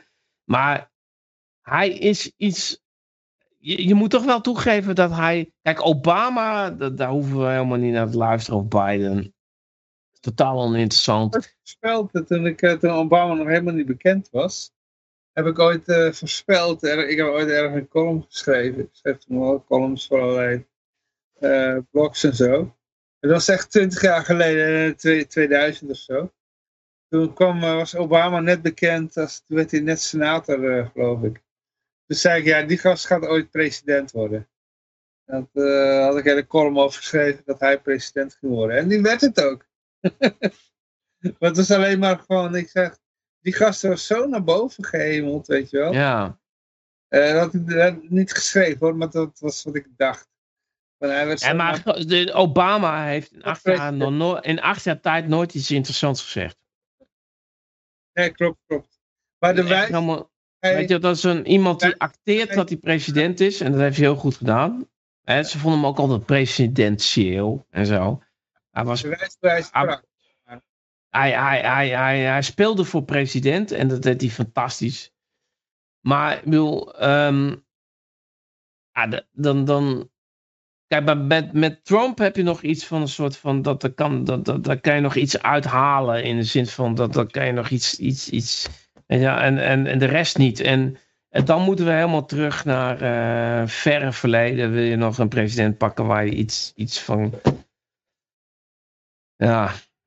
En, dan, en, en het is helemaal geen. eh, ik probeer Trump helemaal niet op te hemelen of zo. Dat zou ook gestoord zijn. Maar. ehm, weet je wel? Hij is toch een soort van dissonant hier en daar. Snap je? Eh, eh. Dat is de enige. Positiever kan ik het ook niet. Wat had ik net eh, gezegd, eh, de JR. Eh, Trump is wel de politicus met de meeste humor. Ja, ja, ja. Ik, kan ook wel lachen om Biden hoor. Eh, hij heeft eh, Om, echt omlachen. Erom lachen. weet je wel? staat Dat wat de media vindt. Ja, ja, ja. Als hij drie keer van de trap afflikkert, van, eh, van een, eh, dan, dan, dan wil hij de sportief laten zien dat hij nog een trap op kan rennen. Dan flikkert hij drie keer op zijn bek. Ja, dan lachen we om. Ja, ja tuurlijk. Maar, eh, die, die, die, ja, die, die persconferentie, die con- conferential dinner, daar mocht hij even wat voor, voor, eh, grappen voorlezen die voor hem geschreven waren. ja. Die heel, heel flauw waren. Ik, ik vond eigenlijk wat, het, ik moest meer lachen eigenlijk om wat eh, Trump allemaal deed dan, dan wat hij eh, vertelde eigenlijk. Dus, Ja, weet je wat het is? Ik hoop eigenlijk dat Biden een tweede termijn pakt. Want dat laat nog beter zien hoe, wat voor bullshit het allemaal is. Kijk, Ja. als Biden nog een keer wint, nou dan, dan weet iedereen dat het allemaal één grote fake is. Dat, dat die, weet je, want, want ik bedoel, kom op zeg. Ik bedoel, Biden, ik- hij is niet eens populair bij de Democraten, geloof ik niet eens. Ik bedoel, iedereen haat hem gewoon. En als hij nou wint, dan, dan weet ik. jij, dat denk jij. Want, is- Nee. als je kijkt, Luister, de- je hebt een bepaald als Democraten al naar Tucker gaan kijken en, en, en, Ja, en CNN minder dan een miljoen kijkers heeft. een percentage.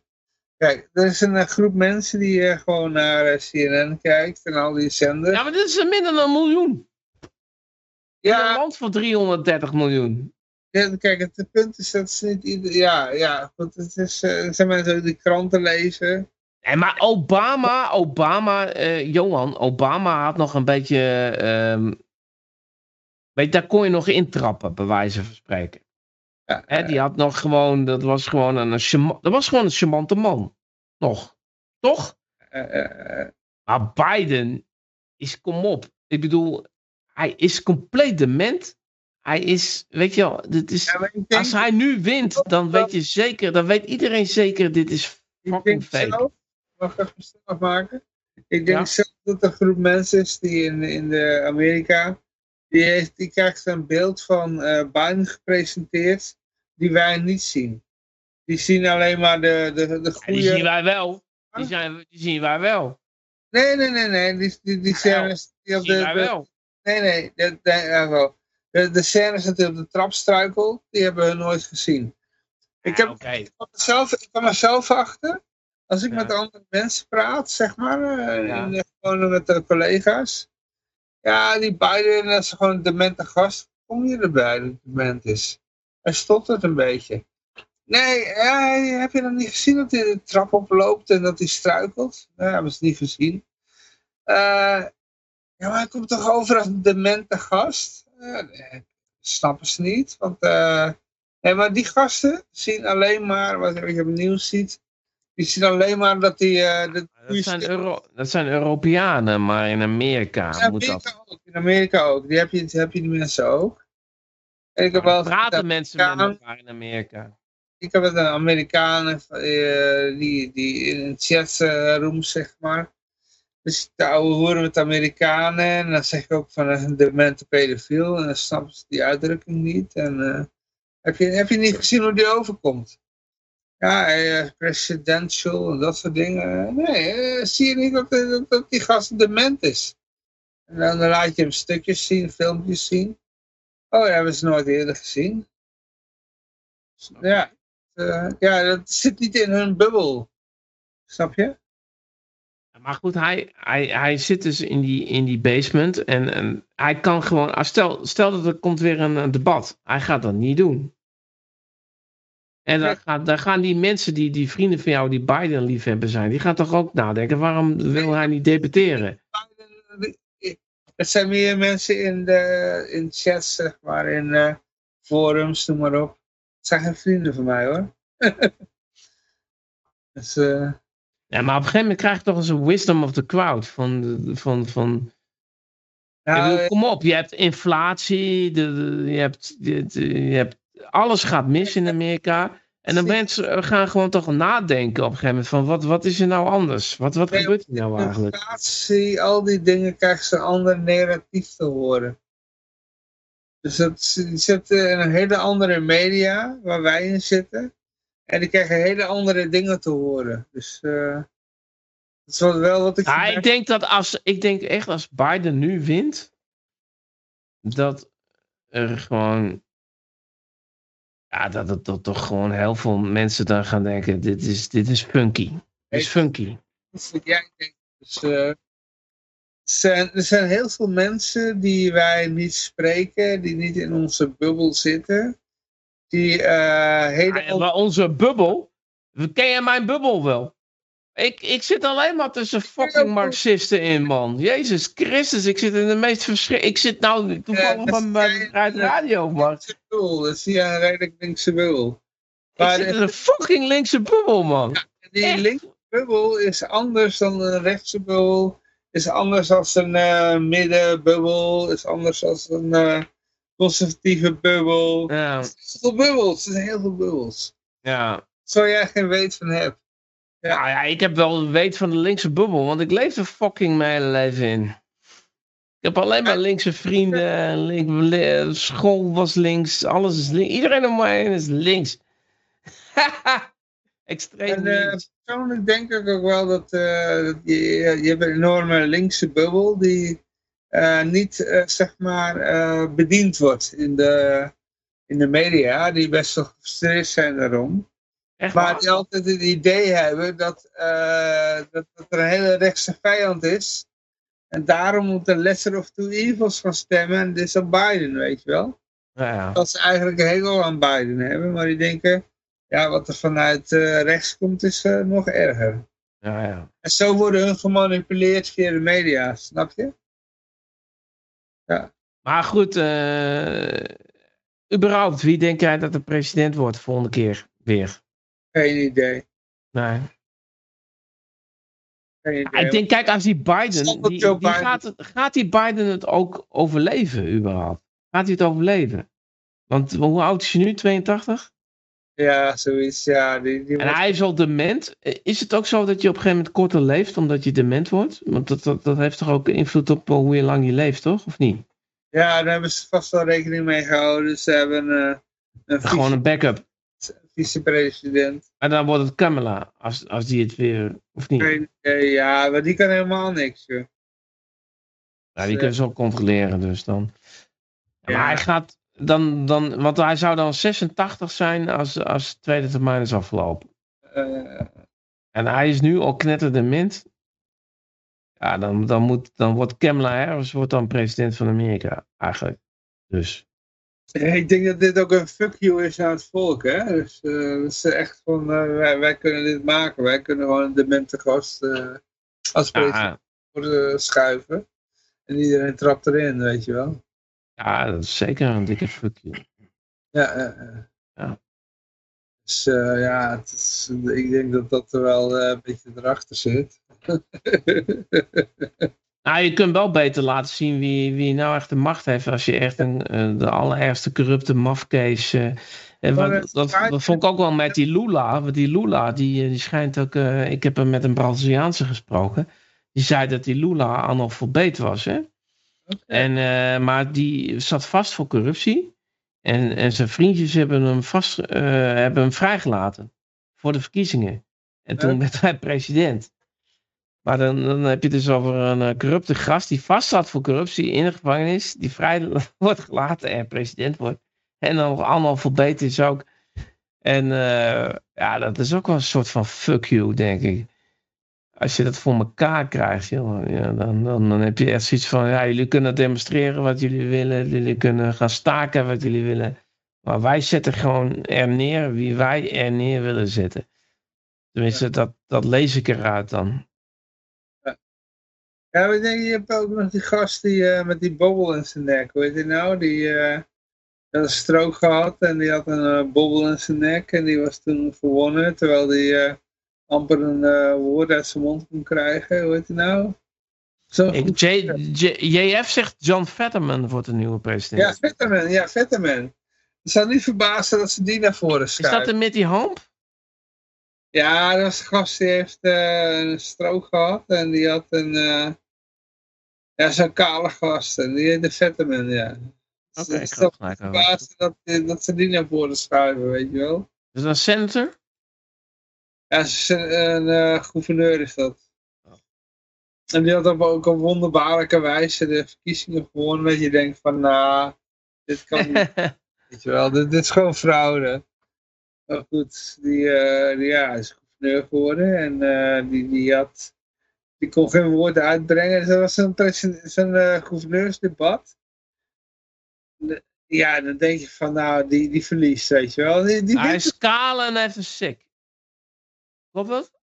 Uh, weet ik niet, maar hij is wel kaal. Maar hij heeft een bol in zijn nek. Ja. Maar goed, die gast, die, eh, dat is heel raar. Die had, die had gewoon eh, niks aan de campagne gedaan en die won. Ja. Ja. Ja, ik zou me niet verbazen dat hij dan eh, de vicepresident van Biden wordt. Ja.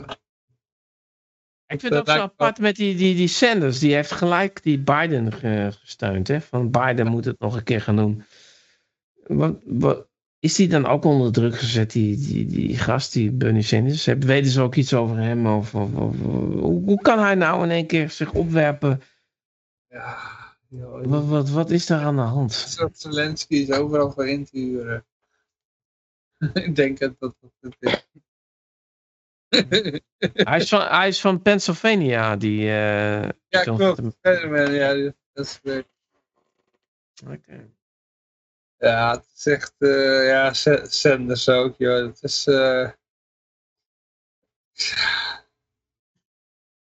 Ja, maar trouwens, Biden, die was ook al heel vroeg ingekapseld door Soros, hè. Er zijn filmpjes over. Oké.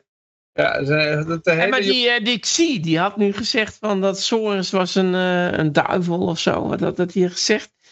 Hij was een, eh, een die had, Soros had een satanische agenda of zo, had president Xi. Ja, we zouden alleen maar afstand doen, weet je wel.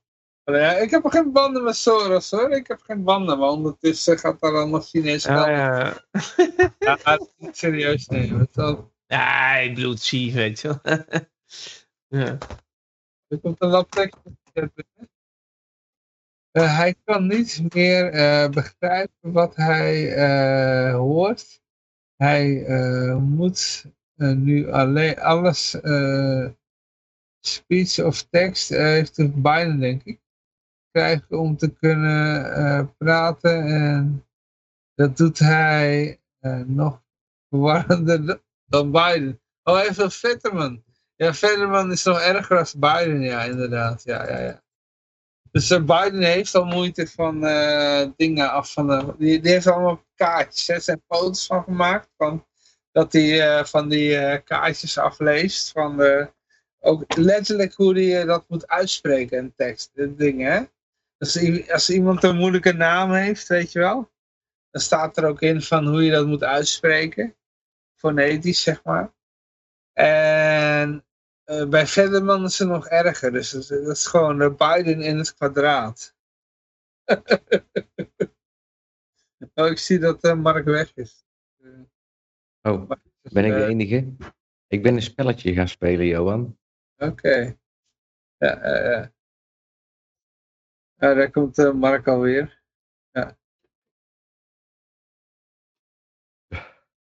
Ik ben een potje aan het risken. Oh joh. Ja, waarom niet, hè? Ja, ja. Oké, Mark. Daar ben je weer. Hoor je ons? Ah, Ja, dat gaan we maar niet doen. Ik ga het maar niet doen. Kijk Mark zijn koptelefoon gevonden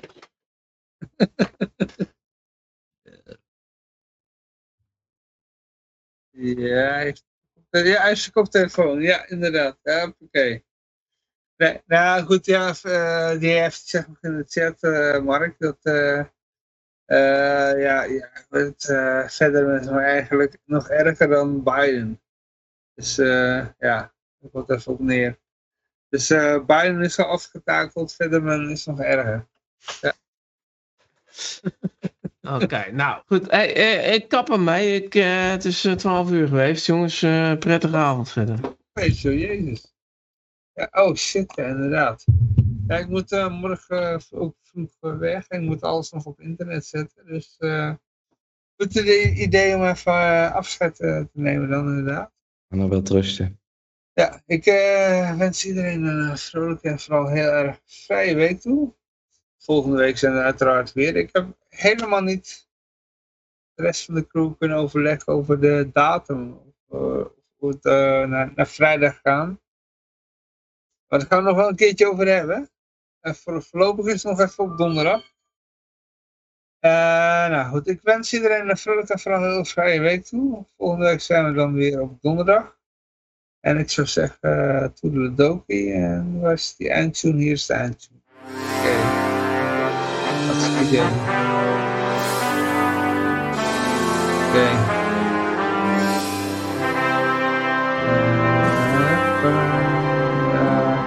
snel op de lijn, denk ik. Oké, okay. ja. Oké, okay. ja, leuk dat jullie er waren. Johan, bedankt weer. Ja, graag gedaan. En ik uh, zet alles even stil. Tot